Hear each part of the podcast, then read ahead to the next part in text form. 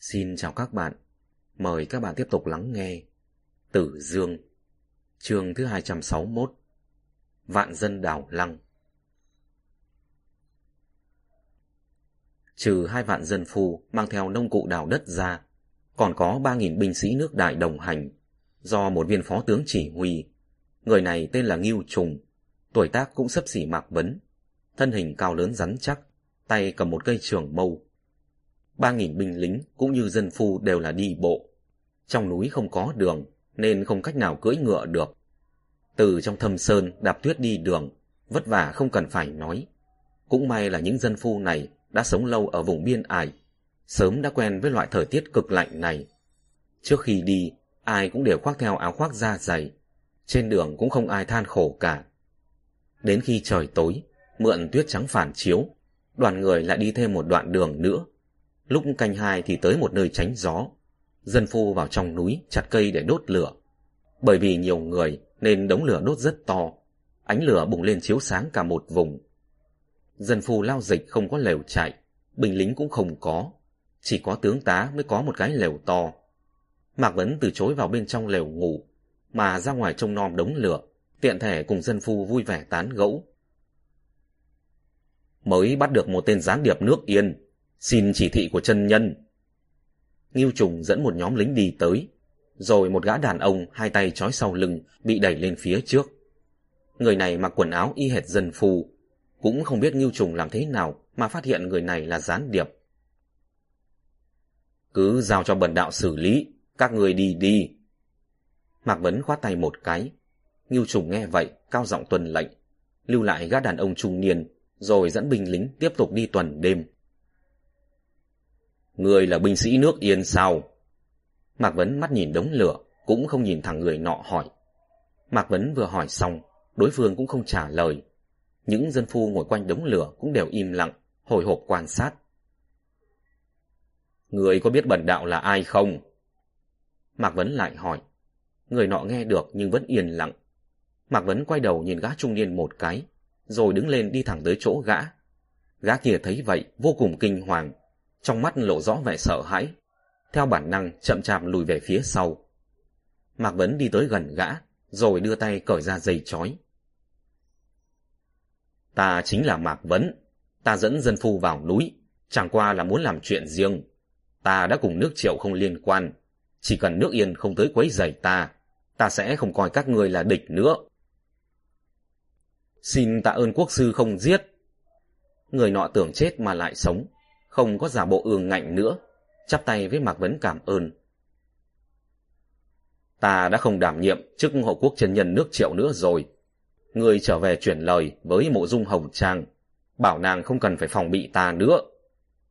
Mạc Vấn liền khoát tay bảo gã.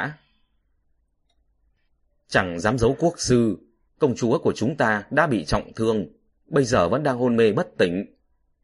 Người kia thấp giọng liền nói khẽ. Vậy sao nàng ta lại bị thương? Mạc Vấn nhìn gã đàn ông kia liền hỏi. Bị thiết giáp thi cào trúng một phát, xin quốc sư nghĩ cách cứu mạng. Gã đàn ông khẩn trương nhìn Mạc Vấn. Mặc dù Mạc Vấn đã không còn là quốc sư của nước triệu nữa, nhưng gã đột nhiên xin cầu cứu thế này vẫn là rất lỗ mãng. Mạc Vấn nghe vậy không đáp lời. Thiết giáp cường thi xuất hiện ở nơi này, chứng tỏ Liễu Xanh đã thay hắn lên làm hộ quốc trần nhân của nước triệu rồi. Tát mãn vù sư nước Yên đã chết, hầu như không còn ai. Bọn họ thậm chí không có cách nào để loại trừ thi độc được.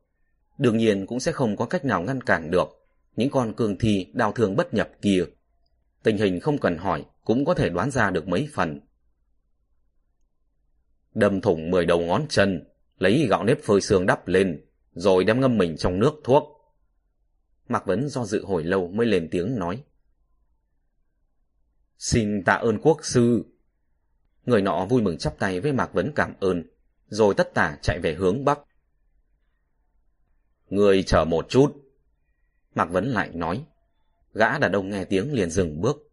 Mạc Vấn vẫn nhìn đống lửa, không quay đầu lại, liền nói. Về sau, nếu có đi ra ngoài dò la tin tức, thì nhớ tháo thứ ở ngón tay bắn cùng ra. Gã đàn ông nghe vậy, trong nháy mắt sợ toát mồ hôi lạnh, rồi nhìn xuống ngón tay cái bên phải. Ngón đó còn được gọi là ngón tay bắn cung, vì nó thường xuyên dùng để bắn cung. Gã đang đeo một cái nhẫn bằng bạch ngọc ở đó. Đây là thứ chỉ tướng tá mới có. Binh sĩ bình thường đều là đeo nhẫn bằng sừng.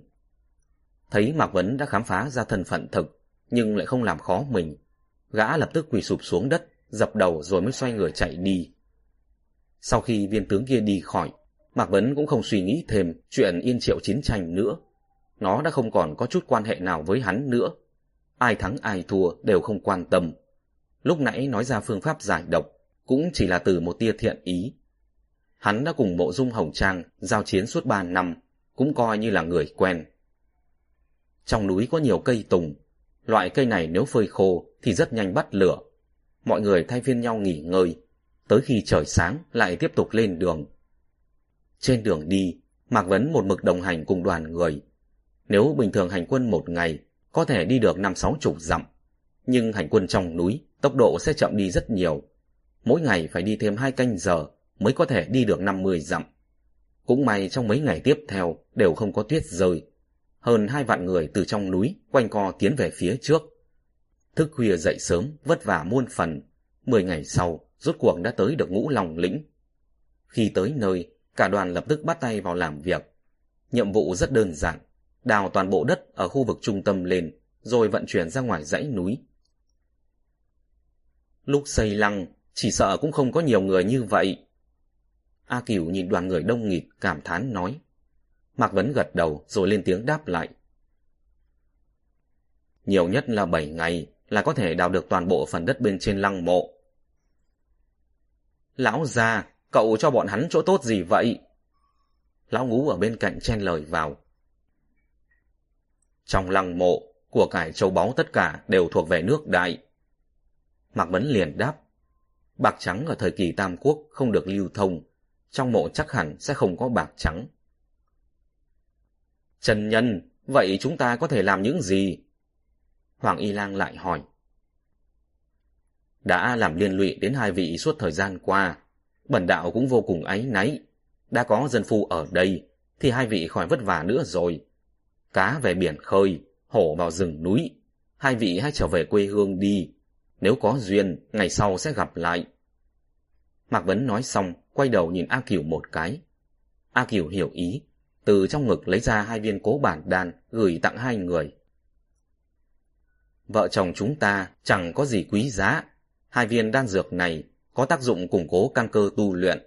Thay lời cảm ơn, xin hai vị đừng chê. Có thể vì chân nhân và nguyên quân dốc sức là vinh hạnh của hai người chúng ta rồi. Vật này vô cùng quý giá, bọn ta tuyệt không thể nhận được. Hoàng Y Lang cùng Tiêu Ngọc Lan liền khoát tay lìa lịa. A Cửu đưa mãi, nhưng hai người vẫn khăng khăng không chịu. Ngôn từ tha thiết, lời lẽ chân thành. Vậy hai vị ngày sau có tính toán gì không? Mạc Vấn lại nhìn A Cửu khoát tay một cái, tỏ ý nàng không cần đưa nữa. Chúng ta tạm thời chưa có tính toán gì cả. Hoàng Y Lang mặt lộ vẻ mờ mịt. Chúng ta nguyện ý đi theo chân nhân cùng nguyên quân. Tiêu Ngọc Lan lại nói, đạo hạnh của nó còn không bằng Hoàng Y Lang. Sống ở trong núi sẽ là rất khó khăn. Mạc Vấn nghe vậy trầm ngâm suy nghĩ, lát sau nhìn hai người nói. Hai người các người là dị loại tu hành. Nếu cứ sống ẩn giật trong núi, sợ là vĩnh viễn cũng không thể tu thành chính quả. Không bằng ở lại phàm trần, lập công tích đức, có lẽ còn có cơ hội vĩnh sinh bất tử. Cầu xin chân nhân chỉ lối. Hoàng Y Lang cùng Tiêu Ngọc Lan nghe vậy, vui mừng quá đỗi. Cái gọi là vĩnh sinh bất tử cũng chính là cảnh giới địa tiền. Ta giao cho hai người phong thư này, các người đi trước đến kinh đô nước đại, Vân Trung Thành, gặp Duệ Vương Thác Bạt Thập Kỳ, hắn sẽ tiến cử các người với Hoàng Thất. Mạc Vấn lại nói, hai người đi theo Mạc Vấn đã lâu, biết Mạc Vấn làm vậy ẩn giấu thầm ý sâu sắc, vội mừng rỡ quỳ xuống, luôn miệng tạ ơn. A Kiều đương nhiên biết, Mạc Vấn làm thế là muốn tốt cho hai người họ, nhưng nàng cũng có một điều băn khoăn. Nếu không có danh phận gì, dị loại sống ở kinh đô, sợ là sẽ bị những đạo nhân khác hiểu lầm là yêu quái. Cầu xin chân nhân nhận chúng ta làm đệ tử. Hoàng Y Lang cùng Tiêu Ngọc Lan đồng loạt quỳ xuống. Mạc Vấn nghe vậy có chút dò dự. Bọn họ là bảy vị thượng thanh chuẩn đồ, đều có thể tự do xây đạo quán, thu nhận đệ tử. Nhưng thu nạp đệ tử là chuyện các vị lão đạo đức cao vọng trọng mới có thể làm. Hắn với A Kiều còn quá trẻ. Có thụ lục hay không, sau này hãng nói. A Kiều thấy Mạc Vấn dò dự, bèn đưa tay lấy từ trong ngực ra pháp ấn. Từ trên trán Hoàng Y Lang cùng Tiêu Ngọc Lan để lại một con dấu vô hình. Loại con dấu này người thường không thể thấy được, nhưng đạo nhân lại có thể nhận ra. Lưu lại con dấu là để nói cho các vị đồng đạo khác biết là hai người họ đã được đạo nhân thượng thanh hàng phục, có thể phòng ngừa bọn họ bị những đạo nhân khác hiểu lầm là yêu quái mà bắt lại, mặc dù hai người bọn họ vốn chính là yêu quái. Hoàng Y Lang cùng Tiêu Ngọc Lan được A Cửu đóng dấu pháp ấn lên, lập tức quay sang A Cửu dập đầu. Nếu không có gì bất ngờ xảy ra, thì sau này A Cửu chính là sư phụ của bọn họ rồi. Các người sớm đi đi thôi. Mạc Vấn đưa bút viết vài nét, vì hai người bọn họ mà viết thư tiến cử. Khoan hãng vội, chúng ta đợi chân nhân đại công cáo thành, rồi đi cũng không muộn. Tiêu Ngọc Lan liền nói. Thành công cũng chỉ là chuyện sớm muộn thôi, các người mau đi đi. A Kiều nói với Tiêu Ngọc Lan. Hai người nghe A Kiều nói vậy, tự nghĩ ở lại chỗ này cũng chẳng để làm gì. Liền chào từ biệt ba người mạc vấn. Hoàng Y Lang hiện ra nguyên hình, cắp Tiêu Ngọc Lan nhằm hướng Tây bay đi. Hắc Tam trông thấy khói bếp dân phu đốt lên, tưởng là khói báo động, nên một lần nữa tất tả chạy đến giúp đỡ. Khi phát hiện ra, lại chạy cả trăm dặm đường uổng công. Nó tức giận kêu lên mấy tiếng, rồi mang bầy sói trở về giã kề lĩnh. Mấy ngày sau đó trời quang đãng, dân phu đào núi móc đất, công việc tiến triển cực kỳ nhanh chóng. Ba ngày sau đã đào đi phần bùn đất phía trên. Bảy ngày sau rời đi hết lớp đá núi, nhìn thấy được phần đỉnh lăng mộ. Toàn bộ lăng mộ đều được bao bọc cẩn thận bởi một lớp gạo nếp, tựa như một cái kén tầm khổng lồ. Phần đỉnh lăng mộ có hình bán nguyệt, do bên dưới vẫn còn một lớp bùn đất nữa, nên không thể nhìn thấy hoàn cảnh bên trong. Thấy thức ăn đã chuẩn bị đầy đủ, Mạc Vấn một lần nữa hạ lệnh, hướng ra phía ngoài lăng đào. Nếu đã đào thì phải đào cho hết, đem toàn bộ khu lăng tẩm dưới lòng đất hoàn toàn hiện ra. Lão già, lớp bên ngoài kia phải làm thế nào? Lão ngũ dò xét phía trên lăng mộ, phát hiện lớp vỏ ngoài gồm chu sa, gạo nếp cùng sợi gai trộn lẫn tạo thành, vừa cứng lại vừa dài, rất khó mà đâm thủng được. Lúc này đang là mùa đông, nhiệt độ rất thấp. Đó chính là công cụ hữu hiệu nhất để phá lớp vỏ này. Ban ngày các người chỉ cần lấy củi mà đốt, khiến lớp vỏ bị nóng lên. Khi đêm xuống, nhiệt độ giảm đột ngột, vừa nóng vừa lạnh, sẽ khiến lớp vỏ bị giòn, sẽ vỡ ra thôi. Mạc Vấn liền giải thích. Lão Ngũ thấy Mạc Vấn tính toán chu toàn, liền không hỏi thêm nữa.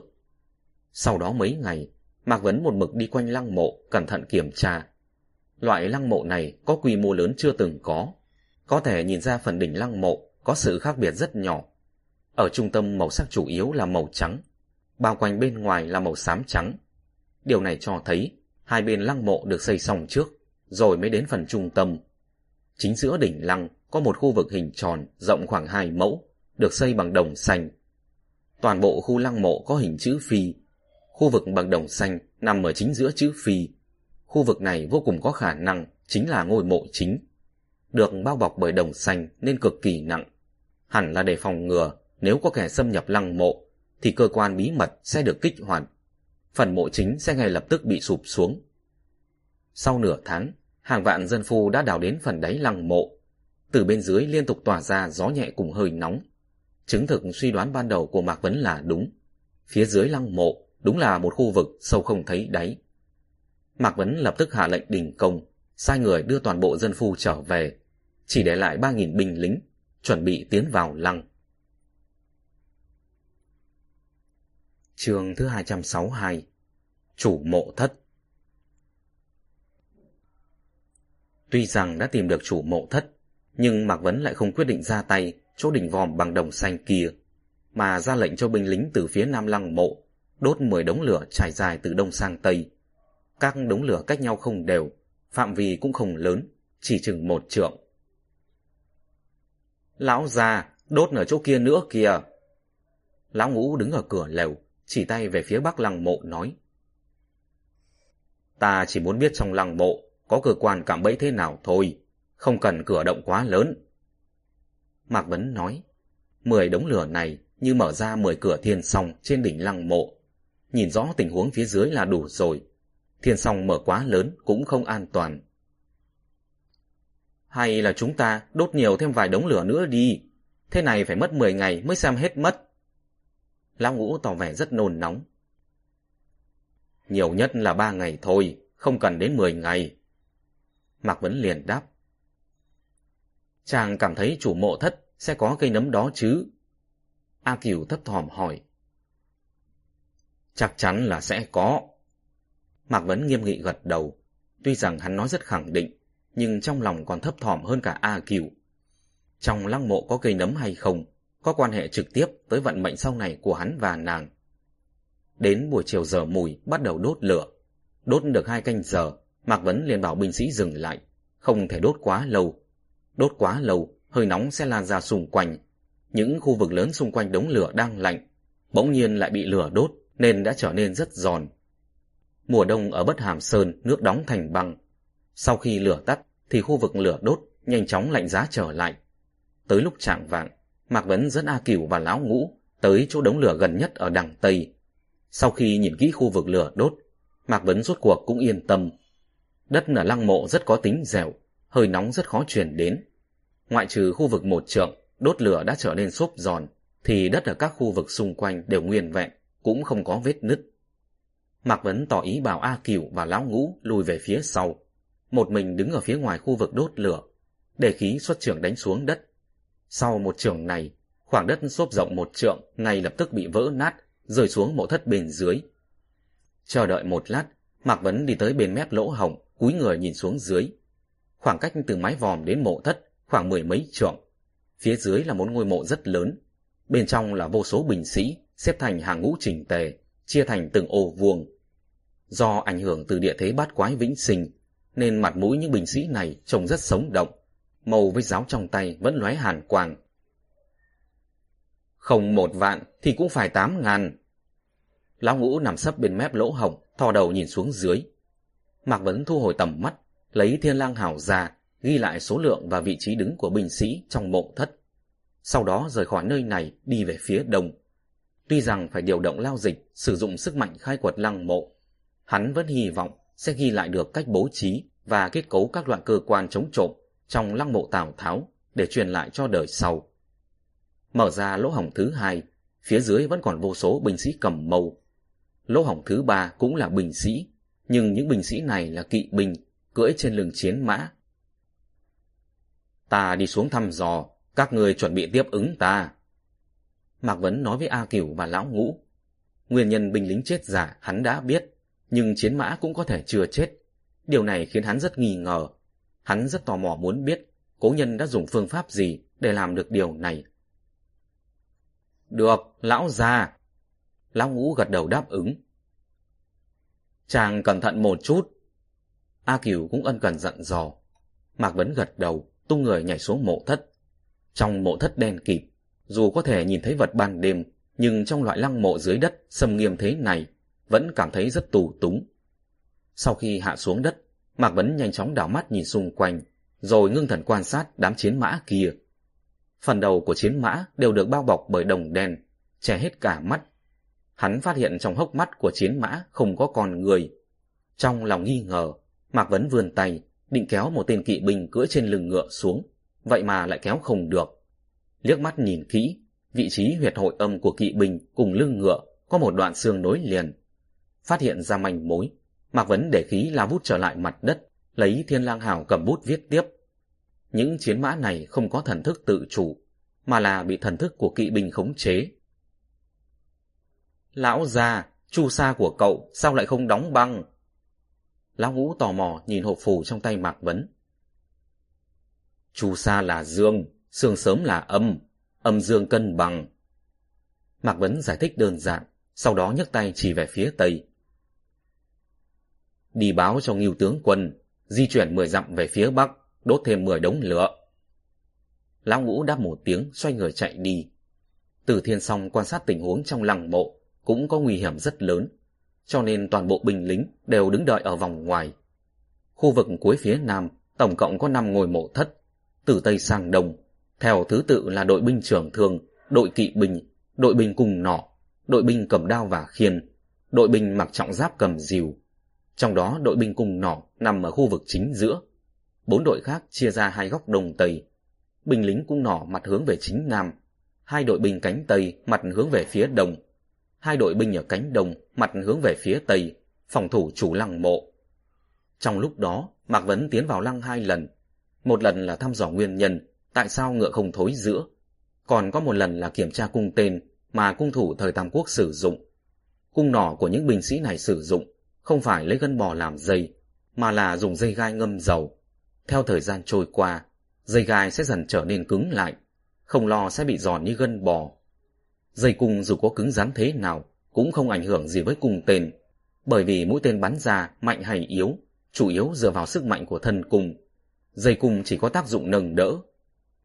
Kiểm tra xong 10 lỗ hổng, ba người trở lại lều gỗ tạm thời nghỉ ngơi. Lúc trời sáng, Mạc Vấn cùng A Cửu trở lại phía trên đỉnh vòm, tiếp tục kiểm tra lỗ hổng thiên song ở hàng thứ hai. Làm hai người không ngờ tới là bên dưới 10 lỗ hổng ở hàng thứ hai, toàn bộ đều là cát. Chắc hẳn là dùng phương pháp cát chảy để bảo vệ mộ. Làm thế nào kích hoạt nó lại không thể nào biết được, trừ phi từ phía dưới tự mình kích hoạt. Ngày kế có gió lại không thấy mặt trời, thời tiết vẫn rất lạnh. Đến buổi trưa lỗ hổng hàng thứ ba đã bị đốt xong. Mạc Vấn mở ra từng lỗ hổng một, phát hiện hai bên đều là các loại bánh răng bằng mộc đồng, có chút tương tự với trục xe, lớn nhỏ không đều, kẹp lại với nhau. Khu vực chính giữa là một chỗ trống trải. Mặt đất nơi này lát bằng đá phiến xanh tám thước vuông.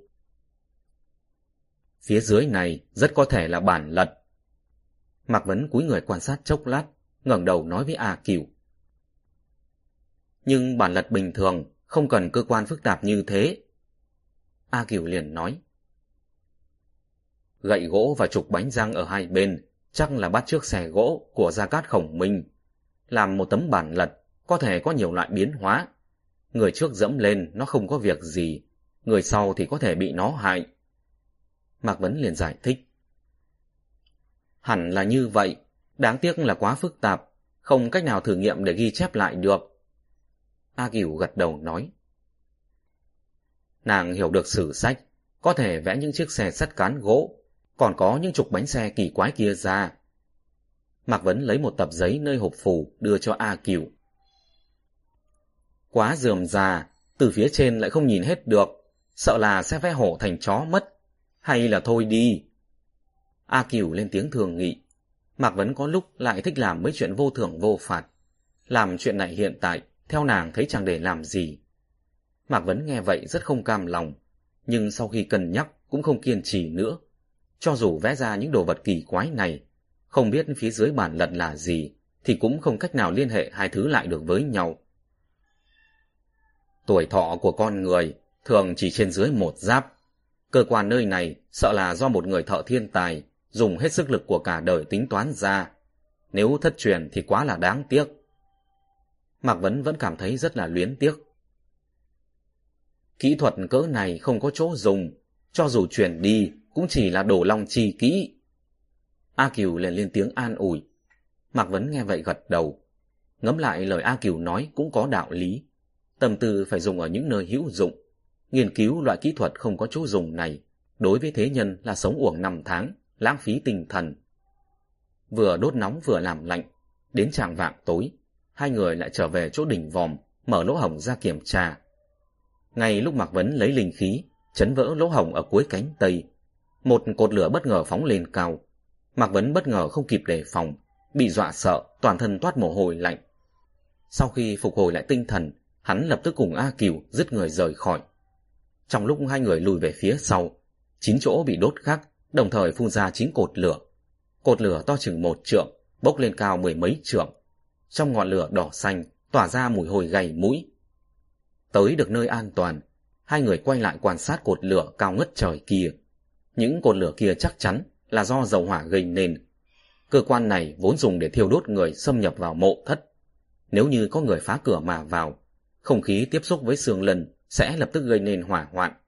Hỏa hoạn cùng sóng khí nó sinh ra sẽ đốt chết tất cả người tiến vào trong mộ thất. May mà chúng ta mở ra 10 lỗ hổng, nếu không hậu quả khó mà tưởng tượng nổi. A Cửu giơ tay lau đi trò đen dính trên mặt Mạc Vấn. Mạc Vấn liền gật đầu. Lần này là 10 lỗ hổng kia chịu một phần sóng khí do dầu hỏa bị đốt cháy gây nên. Nếu như chỉ có một lỗ hổng, sóng khí không có chỗ nào thoát ra ngoài, sẽ gây nổ toàn bộ khu vực hai người đang đứng. Lúc hai người nói chuyện, lão ngũ từ chỗ lèo gỗ chạy tới. Thứ gã muốn thấy nhất là vàng bạc trầu báu, chất đống ở trong lăng mộ. Hắn chẳng có chút hứng thú nào với cạm bẫy cơ quan, cho nên lúc Mạc Vấn và A Cửu kiểm tra tình hình trong mộ, gã cũng lửa đi theo. Lần này là cảm giác được chấn động, lại phát hiện cột lửa nên mới chạy đến kiểm tra nguyên do. Lão già, nếu không chúng ta đừng đào lỗ khắp nơi nữa, cứ xông thẳng về phía chủ mộ thất đi. Lúc lão ngũ đi tới, cột lửa đã yếu bớt. Nhìn thấy phía dưới trong mộ thất cũng không có cất giữ nhiều dầu hỏa. Nếu không tra xét rõ ràng, tùy tiện xông vào chủ mộ thất động thủ, ta lo lắng sẽ xuất hiện biến cố. Huống chi chỗ đỉnh vòm xanh kia, cũng không chắc đã là chủ mộ thất.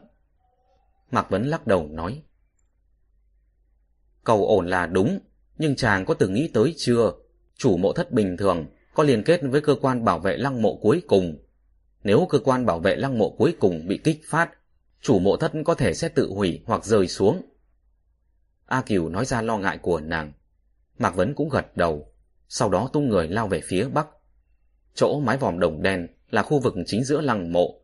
Bố trí như vậy không phù hợp với phong cách lăng mộ thời Hán Ngụy.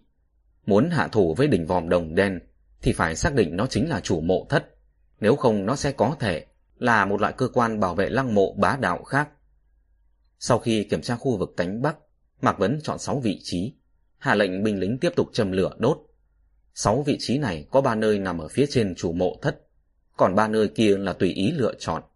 Mục đích là để xác định chủ mộ thất, rốt cuộc là ở cánh Bắc hay là ở chính giữa. Những binh lính này đều đã thấy cột lửa rực trời kinh hãi lúc nãy. Chân củi đốt lửa trên đất xong, nghe thấy Mạc Vấn Hồ ngừng, lập tức hoảng sợ, vội vàng thúi lui về ngọn núi phía tây. Sau khi đánh ra một lỗ hổng, vài chỗ có mùi tanh hôi thoát ra. Ngưng thần nhìn xuống phía dưới, có thể thấy được các loại độc vật như độc mãng phủ giáp cùng với cóc lớn bị khóa. Chúng nó đều ở trạng thái chết giả, cũng không hề bị đánh thức. Lỗ hổng cuối cùng phía bắc có hơi lệch, nằm ở mé ngoài cửa mộ. Có thể thấy được thạch thú bảo vệ lăng mộ to lớn hai bên thông đạo. Có thông đạo cùng thú đá hộ vệ lăng, thì chứng tỏ chỗ phía chính bắc không xa, chính là chủ mộ thất. Do dự hồi lâu, Mạc Vấn tung người lao về phía tây, cẩn thận tìm kiếm bên dưới. Sau nửa giờ rốt cuộc tìm được cái động nhỏ mà 60 năm trước Tiêu Ngọc Lan đã đào được. So sánh đối chiếu chốc lát, phát hiện vị trí đó càng gần với khu vực đỉnh vòm đồng xanh. Đã xác định xong vị trí chủ mộ thất, việc còn lại chính là làm thế nào mở được đỉnh vòm bằng đồng xanh kiên cố này ra. Trường thứ 263 Kim chuyên ngọc ngõa Càn khôn thiên địa âm dương biến hóa nhỏ đến một sự việc nào đó chính là tốt hay xấu. Tất cả mọi chuyện đều có hai mặt tốt và xấu. Đào lăng mộ ra cũng vậy. Mặt tốt là tăng nhanh tốc độ, không có nguy hiểm. Còn mặt xấu là như vậy thì cơ quan trong lăng mộ không cách nào được ghi chép tỉ mỉ. Trừ cái này ra còn có một chỗ xấu khác. Đó chính là không cách nào thông qua tính toán cơ quan của lăng mộ để xác định chủ mộ thất trong tình huống bị phá hoại thì có bị rơi xuống vực sâu vạn trượng hay không. So với đất phong thì dày hơn, sấp xỉ ba thước, phải phá như thế nào đây? A Cửu kéo linh khí thử độ dày của đỉnh vòm bằng đồng xanh. Phá vỡ đỉnh vòm cũng không khó, trước mắt cần quyết định xem là cầu ổn hay là cầu nhanh. Mạc Vấn lại hỏi A Cửu. Vậy cầu ổn là như thế nào, mà cầu nhanh thì ra sao? A Cửu liền hỏi ngược lại. Nếu như cầu ổn thì chỉ cần khoan thủng mái vòm đồng đen rồi dùng dây thừng cố định. Chỗ mái vòm đồng đen này có diện tích trăm dặm, sức nặng thì không thể tính toán, ít nhất cần mấy trăm sợi dây thừng mới có thể cố định được. Mạc Vấn liền đáp. Nhưng cố định vào nơi nào? A Kiều đảo mắt nhìn xung quanh. Mái vòm diện tích cả trăm dặm, xung quanh hoàn toàn không có cây cối. Bên trong phương viên mười dặm, trên đất phong đều có thiên song, lấy gỗ lớn cắm vào làm thanh ngang, kẻ sát đất để chống giữ. Mạc Vấn liền đưa tay miêu tả. A Kiều nghe vậy hơi nhăn mày. Trong lăng mộ có rất nhiều hoàng kim, không có thứ gì kéo nổi chúng nó đâu. Vậy cũng chỉ có thể dùng chiêu hiểm, trực tiếp hòa tan đỉnh vòm bằng đồng kia. Mạc Vấn lắc đầu nói. Khiến chàng vất vả như vậy, trong lòng ta cũng bất an. Mạo hiểm một lần thôi, mưu sự tại nhân, thành sự tại thiên. A Cửu thâm tình nhìn Mạc Vấn nói. Mạc Vấn mấy ngày liền vất vả, trên mặt hiện nhiều nét mệt mỏi. Chiếc áo khoác mang từ nước đại về cũng cho nàng. Lúc này quần áo hắn đơn bạc, trên hàng lông mày đã phủ trắng sương lạnh. Vậy cũng được. Mạc Vấn chậm rãi gật đầu. Một câu nhắc nhở năm đó của tử tiêu đã giúp đỡ rất lớn cho hắn. Nếu như nước đại muốn làm chủ trung nguyên, thì nhất định phải lấy được số châu báu này. Nước đại muốn lấy được số châu báu này, thì mộ thất không được chìm xuống lòng đất. Mạc Vấn gật đầu rồi tung người lao về phía tây. Chốc lát sau tới được doanh trướng, nơi đám người nghiêu trùng ở. Nghiêu trùng thấy Mạc Vấn và A Cửu đến, vội vàng rời khỏi ghế, đứng dậy nghênh đón. Nghiêu tướng quân, khẩu phần lương thực mang theo còn có thể chống đỡ được mấy ngày. Mạc Vấn đi thẳng về phía trước bàn, trước ghế của chủ soái. Thưa Trần Nhân, quân lương hiện có, còn có thể chống đỡ thêm 10 ngày. Nếu quân lương không đủ, có thể trở về điều tới thêm nữa. Trần Nhân có thể thong thả vạch ra kế hoạch. Nghiêu Trùng lên tiếng nói. Mạc Vấn nghe vậy gật đầu, cầm lấy bút mực trên bàn vẽ một đồ vật trên giấy, cũng đánh số liệu lớn nhỏ. Lập tức bắt đầu đốn củi chế tạo cái này. Nhưng lớn như vậy, nơi này của chúng ta lại thiếu công cụ, rất khó làm được chính xác. Ngưu Trùng cùng các vị giáo úy xem xong bức vẽ của Mạc Vấn, tất cả đều lắc đầu.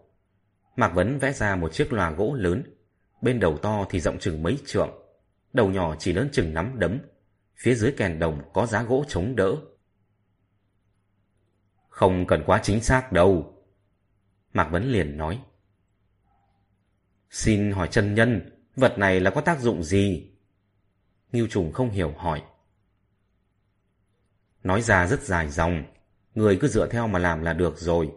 Nội trong ba ngày phải chế tạo xong, để tránh thời tiết xấu. Mạc Vấn xoay người liền đi ra ngoài. Chàng bảo bọn họ chế tạo cái gì vậy? A Kiều cũng đi theo ra ngoài liền hỏi. Đồng xanh là rất cứng, nếu không có sức gió trợ giúp, lửa sẽ không thể nào hòa tan nó được. Ta vẽ một chiếc ống tròn để hút gió, từ phần trên thông gió thổi lên đỉnh vòm. Mạc Vấn liền giải thích. A Kiều tuy không hiểu rõ lắm nhưng cũng không hỏi lại. Đám người nghiêu trùng kính sợ Mạc Vấn như thần linh, lập tức triệu tập binh lính đốn cây chế tạo. May mà bức vẽ đồ vật của Mạc Vấn rất đơn giản. Hai ngày sau đã chế tạo xong, là một cái loa gỗ dài mười mấy trượng. Mạc Vấn phân biệt hướng gió, chỉ huy binh sĩ bắt đầu làm giá đỡ. Đầu thô to nằm ở phía bắc, cách mặt đất hai trượng. Đầu nhỏ thì nằm ở phía trên đỉnh vòm đồng đen, cách mặt đất hai thước. Đến buổi sáng giờ thìn, giá đỡ thùng gỗ đã hoàn thành, bắt đầu đốt lửa. Lửa nổi lên, đi qua thùng gỗ tụ lại. Gió bắc thổi qua, lập tức đầu ngọn lửa phía trên thổi đến đỉnh vòm đồng đen. Được gió mạnh trợ lực, ngọn lửa xanh đỏ đâm nghiêng lên mái vòm đồng đen. Mái vòm bắt đầu tan chảy. Lão già, sao cậu nghĩ ra được cái này thế? Lão ngũ kinh ngạc nhìn mái vòm đang tan chảy nhanh chóng. Còn nhớ hồi chúng ta gặp phải cường đạo bị cướp lộ phí chứ? Mạc Vấn liền cười hỏi. Nhớ chứ, nhưng là thế nào? Lão ngũ không hiểu nguyên do hỏi lại. Lúc đó ngươi trở về huyện Tây Dương lấy lộ phí. Ta ở trong miếu đổ nát đợi ngươi. Đêm ngày hôm đó, bị Hắc Tam lộ đuôi sói, dọa sợ chạy ra ngoài. Đêm khuya giá rét, lại không có chỗ nào để đi. Liền xin một vị thợ rèn giúp chế tạo một cây dao găm. Nhân cơ hội đó, ở bên cạnh lò lửa sưởi ấm. Lúc đó ta đã phát hiện ra nơi ngọn lửa nóng nhất là ở trên đỉnh. Ống bể thông gió phía sau sẽ càng nóng. Mạc Vấn lại giải thích. Lão Ngũ nghe xong bừng tỉnh hiểu ra, ngồi xổm xuống giúp đỡ thêm củi. A Kiều vươn tay nắm lấy tay Mạc Vấn. Tuy Mạc Vấn nói qua loa, nhưng nàng vẫn có thể tưởng tượng được tình cảnh gian khổ ngày đó của hắn. Đã là chuyện của 7 năm trước rồi. Mạc Vấn đoán được suy nghĩ trong lòng A Kiều, quay đầu cười với nàng. A Kiều nghe vậy cười lại với hắn. Lúc Mạc Vấn mỉm cười, khiến nàng cảm thấy như gió mát lướt qua mặt. Tuy rằng bây giờ Mạc Vấn vẫn nói năng thận trọng, nhưng so với lúc hai người mới quen biết thì đã tốt hơn rất nhiều rồi. Lúc đó Mạc Vấn rất ít cười, dù có cười cũng chỉ xuất phát từ lễ phép. Điều này có liên quan với những việc hắn đã trải qua. Không ai có thể cười sau khi cha mẹ chết thảm cả. Ai cũng đều cần một khoảng thời gian để quên đi. Người bình thường có thể cần 3 hay 5 tháng là có thể quên. Mà nay 7 năm đã trôi qua, Mạc Vấn vẫn còn chưa hoàn toàn thoát ra khỏi bóng đen của năm đó. Không muốn đối mặt với hiện thực tàn khốc là một điểm thiếu sót, nhưng cũng là đức tính tốt, trọng tình trọng nghĩa. Thùng gỗ thông gió của Mạc Vấn dùng rất hiệu quả. Đỉnh vòm bằng đồng tan chảy rất nhanh. Nước đồng tan chảy bị gió mạnh thổi đi toàn bộ. Chốc lát sau, đỉnh vòm đồng dài đến ba thước đã bị tan chảy ra. Một mùi thơm theo đó tuôn ra. Mùi thơm này vừa có mùi của đàn hương và xạ hương, lại vừa có mùi gỗ và phấn hoa, rất là hỗn tạp. Mạc Vấn hơi di chuyển vị trí đầu trước của thùng gỗ, sau đó ra hiệu cho mọi người tiếp tục thêm củi lửa đốt. Đỉnh vòm đồng cùng với đỉnh vòm bằng đất rất khác nhau. Mái vòm đồng đen chuyển nhiệt rất nhanh. Mọi người đứng ở bên cạnh đống lửa cảm giác rất nóng. May mà mùa đông gió lạnh đã trung hòa một phần hơi nóng. Mọi người có thể đứng lại xung quanh quan sát. Mùi gỗ và mùi đàn hương là hương liệu thường dùng, dùng nhiều để thắp hương và sông thơm, cũng có thể dùng để chống phân hủy. Mùi xạ hương và mùi phấn hoa là hương liệu phụ nữ hay dùng, Tuy rằng còn không thể nhìn thấy tình hình bên dưới, nhưng chỉ người mùi thơm đã có thể biết được bên dưới đỉnh vòm đồng đen này chính là chủ mộ thất. Bận rộn nhiều ngày, cuối cùng sắp tiến vào chủ mộ thất. Kích động trong lòng Mạc Vấn và A Cửu không cần phải nói. Lão Ngũ cũng rất kích động. Mấy ngày trước, gã đã may xong một cái túi bền chắc. Số vàng lúc trước mang đi từ ổ sói, phần lớn dùng để xây đạo quán rồi. Mạc Vấn tuy học đạo Pháp, nhưng vẫn là tâm tính thiếu gia, không quá xem trọng tiền bạc, không dùng thì sẽ không quản. Nhưng cuộc sống hàng ngày luôn không thể thiếu tiền. Mạc Vấn có thể không quản, nhưng gã nhất định phải quản. Trong đạo quan còn có một đại gia đình cần gã phải nuôi. Ba ngàn binh sĩ kia cũng rất kích động. Nếu như trong lăng mộ có vàng, bọn họ là người được tiếp xúc đầu tiên. Lấy nhiều tất nhiên không dám, nhưng trong lúc vận chuyển lén lấy vài lượng là hoàn toàn có thể tướng tá cũng sẽ ngầm cho phép. Vài lượng vàng chính là mười mấy lượng bạc trắng, có thể đổi được không ít dây bò.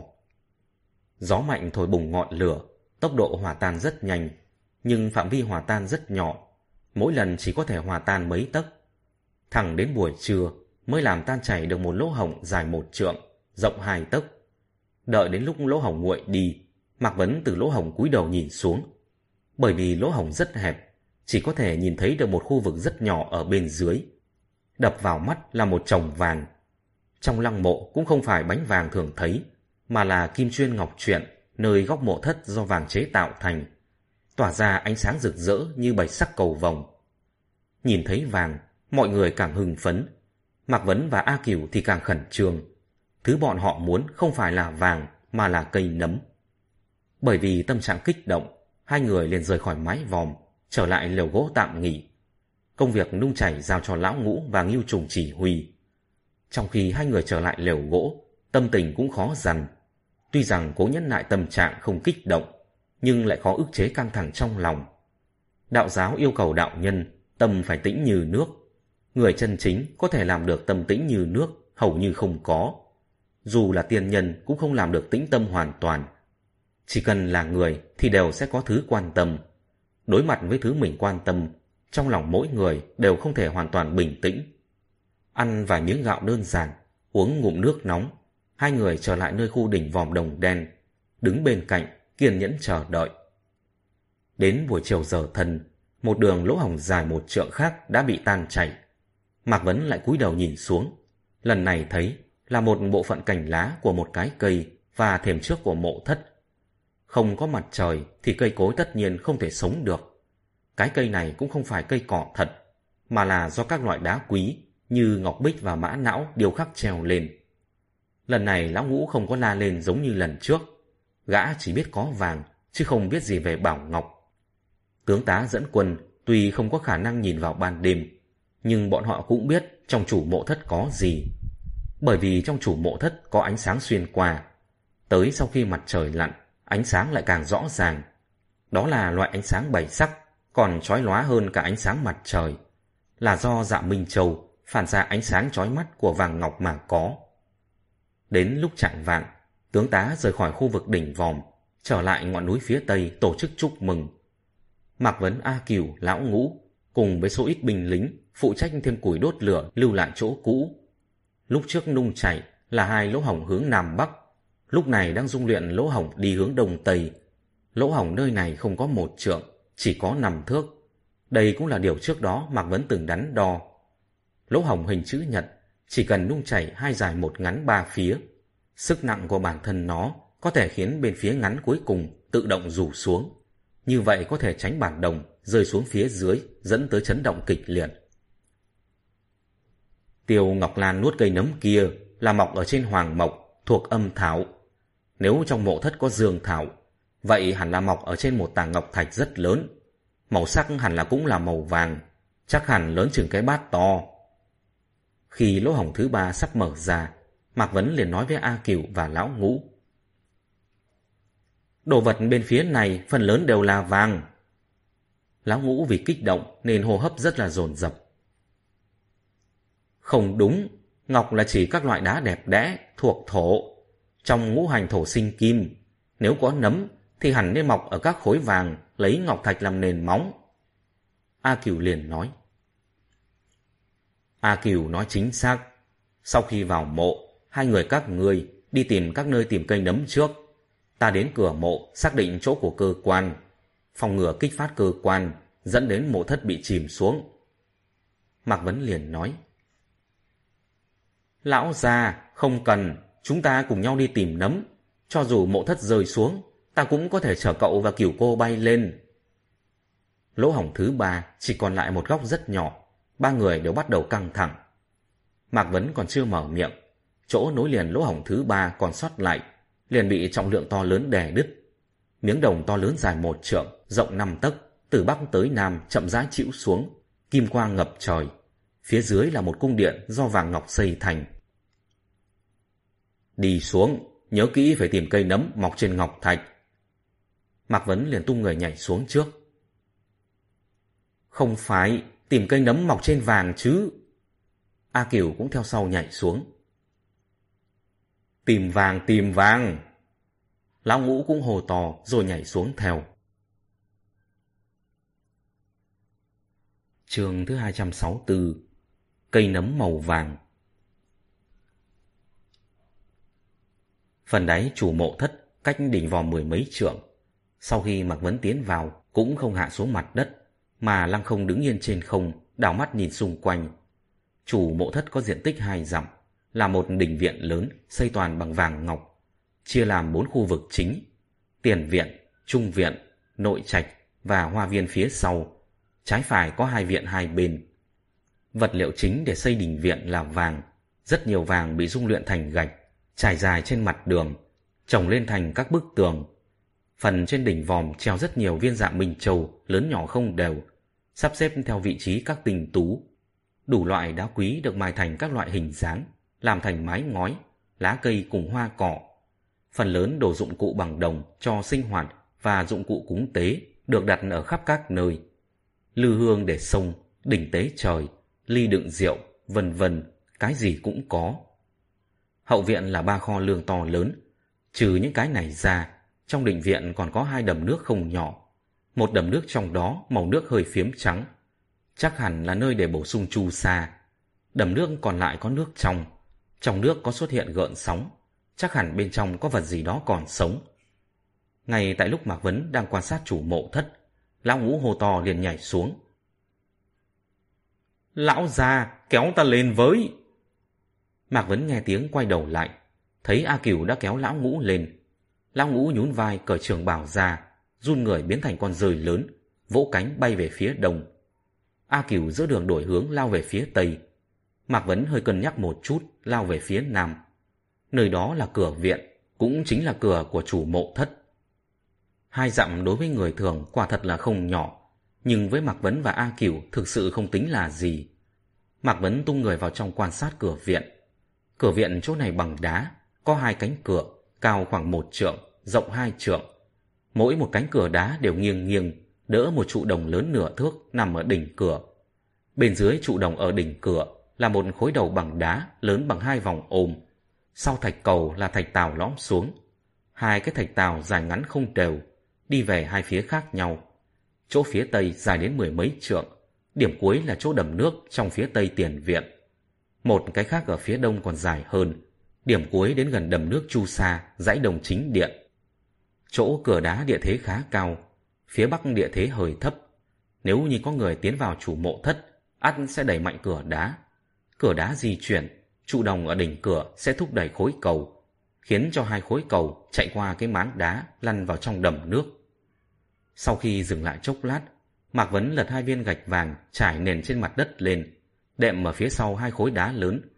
Tuy rằng không hiểu nguyên lý cụ thể của cơ quan, nhưng nếu để hai khối đá rơi vào trong đầm nước, chắc chắn sẽ không có kết quả tốt. Lão già, trong nước không có quái vật, chỉ là mấy con ba ba vẫn còn sống. Lão ngũ bay trên không trung nhìn xuống. Trước khi tìm được cây nấm, đừng có động vào đồ vật trong lăng mộ. Mạc Vấn rời khỏi chỗ cửa đá, bắt đầu tìm kiếm trong đỉnh viện. Cây nấm là mọc ở trên đồ vật bằng vàng, lấy ngọc thạch làm nền móng. Ngọc thạch nơi này thường được dùng làm ngói nhà và hoa lá cỏ cây. Những tảng ngọc thạch lớn cũng không nhiều. Lão ngũ trả lời một tiếng vỗ cánh bay đi nơi khác. Cảnh vật nơi này tuy phòng theo đình viện bên ngoài, nhưng sự lộng lẫy do vàng ngọc châu báu phát ra khiến người ta rất là chói mắt, tựa như thân ở trong mộng. Sự vật đập vào mắt rất không chân thật, rất khó phán đoán khoảng cách chính xác. Tìm một khối ngọc thạch lớn. Mạc Vấn tự mình tìm kiếm, đồng thời lớn tiếng nhắc nhở A Cửu và Lão Ngũ. Tiền viện rất rộng rãi, đa số là đất trống bằng phẳng, có hai cái cây không nhỏ, một dương một liễu. Thân cây của nó là tạc từ bạch ngọc, nhưng lá cây của nó lại không phải dung luyện từ vàng. Mấy gò hóng mát dưới cây đều khắc từ gỗ trầm hương, đương nhiên sẽ không mọc nấm. Sau khi tìm ở bên ngoài, Mạc Vấn đẩy cửa đá đảo mắt nhìn sảnh chính. Sảnh chính dài trăm trượng theo hướng Bắc Nam, đã có thể xưng là đại điện. Chỗ chính Bắc là một đài cao chín bậc thềm, ghế long ỉ bằng vàng, tạc chín con rồng ở phía trên, nhưng trống trơn chẳng có gì cả. Ở hai bên có rất nhiều chỗ ngồi, hơn 10 vị văn thần võ tướng đang ngồi. Những người này cũng không bị thối giữa, mặc y quan chỉnh tề, mặt mũi trông rất sống động. Ở bên ngoài điện quan sát một chút, Mạc Vấn xoay người lao về phía tây. Trong đại điện không có đồ ngọc, tất nhiên cũng không có nấm. Lão già, nhanh tới đây, cây nấm ở chỗ này. Âm thanh của lão ngũ từ phía tây truyền tới. Mạc Vấn nghe vậy trong lòng mừng rỡ, để khí tung người lao đi. Thấy lão ngũ đã biến đổi trở lại hình người, để lưng trần ngửa đầu nhìn lên. Chỗ gã đang nhìn là một ngọn núi giả. Núi giả cao hai trượng, là một khối tạp thạch ngũ sắc. Lỗ hồng ở khu vực chính giữa vách đá bị phòng hóa, đã hình thành một chữ thọ tự nhiên. Chữ thọ này được những người thợ dùng vàng khảm nạm. Trên đỉnh chữ thọ có một vật lạ hình cái ô, tán lớn chừng miệng chén, thân lớn tầm ngón tay cái, cao ba tấc, toàn thân màu vàng kim. Mạc Vấn tung người nhảy lên cao, vươn tay hái vật hình chiếc ô này xuống. Cảm giác vào tay rất trơn mềm. Điều này khiến trong lòng hắn càng vui hơn. Đồ vật ở nơi này đều cứng rắn. Vật này lại mềm mại. Hiển nhiên là cây nấm không thể nghi ngờ. Để gần mũi người thử, quả nhiên có mùi lạ xông vào mũi. A cứu, tìm được rồi, mau rời khỏi nơi này. Mạc Vấn để khí là lớn. A Kiều ở phía bắc đáp một tiếng, để khí lao trở về. Mạc Vấn đưa tay nắm lấy tay lão ngũ, cong gối lấy đà, liền bay ra như một cơn lốc. Thật là lạnh a Lão ngũ bị gió lạnh bên ngoài thổi vào, khom người run dậy. Lúc này đám người nghiêu trùng đã nghe được tin tức chạy đến. Nhìn thấy tình trạng đó của lão ngũ, ngạc nhiên chố mắt quan sát. Nhìn cái gì mà nhìn? Lão ngũ tiện tay, nắm lấy một chiếc mũ giáp trên đầu một tướng tá, liền che đi chỗ đó lại. Chính là nó sao? A Kiều theo sau lao lên, đưa áo choàng cho lão ngũ, sau đó cúi đầu nhìn cây nấm trong tay Mạc Vấn. Cây nấm này rất giống cây nấm bình thường, nhưng cũng không hoàn toàn giống. Phía dưới tán ô của nó lại không có nếp uốn của cây nấm, mà là mặt phẳng trơn láng. Vật này có mùi nhẹ, chắc hẳn là không sai. Cây nấm gặp gió lạnh sẽ teo nhỏ lại, nên mau dùng thôi. Mạc Vấn vui mừng gật đầu, rốt cuộc cũng đã thành công. Hắn cảm giác mọi công sức bỏ ra đều thật là đáng giá. Lão già, để ta ăn trước cho. Lão ngũ mặc áo choàng, trả mũ giáp lại cho viên tướng tá. Viên tướng kia nhận lấy mũ giáp, do dự chốc lát rồi đem kẹp dưới nách, không có đội lại lên đầu. Mạc Vấn biết lão ngũ là muốn thử nghiệm trước, nhưng hắn chắc chắn vật này sẽ không có độc. Liền từ chính giữa cây nấm tách làm hai. Lão ngũ nhận lấy không chút do dự, há miệng nhét vào. Lá gan của lão ngũ cũng không lớn, nấm vừa vào miệng không dám nhai, vốn định nuốt hết nhưng cổ họng lại không lớn, đành phải bất đắc dĩ nhai. Vừa nhai một cái, lập tức lộ ra vẻ mặt thống khổ. Nó có vị gì? Mạc Vấn thấy vậy trong lòng chợt lạnh. Thứ dương thảo này là do vàng tiếp xúc với hơi đất mà sinh ra, không nên có mùi mới đúng. Là vị đắng à! Lão ngũ đẩy nấm qua bên quai hàm, nhăn mày cầu mũi, không muốn nuốt xuống. Trong lòng Mạc Vấn liền thả lỏng, vườn hai ngón tay vội vàng điểm ba huyệt, thửa tường, liêm tuyền, thiên đột, giúp gã nhanh chóng nuốt xuống. Nó quá đắng! Lão ngũ nhổ ra một ngụm nước bọt nói. Những vật giải độc thanh nhiệt thì thường có vị đắng. A Cửu liền lên tiếng nói. Lão ngũ nhận lấy túi rượu một tướng tá đưa qua, uống rượu xúc miệng. Rượu vừa vào bụng, dược lực của cây nấm trong nháy mắt nổi lên. Gã vội vàng khom người nôn mửa. Đem gã về nghỉ ngơi, cho uống nhiều nước vào. Mạc Vấn nói với đám tướng tá đang vây xung quanh. Mọi người nghe vậy chia nhau, người cầm tay người nắm chân, nâng lão ngũ đi vội về hướng Tây. Mạc Vấn chợt nhớ tới một chuyện, bước nhanh đuổi kịp lão ngũ, sờ soạng sau mông gã một cái, phát hiện cái đuôi ngắn còn sót lại của gã này đã biến mất. Nhanh tìm nước xúc miệng cho ta! Lão ngũ nôn mửa khó chịu, thúc giục mọi người đi nhanh. Nàng mau nhanh ăn đi! Mạc Vấn đưa nửa cây nấm còn lại cho A Cửu. A Cửu vừa căng thẳng vừa vui mừng, đưa tay nhận lấy cây nấm, tung người lao về phía nam. Chàng ở lại đây giải quyết việc còn lại. Chúc mừng chân nhân đã đạt được ý nguyện. Đám người nghiêu trùng tuy không biết tác dụng của cây nấm kia, nhưng biết nó chính là thứ Mạc Vấn muốn tìm. Các vị cũng cực khổ rồi, nhiều ngày vất vả, cuối cùng cũng có thu hoạch. Phía dưới cánh nam có một cửa đá, trong cửa đá có hai thạch cầu. Hai viên thạch cầu kia không được chạm đến. Trừ cái này ra, chủ mộ thất hẳn đã đã không còn cơ quan nào nữa. Có thể thả giỏ xuống kéo đồ lên. Mạc Vấn nói với đám người nghiêu trùng. Mọi người nghe vậy luôn miệng nói cảm ơn.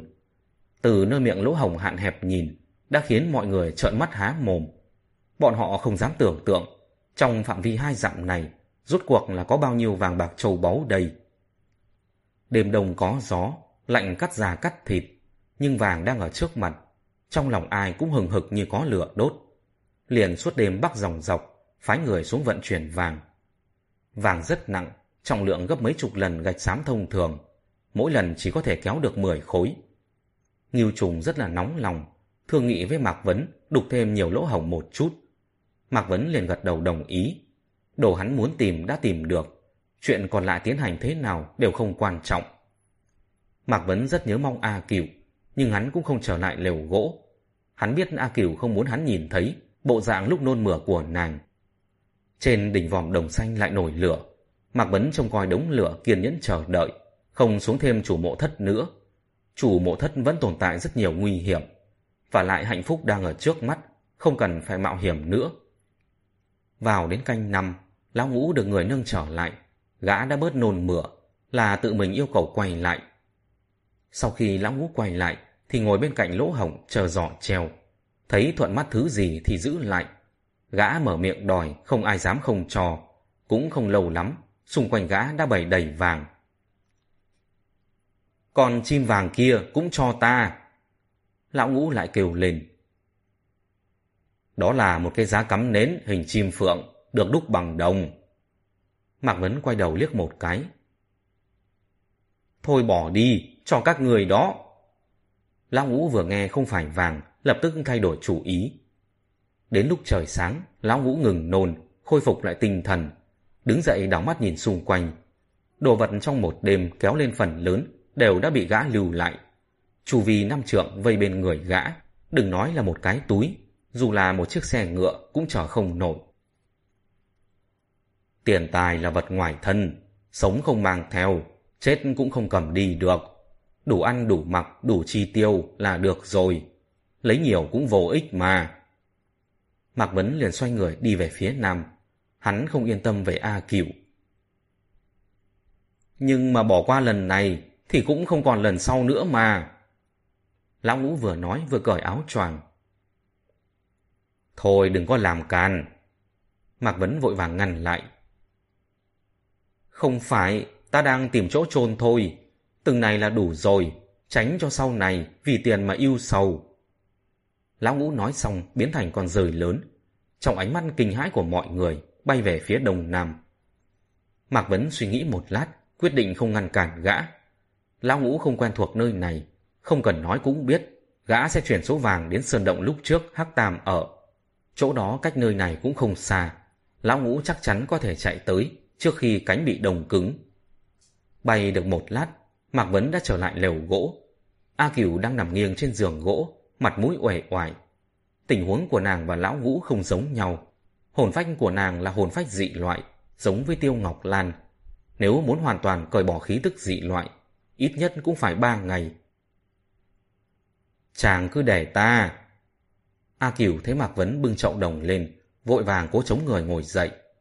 Mạc Vấn nghe vậy không trả lời, chỉ nhíu mày nhìn thẳng A Cửu. A Cửu thấy vậy bèn nằm trở lại giường. Mạc Vấn bưng chậu đồng ra ngoài, cọ rửa sạch sẽ. Rửa xong lại châm lửa đun nước, bưng vào cho A Cửu. Lão ngũ bay một vòng thì không thể bay được nữa. Cánh thịt của gã có máu lưu thông. Sau khi bị nhiễm lạnh, thì khí lạnh sẽ theo máu huyết truyền vào phổi khiến gã lạnh cóng. Vào đến buổi trưa, từ đằng xa bỗng có tiếng bước chân vọng tới. Chốc lát sau, tiếng bước chân dừng lại ở ngoài cửa.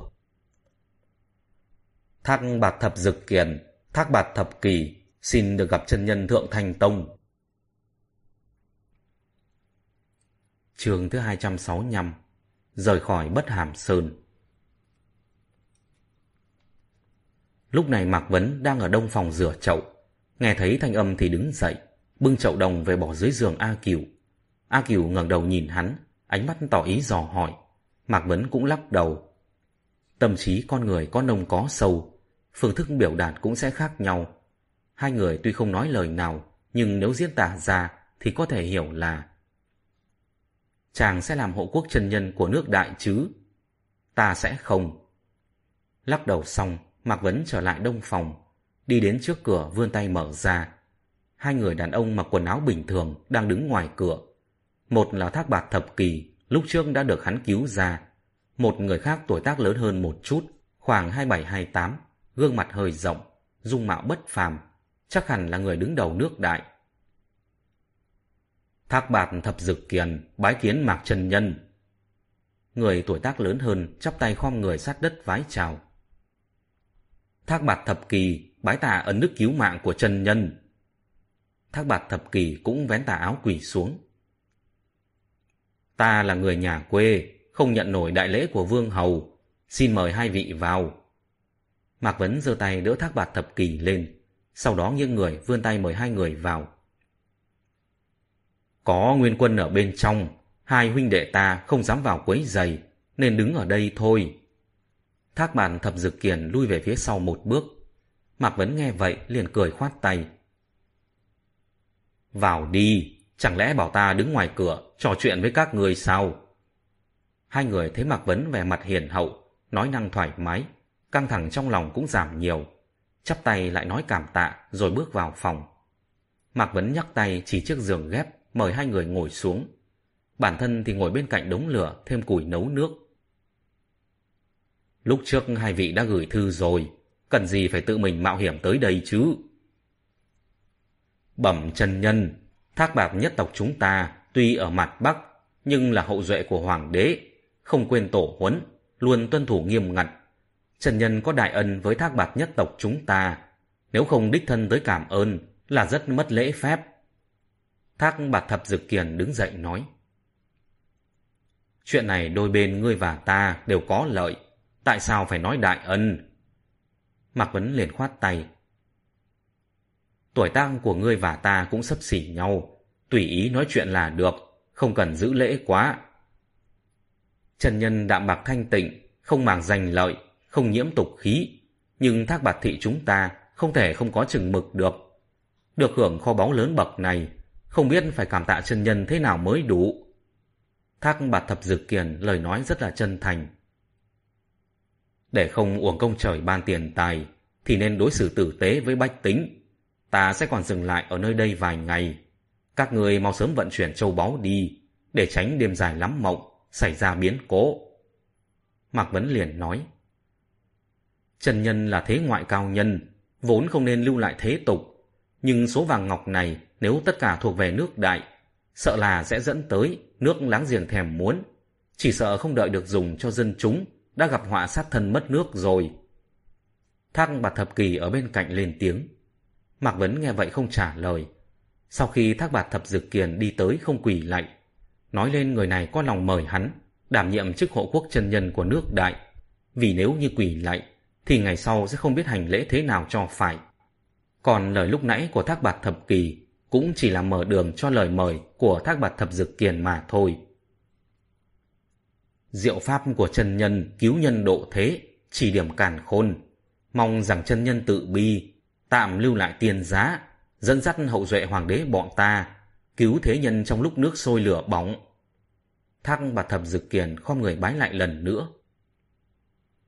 Các người xem trọng ta rồi, chuyện ta làm chỉ là suy đoán thiền ý, cũng không phải nhận lệnh của trời. Huống chi lúc trước dẫn quân triệu bắc phạt, cũng chỉ là vì đổi lấy giảm thuế cho người Hán ở nước triệu mà thôi. Mang Duệ Vương về nước cũng chỉ là ý muốn nhất thời. Hôm nay lấy được số vàng ngọc này chính là tạo hóa của nước đại các người, không liên quan tới ta. Các người nên mời thánh hiển khác để an bang định quốc. Diệu pháp của chân nhân thiên hạ vô song. Thiên hạ đều biết có được chân nhân thì có được thiên hạ. Mong chân nhân rủ lòng thương dân, lưu lại dẫn dắt chúng ta. Nếu thiên hạ được thống nhất, nhất định sẽ thi hành chính sách nhân từ, quy tổ giáo hóa, xua đuổi dị giáo, thượng nho sùng đạo. Thác bà thập dực kiền lại cầu xin. Lời này sai rồi. Đất hoa hạ cửu châu có rất nhiều dị sĩ tài giỏi. Người có đức hạnh pháp thuật cao hơn ta cũng không phải ít. Chỉ là bọn họ không muốn giao thiệp nhiều với người phàm trần. Rồng lui về ẩn cư nơi núi sâu thì hổ mới có cơ hội hiển uy.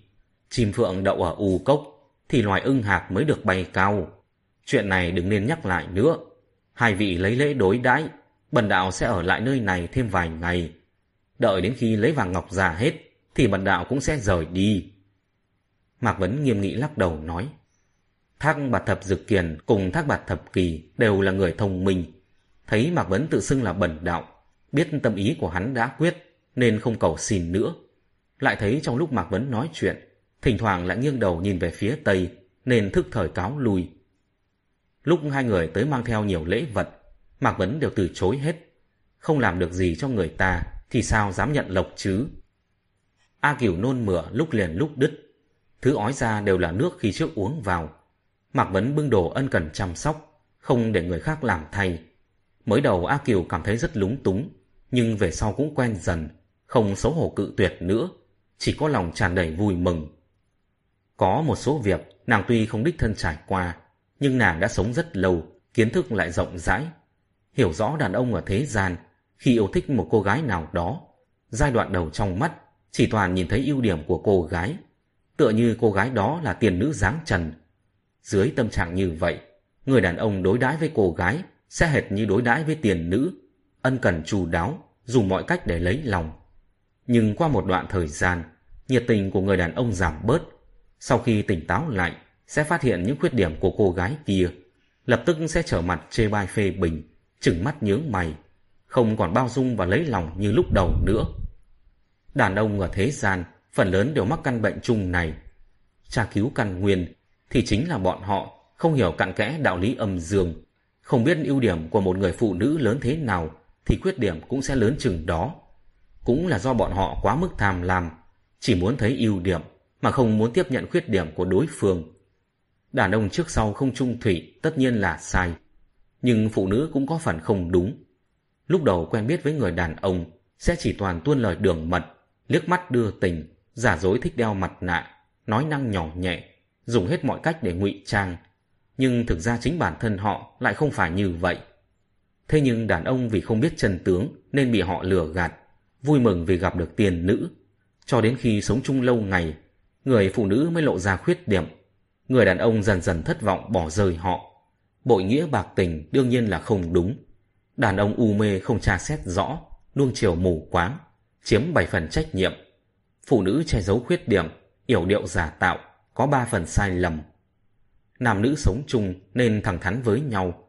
Là tính tình gì, là tướng mạo gì, có khuyết điểm gì, ưu điểm gì, đều nên chỉ ra cho người kia biết. Nếu có ai có thể chấp nhận được thì kết làm vợ chồng, thật lòng đối đãi, yên ổn sống qua ngày. Mạc Vấn có thể dọn đồ ô uế cho nàng, đủ thấy tính cách thật của hắn, nhìn nhận khách quan, săn sóc tỉ mỉ. Được lấy một người đàn ông như vậy làm chồng, A Kiều làm sao có thể không thích. Tuy rằng trong lòng vui mừng, nhưng A Kiều cũng thấy được khuyết điểm của Mạc Vấn. Mạc Vấn bị nho giáo ảnh hưởng quá sâu. Mặc dù nói năng trung dung ôn hòa, nhưng làm việc lại rất cố chấp bảo thủ. Vì để đẩy nhanh tốc độ, đỉnh vòm bằng đồng đen đã bị mở ra 10 lỗ hổng. Phần lớn vàng ngọc đá quý đã được kéo lên. Lão ngũ đi tuần tra quan sát quanh các lỗ hổng. Phàm là thấy cái gì mình thích thì đều sẽ giữ lại. Lần này Mạc Vấn cũng không trách tội gã nữa. Tuy rằng trước mắt lão ngũ đã tốt hơn một chút, nhưng tình cảnh lúc hai người gặp nạn nghèo túng, hắn vẫn còn nhớ rõ. Nếu vàng ngọc có thể khiến trong lòng lão ngũ yên ổn, vậy thì cứ để gã cầm đi. Người nước đại cũng không trách móc gì lão ngũ, vì kho báu nơi này là Mạc Vấn mở ra. Lão ngũ có quyền lấy đi đồ vật bên trong. Thứ hai là vàng ngọc nơi này quả thực là quá nhiều. Lão ngũ có lấy đi cũng chỉ như hạt muối bỏ bệ. Ba ngày sau, A Kiều không còn nôn nữa. Sau khi nuốt một viên cố bổn đan thì nhanh chóng khôi phục thể lực. Lúc này Mạc Vấn đã không phát hiện được bất kỳ khí tức dị loại nào trên người A Kiều. Trước đó trong lòng, dù sao vẫn còn có chút cảm giác lo lắng. Đến nay cảm giác đó đã hoàn toàn biến mất.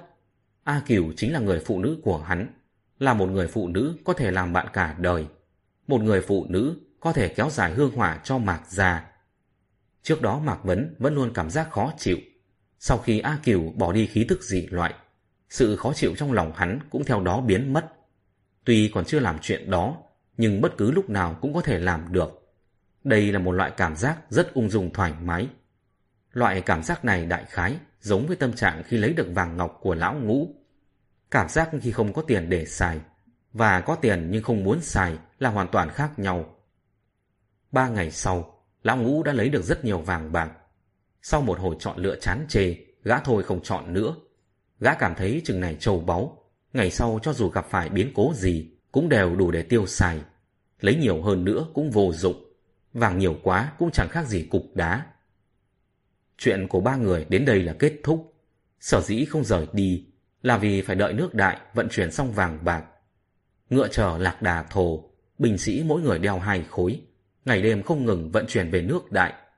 Thác bạt thập kỳ không hổ được phong duệ vương, hứa hẹn với binh lính, mỗi lần mang về một khối vàng sẽ được thưởng một lượng vàng. Nhưng trên đường trở về thì người ngậm cỏ, ngựa ngậm tầm không được phát ra một tiếng vàng, càng không thể để lộ tin tức. Người nào để lộ tin tức, trù di cửu tộc. Nơi này cách Hùng Châu nước Triệu và thành trì nước Yên đều không quá năm sáu trăm dặm. Nhưng quân Triệu và quân Yên lại không hề tới đây thăm dò tin tức. Nguyên nhân là bởi bọn họ không muốn đối địch với Mạc Vấn. Và nhất là bọn họ không ngờ rằng lăng mộ trong bất hàm sơn là mộ của Tào Tháo. Càng không biết trong lăng mộ lại có nhiều vàng bạc đến vậy. Nếu biết chỗ này có kho vàng thì đừng nói là Mạc Vấn. Dù có là Diêm Vương ở chỗ này, bọn họ cũng sẽ không tiếc mạng để đi cướp đoạt lại. Bảy ngày sau, Mạc Vấn bắt đầu thu dọn hành trang. Trước đó Thác Bạt Thập Dực Kiền và Thác Bạt Thập Kỳ đã mời hắn tiếp nhận kim ấn hộ quốc nước đại thêm lần nữa. Tuy hắn đã khéo léo từ chối, nhưng nhìn dáng vẻ của Thác Bạt Thập Dực Kiền, nhất định sẽ mời hắn lần thứ ba. Gã thân là hoàng đế, phải ba lần đích thân mời hiền tài, thì đối phương nhất định phải đồng ý. Nếu không chính là tự cao tự đại, không xem ai ra gì. Vì để tránh xuất hiện tình huống đó, nên hắn chuẩn bị lặng lẽ rời đi. Lúc này vàng ngọc trong lăng mộ đã chuyển ra ngoài được phần nửa. Nước đại phái hàng vạn binh sĩ tới bảo vệ, chắc chắn sẽ không xuất hiện chuyện ngoài ý muốn nào. Lão già, chúng ta phải đi sao? Lão ngũ phát hiện Mạc Vấn và A Kiều đang thu dọn hành lý. Cảnh tuyết nơi này rất đẹp, người có thể ở lại đây thêm vài ngày. Mạc Vấn cười đùa nói. Vậy những tên hoạt tử nhân kia thì làm thế nào? Lão Ngũ liền hỏi. Hoạt tử nhân trong miệng gã là chỉ binh sĩ trong lăng mộ. Kệ đi, ai tạo nghiệp thì để người đó chịu. Mạc Vấn lắc đầu nói. Đối với tai họa không phải do mình tạo ra thì chẳng cần phải bận tâm làm gì cho mệt. Có ra tay hay không còn phải xem tâm trạng. Mà lúc này hắn lại không hề muốn ra tay. Lão già, rốt cuộc là ai đã tạo ra ngôi mộ này? Lão ngũ tò mò lại hỏi. Người xây lăng mộ và người thi pháp có thể là hai người khác nhau. Theo tình hình trong lăng mộ thì chắc là do một vị đạo nhân Thái Thành tên là Tả Từ. Mạc Vấn liền nói. Cậu còn chưa đào hết cả lăng mộ, sao mà biết được lão ta? Lão Ngũ nghi ngờ trì hỏi. Truyền thuyết về tả Từ không ít hơn lữ bố. Gã dĩ nhiên đã từng nghe qua về người này. Có vài chuyện không cần tận mắt chứng kiến cũng có thể biết được đầu mối. Ta không những biết là y, mà còn biết y đã sống 14 năm trong lăng mộ. Mạc Vấn lại cười đáp. Lão Vũ nghe vậy càng thêm nghi ngờ, nhưng gã đã nhìn thấu ý định thừa nước đục thả câu của Mạc Vấn. Bèn quay đầu nhìn về phía A Kiều. A Kiều cười cười liền giải thích. Tuổi thọ của người bình thường dừng lại ở đôi giáp. Dù là người tu hành cũng không ngoại lệ. Nhưng người này đã sống đến 134 tuổi. Trừ khi lão sống thêm 14 năm nữa ở chỗ này. Còn nếu không, sẽ không vượt qua được tuổi thọ trời định. À đúng rồi, ta phải đi lấy lộ phí đã. Lão ngũ giải được nghi vấn, xách túi liền đi ra cửa. Mạc Vấn liền mở hộp phủ ra, viết một phong thư, viết ba điều. Thứ nhất là chào tạm biệt tộc Thác Bạt. Thứ hai là mong hoàng gia nước đại tin dùng hai người hoàng tiêu. Thứ ba là bảo bọn họ mang mấy con ba ba chưa chết trong lăng mộ ra phóng sinh. Sau khi lấy vàng ngọc ra thì nên lấp lăng mộ lại. Màn đêm buông xuống, ba người lập tức rời khỏi lều gỗ, suốt đêm rời đi. Chương 265 kết thúc tại đây. Mời các bạn tiếp tục lắng nghe Tử Dương Chương thứ 266 Kim Phong Ngọc Lộ Nhất Tiêu Phùng. Lúc ba người rời đi Không kinh động bất cứ người nào Cũng không tới quấy giày hắc tam nữa. Lão ngũ cõng nhiều vàng bạc quá Mệt thở không ra hơi. Sau khi bay qua một ngọn núi Thì chịu không nổi nữa Biến thân thành rơi lớn Chở hai người bay về phía tây. Lúc bay lên cao Mạc Vấn thấy tiết trời giá rét, liền phóng linh khí ra bao bọc lão ngũ, giảm bớt giá rét giúp gã. Nhưng sau khi phóng linh khí ra, không khí xung quanh cũng theo đó bị ngăn cách. Lão ngũ vỗ cánh thịt mãi không bay lên được, liền rơi thẳng xuống đất. Mạc Vấn thấy vậy, vội vàng thu hồi linh khí. Hắn với A Cửu không bị làm sao, nhưng ngược lại dọa cho lão ngũ, sợ đến mức thét chói tai không dứt. Bay về hướng nam, đến gần thành trấn, Mạc Vấn liền bảo Lão Ngũ. Bay trong đêm đông, Lão Ngũ không thể kiên trì được lâu. Lão Ngũ nghe vậy, nghiêng cánh hướng về bên trái, đổi hướng về phía nam. Trong lúc phi hành, Lão ngũ vẫn luôn cố gắng vỗ cánh thật nhanh để làm ấm cơ thể. Nhưng vỗ càng nhanh thì gió rét càng mạnh. Chưa rời khỏi khu vực bất hàm sơn thì lão ngũ đã chịu không nổi. Chậm rãi hạ xuống đổi lại thành hình người. Lạnh đến môi tím bầm, cả người run rẩy cả lên. Mang nhiều vàng như vậy có ích gì chứ? Mạc Vấn lấy cái túi vàng trên vai lão ngũ đưa cho A kiều. Lão già, ta còn có vợ con mà. Rét lạnh khiến lão ngũ nói không ra tiếng. Tới đây, ta cõng người một đoạn đường nào. Mạc Vấn vẫy vẫy tay với lão ngũ. Không được, không được. Sao lại có chuyện lão già cõng hạ nhân chứ? Lão ngũ liền khoát tay lìa lịa. Ta lúc nào xem ngươi là hạ nhân. Nhanh lên chút coi, đừng rông dài nữa. Mạc Vấn liền thúc giục. Thực sự không thể được, dù sao chúng ta cũng không vội gì, đi từ từ vậy.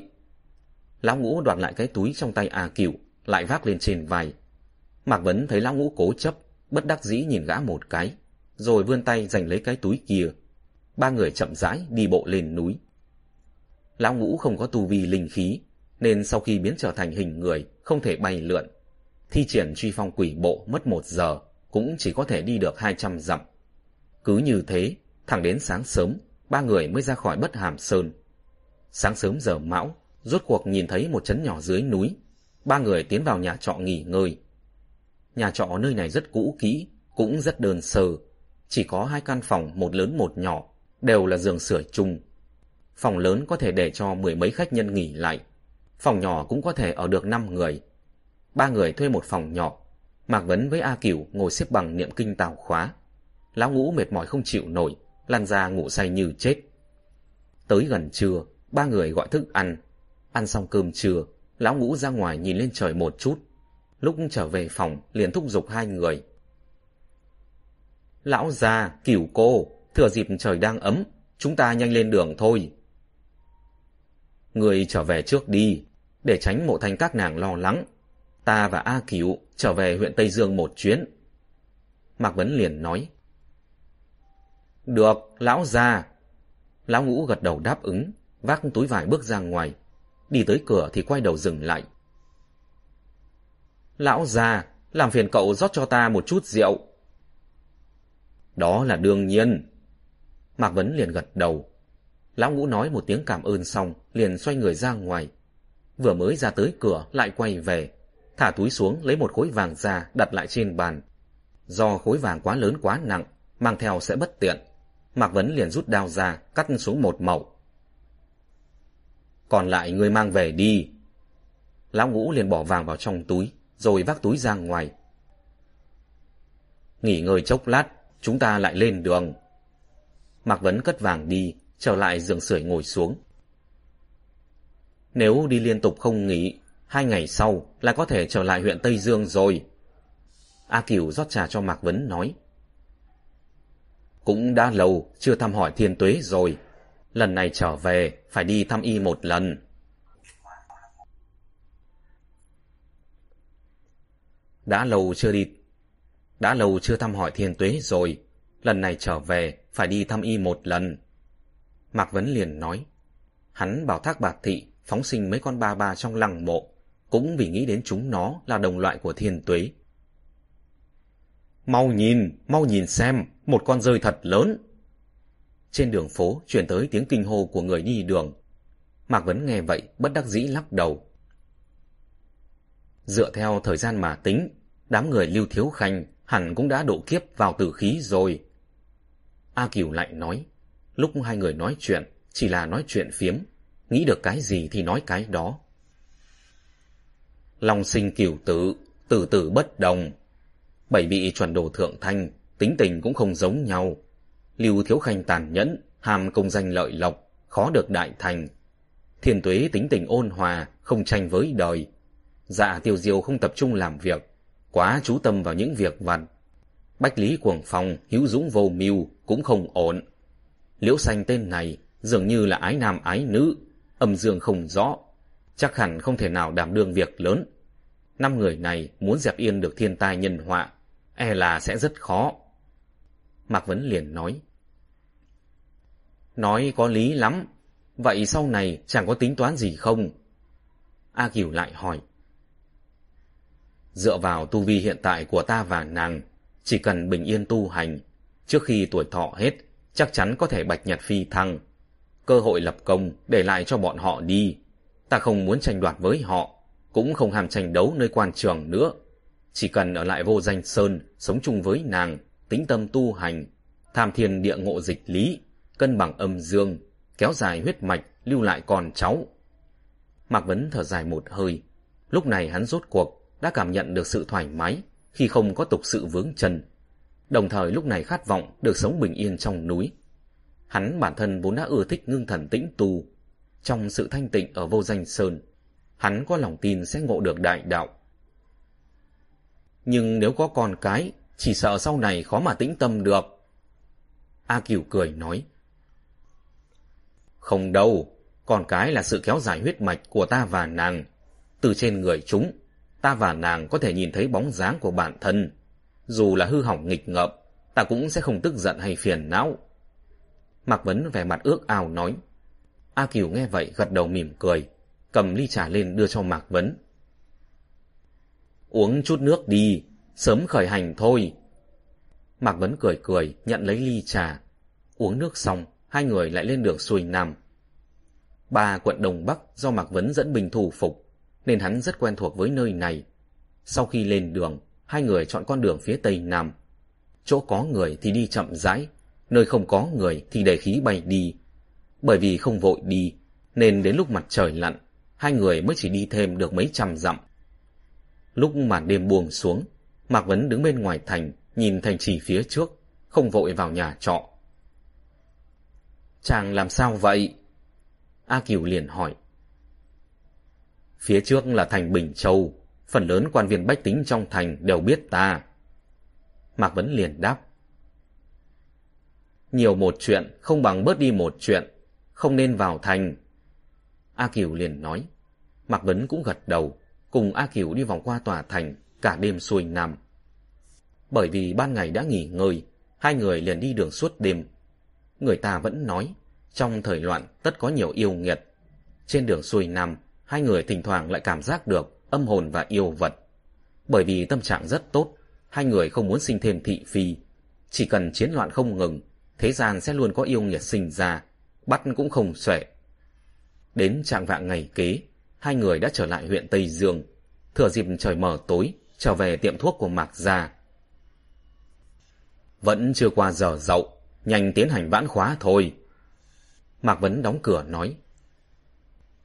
Chàng thực sự muốn vãn khóa ư? A Kiều nghiêng đầu cười hỏi.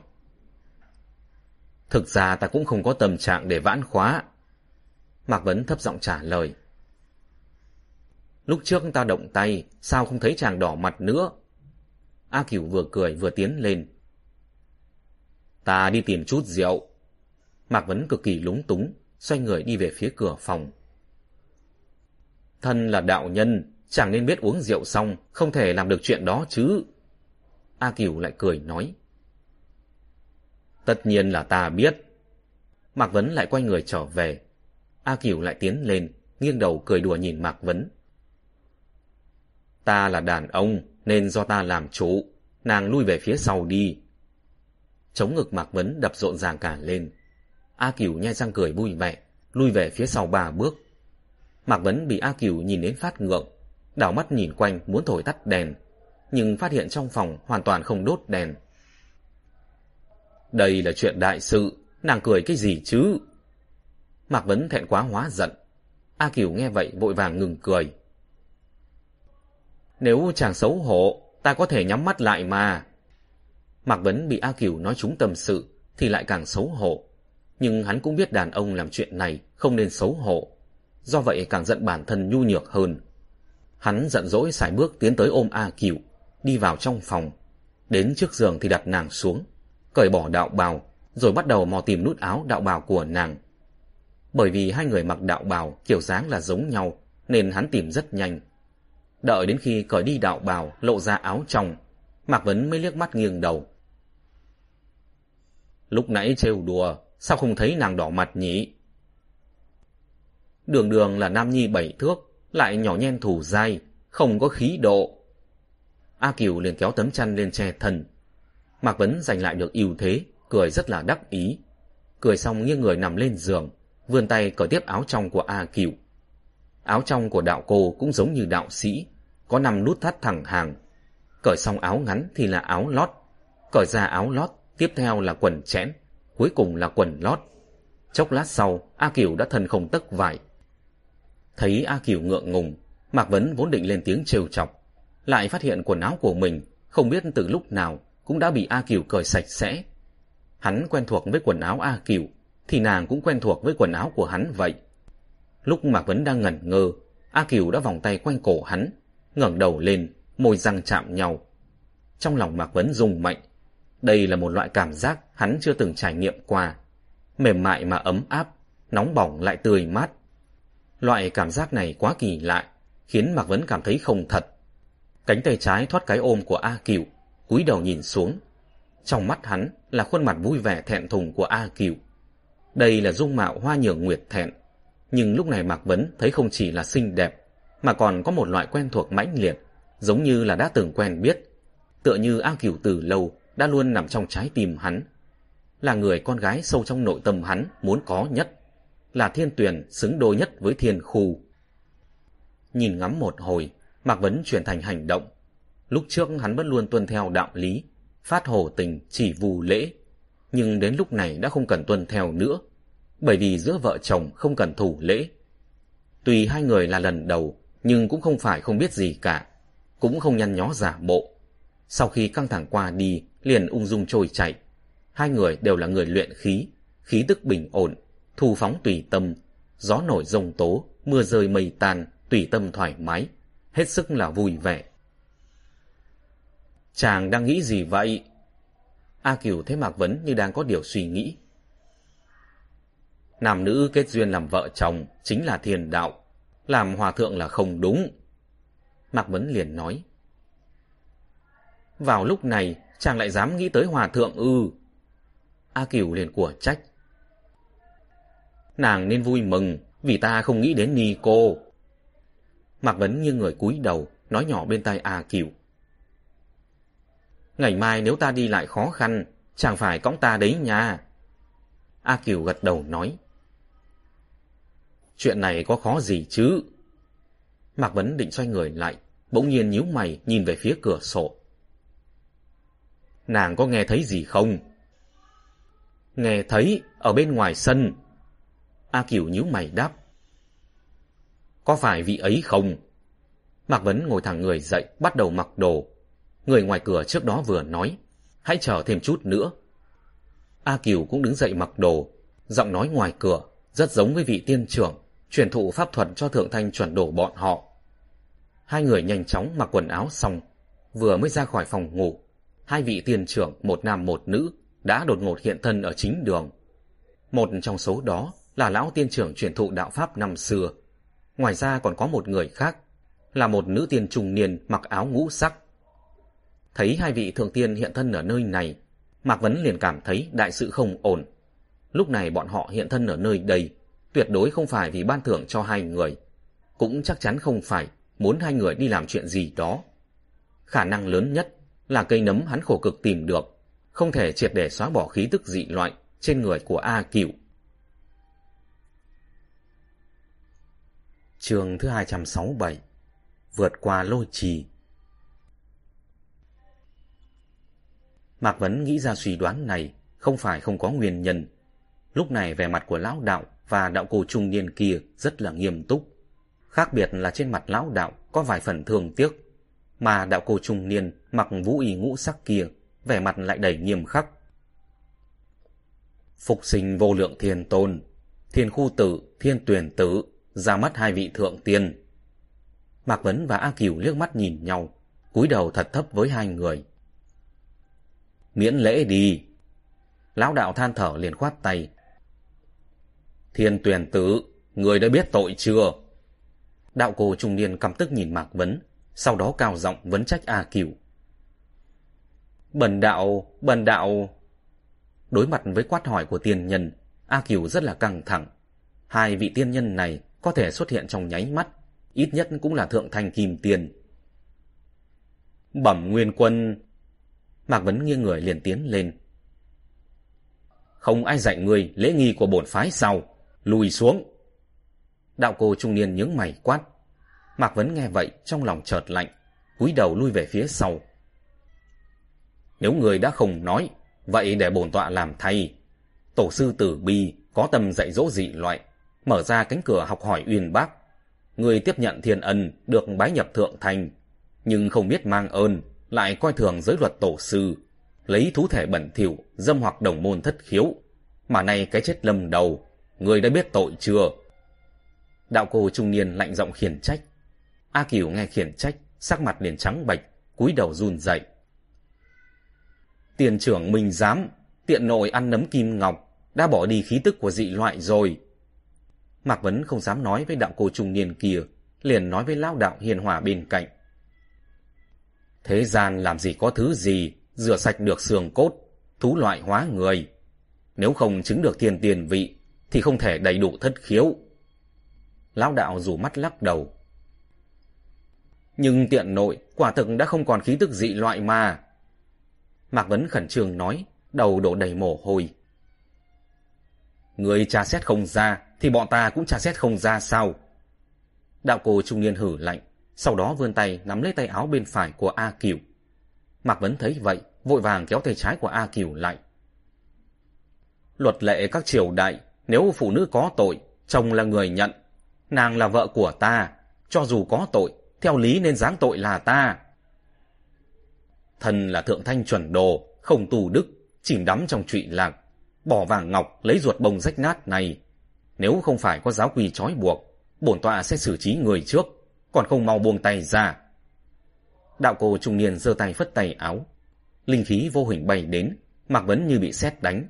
Tuy quanh thân đau đớn khó chịu, nhưng vẫn không buông tay. Nguyên quân tử bi, tiên trưởng tử bi, quả thực vãn bối có sai trái, tiện nội cũng có sai trái. Bọn ta nhận tội, cầu xin thượng tiên khai ân một lần, cho vãn bối lập công chuộc tội. Nếu có được cơ hội này, bất kể vất vả gian khổ thế nào, đều nguyện làm tất cả. Thế gian không phải chỉ có một mình người có thể gánh vác được đại sự. Đạo cô trung niên khinh thường liếc nhìn Mạc Vấn, lại giơ tay muốn phất tay áo. Lão đạo lại giơ tay ngăn cản đạo cô trung niên kia, vươn tay phải cách không nắm lấy chiếc áo khoác đưa cho A Kiều. Mặc thêm áo vào đi.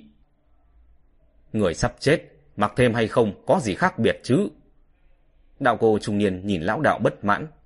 Mạc Vấn nghe vậy, sợ hãi nên liền bất chấp, quỳ xuống cầu xin.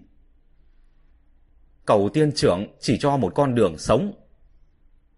Không phải tất cả sai lầm đều có thể bù đắp được. Lão đạo lắc đầu thở dài. A Cửu lúc trước vẫn luôn kinh hoàng, thấy cử động của Mạc Vấn thì rất đau khổ, liền xé rách tay áo bên phải, xoay người ôm lấy Mạc Vấn. Lão già, không cần cầu người, có thể giao thân cho chàng, chính là may mắn của A Cửu rồi, dù chết cũng không hối hận. Chẳng qua không thể lưu lại con cháu cho lão già, ta rất là tiếc nuối. Chết đến nơi còn không biết xấu hổ. Đạo cô trung niên phất tay áo, khiến A Cửu đụng vào bức tường phía tây. ức hiếp người quá đáng. Mạc Vấn thấy vậy không nhìn được giận dữ, linh khí liền bay ra, cầm phong chỉ thủ phóng thẳng về phía mặt đạo cô. Không phân biệt được tôn ti. Đạo cô trung niên kia không ngờ Mạc Vấn lại dám động thủ với bà, giận dữ lại phất tay áo bên trái.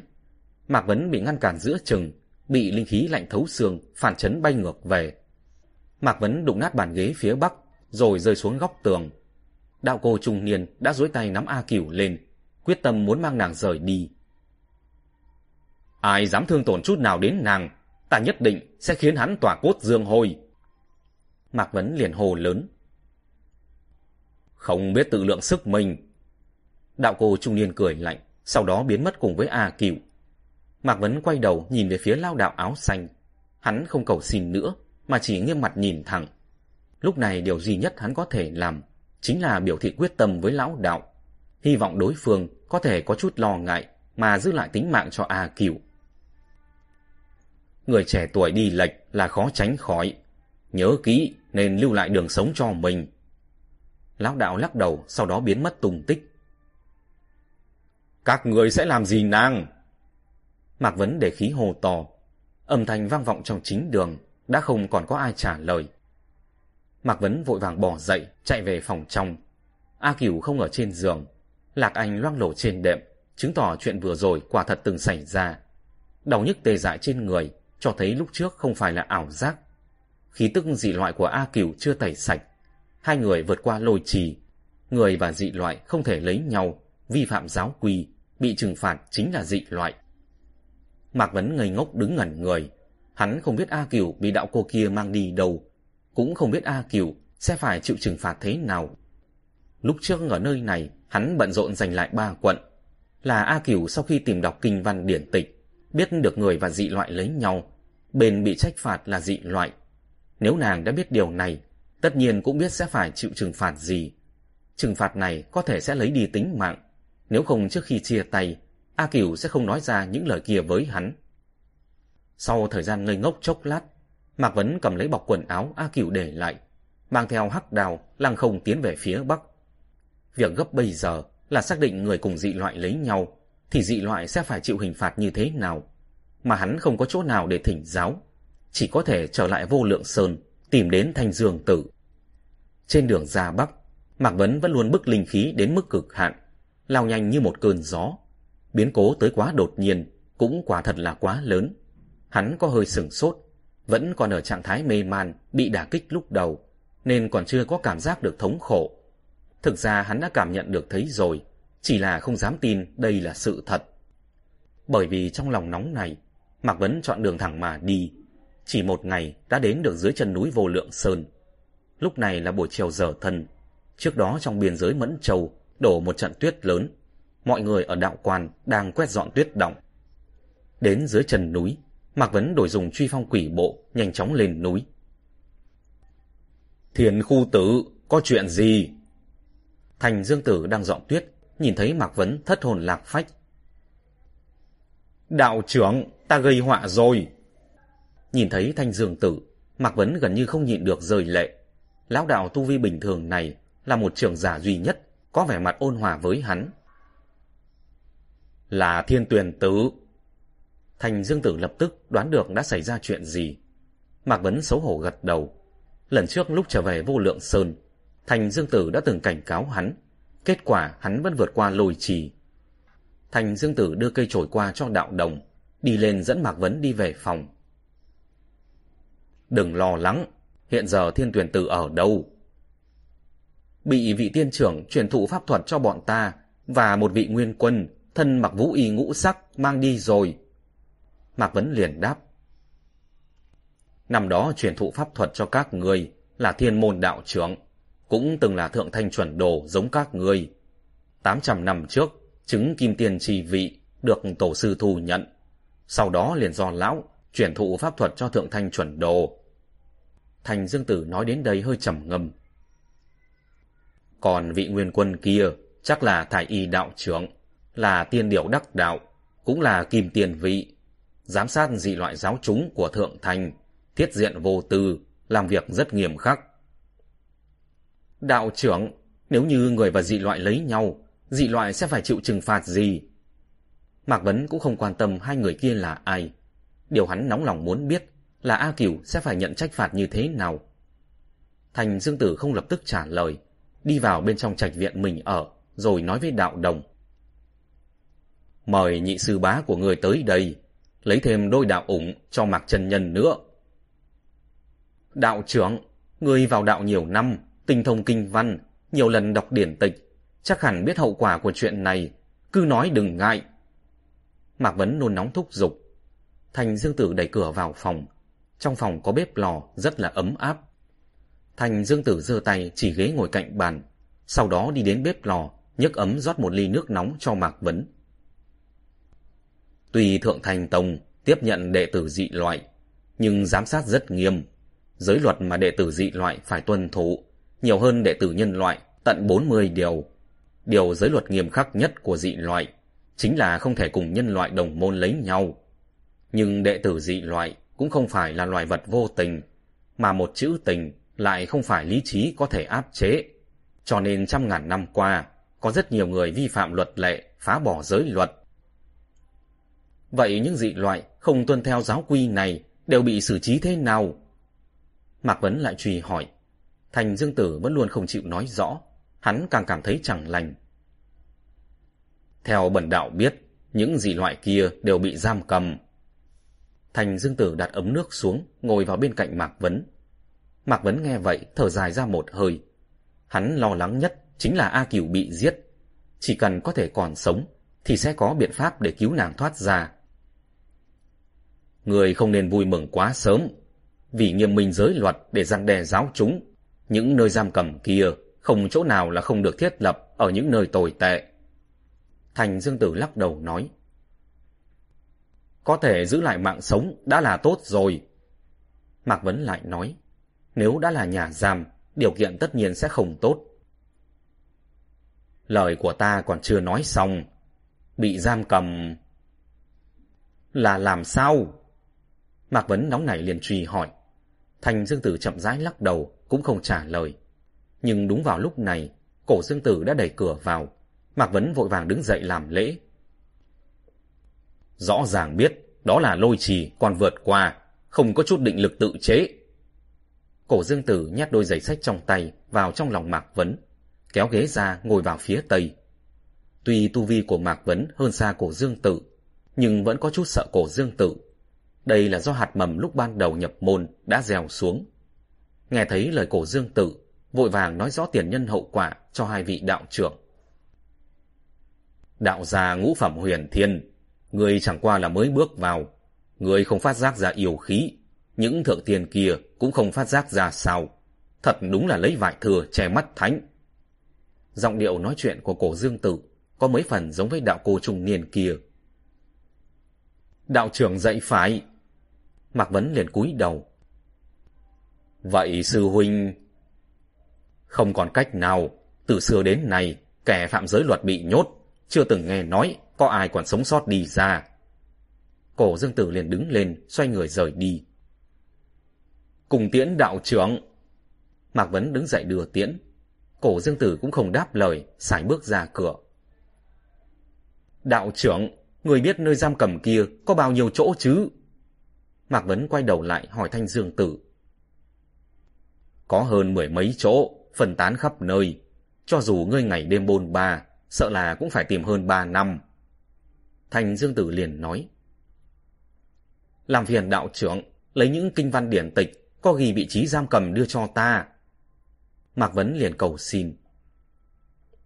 Cũng vô dụng thôi, những nơi giam cầm kia tuy có chỗ khác biệt, nhưng có một ngoại lệ, đều không có thức ăn, lại có bình phong ngăn trở. Cho dù tìm được nơi giam cầm, cũng không cách nào đưa thức ăn vào được. Thành Dương Tử do dự chốc lát liền lên tiếng. Ý của đạo trưởng là tất cả dị loại bị nhốt đều sẽ bị chết đói ư. Mạc Vấn nghe vậy như rơi vào hầm băng. Thành Dương Tử chậm rãi lắc đầu. Thành Dương Tử nói xong, Mạc Vấn sững sờ hồi lâu. Đợi đến khi phục hồi lại tinh thần, lập tức nắm lấy bọc quần áo của A Cửu để lại, lục soát một trận. Ngừng thần tĩnh khí, đừng nên xì cuồng. Thành Dương Tử thấy cử chỉ thất thường của Mạc Vấn, vội vàng tiến lên nhắc nhở. Mạc Vấn nhanh chóng liếc nhìn bọc quần áo. Bên trong có quần áo thay đổi và đan đỉnh cùng với đồ vẽ phù của A Cửu. Trừ cái này ra, chỉ có mấy lượng bạc vụn. Làm phiền đạo trưởng, đem những kinh văn điển tịch kia cho ta. Mạc Vấn buộc lại bọc quần áo kia, liền nói. Cho người thì có ích lợi gì? Chở người tìm được nó, nó đã là một bộ thi thể chết đói rồi. Thành Dương Tử lắc đầu nói. Nhưng trên người nàng có mang theo ba viên ích cốc đan, ta có thời gian ba tháng. Trường thứ 268 Thiên địa ngăn cách Nó mang ích cốc đan theo người làm gì? Thành Dương Tử liền hỏi. Chuyện này nói ra rất dài dòng, xin đạo trưởng hãy đem những kinh văn địa tịch kia cho ta. Mạc Vấn liền thúc giục.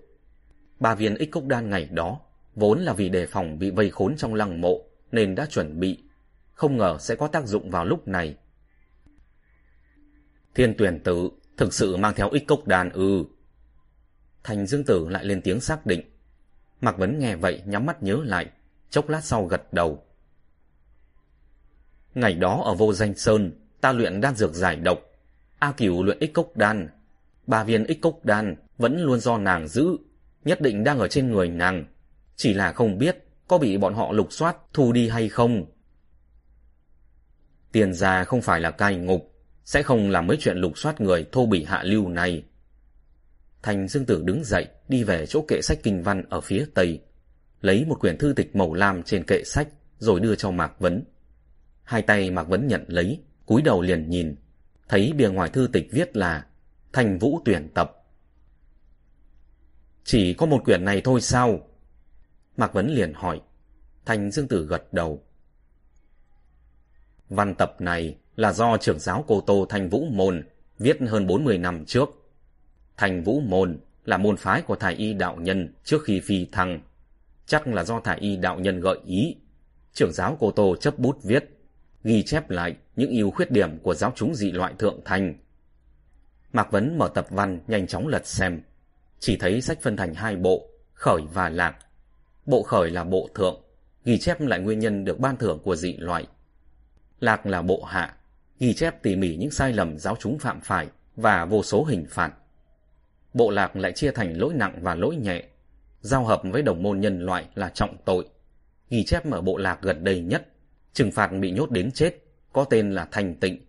Ý là thanh đi cơ thể dờ bận, tịnh đi nghiệp chướng. Nơi giam cầm có đến hơn 54 chỗ, viết trong 54 trang. Vị trí hoàn cảnh được ghi chép cặn kẽ tỉ mỉ. Những nơi giam cầm này, nhiều chỗ nằm ở những nơi hiểm trở như tuyết sơn, địa nhiệt, phong khẩu, đầm lầy, đảo hoang, nhược thủy, trùng động. Dưới mỗi trang đều ghi họ tên người bị phạt, nhiều ít không giống. Trang nhiều nhất ghi hơn 100 cái tên. Trang ghi ít chỉ có 78 cái. Tính toán sơ lược từ xưa đến nay, đã có hơn 1.000 đạo chúng dị loại chịu sự trừng phạt thành tịnh. Tại sao lại là họ tên mà không phải đạo hiệu? Mạc Vấn ngẩng đầu nhìn về phía thanh dương tử. Người chết rồi thì đâu còn đạo hiệu nữa. Thành dương tử liền đáp. Mạc Vấn nghe vậy gật đầu, tiếp tục cúi đầu lật xem tập văn. Giáo chúng bị phạt, đa số đều có tên nữ giới. Nam giới thì cả trăm cũng không thấy một người. Nguyên nhân chắc hẳn là do nữ giới dị loại thông thường rất xinh đẹp, cho nên đàn ông nhân loại cực kỳ yêu thích. Mà nam giới dị loại thì hiếm có người nào anh Tuấn đẹp trai, vì vậy phụ nữ nhân loại không thích. Một lần nữa xem kỹ người bị phạt, hầu như toàn bộ đều là phụ nữ dị loại, dụ dỗ giáo chúng đàn ông. Những người phụ nữ này nếu đã vào đạo môn, tất nhiên phải biết lôi trì không thể vượt qua, thuộc về loại biết rõ lại còn vi phạm. Đa phần nữ giới dị loại đều ôm lòng thiêu thần, liều mạng dù chết cũng muốn được âu yếm với người mình yêu một lần, đủ thấy phụ nữ được trọng tình hơn đàn ông. Những người này không ai còn sống sao? Mạc Vấn liền ngẩng đầu hỏi. Thành Dương Tử liền lắc đầu. Mạc Vấn thấy vậy, tâm tình càng xấu hơn. Thải y đạo nhân, trước khi mang A Cửu đi, hắn đã từng thỉnh cầu được lập công chuộc tội. Nhưng đối phương không cho hắn một cơ hội nào. Điều này khiến hắn cảm thấy bản thân vẫn còn quá nhỏ bé. Nhiều nơi như vậy, ba tháng người cũng tìm không hết. Thành Dương Tử cầm đôi giày kia lên, tỏ ý bảo Mạc Vấn đi vào. Mạc Vấn nói cảm tạ xong, thì nhận lấy đôi giày cúi người sỏ vào. Thiền môn đạo trưởng Tử Bi, trước khi đi, có để nội nhân mặc thêm áo khoác, đủ thấy nơi giam cầm kia rất lạnh. Ngoài những nơi địa nhiệt kia, những nơi giam cầm khác có cái nào không lạnh. Huống chi lúc này lại là mùa đông, mặc thêm áo khoác chứng tỏ được điều gì chứ? Thành Dương Tử lấy đôi ủng Mạc Vấn thay ra đặt ở góc tường. Mạc Vấn nghe vậy trong lòng thắt lại. Thành Dương Tử nói có lý. Hành động của thiên môn đạo trưởng chỉ có thể loại trừ những nơi giam cầm ở núi lửa và sa mạc. Số còn lại vẫn là rất nhiều. Thất thần hồi lâu, Mạc Vấn phục hồi tinh thần, thấy Thanh Dương Tử tay vẫn cầm đôi ủng hỏng kia. Tự biết là thất lễ, vội vàng đứng lên nói cảm ơn. Tạ ơn đạo trưởng đã ban tặng. Lửa cháy đến nơi rồi mà vẫn còn cổ hủ. Thật không biết người cầm binh đánh giặc thế nào. Thành Dương Tử chậm rãi lắc đầu. Trong lúc hai người nói chuyện, có đạo đồng bưng cơm tối vào. Cổ Dương Tử cũng đến cùng đạo đồng. Ta đến sau núi hỏi trưởng giáo sư huỳnh, hắn cũng không có cách nào cả. Cổ dương tử ngồi xuống mở miệng nói. Xin đa tạ trưởng lão. Mạc Vấn rất là cảm động. Cổ dương tử tuy mặt đen nghiêm nghị, nhưng là một người tốt, ngoài lạnh trong nóng. Sư huynh, người tinh thông phép quan sát sao trời.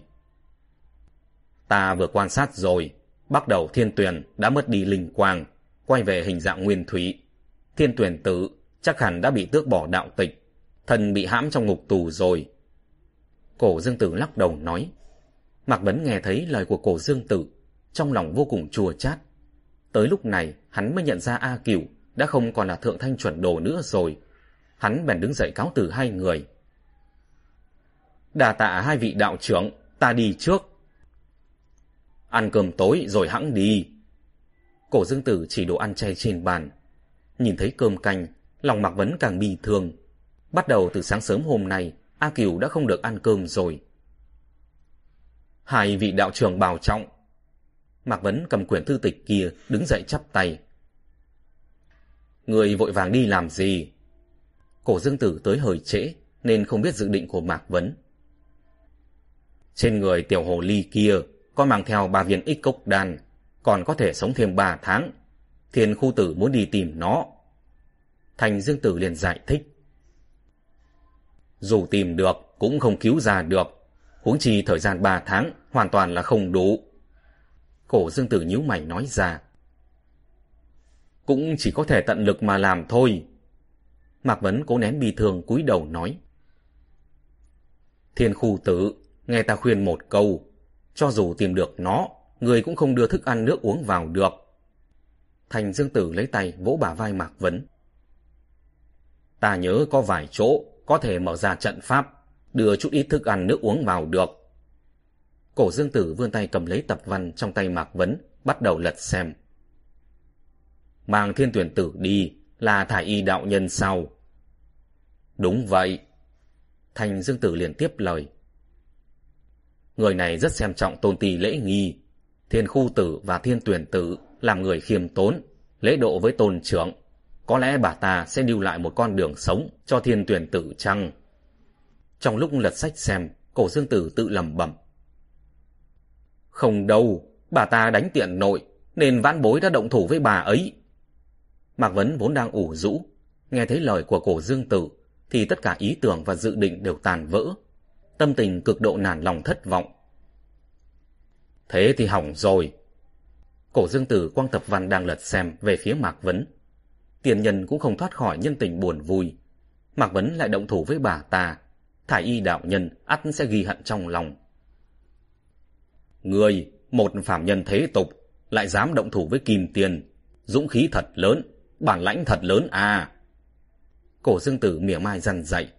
Mạc Vấn cúi người nhặt tập văn lên, chắp tay thì lễ với hai người, rồi xoay người đi ra ngoài. Lúc ấy động thủ với thải y đạo nhân hoàn toàn là phản ứng theo bản năng. Nếu cổ dương tử và thanh dương tử biết, hắn còn lớn tiếng mắng chửi những lời không hay nữa, nhất định sẽ càng khiển trách hơn. Bên ngoài thiên tuyển tử, không có hư ảnh lấm tấm, chắc hẳn không ở ngoài biển.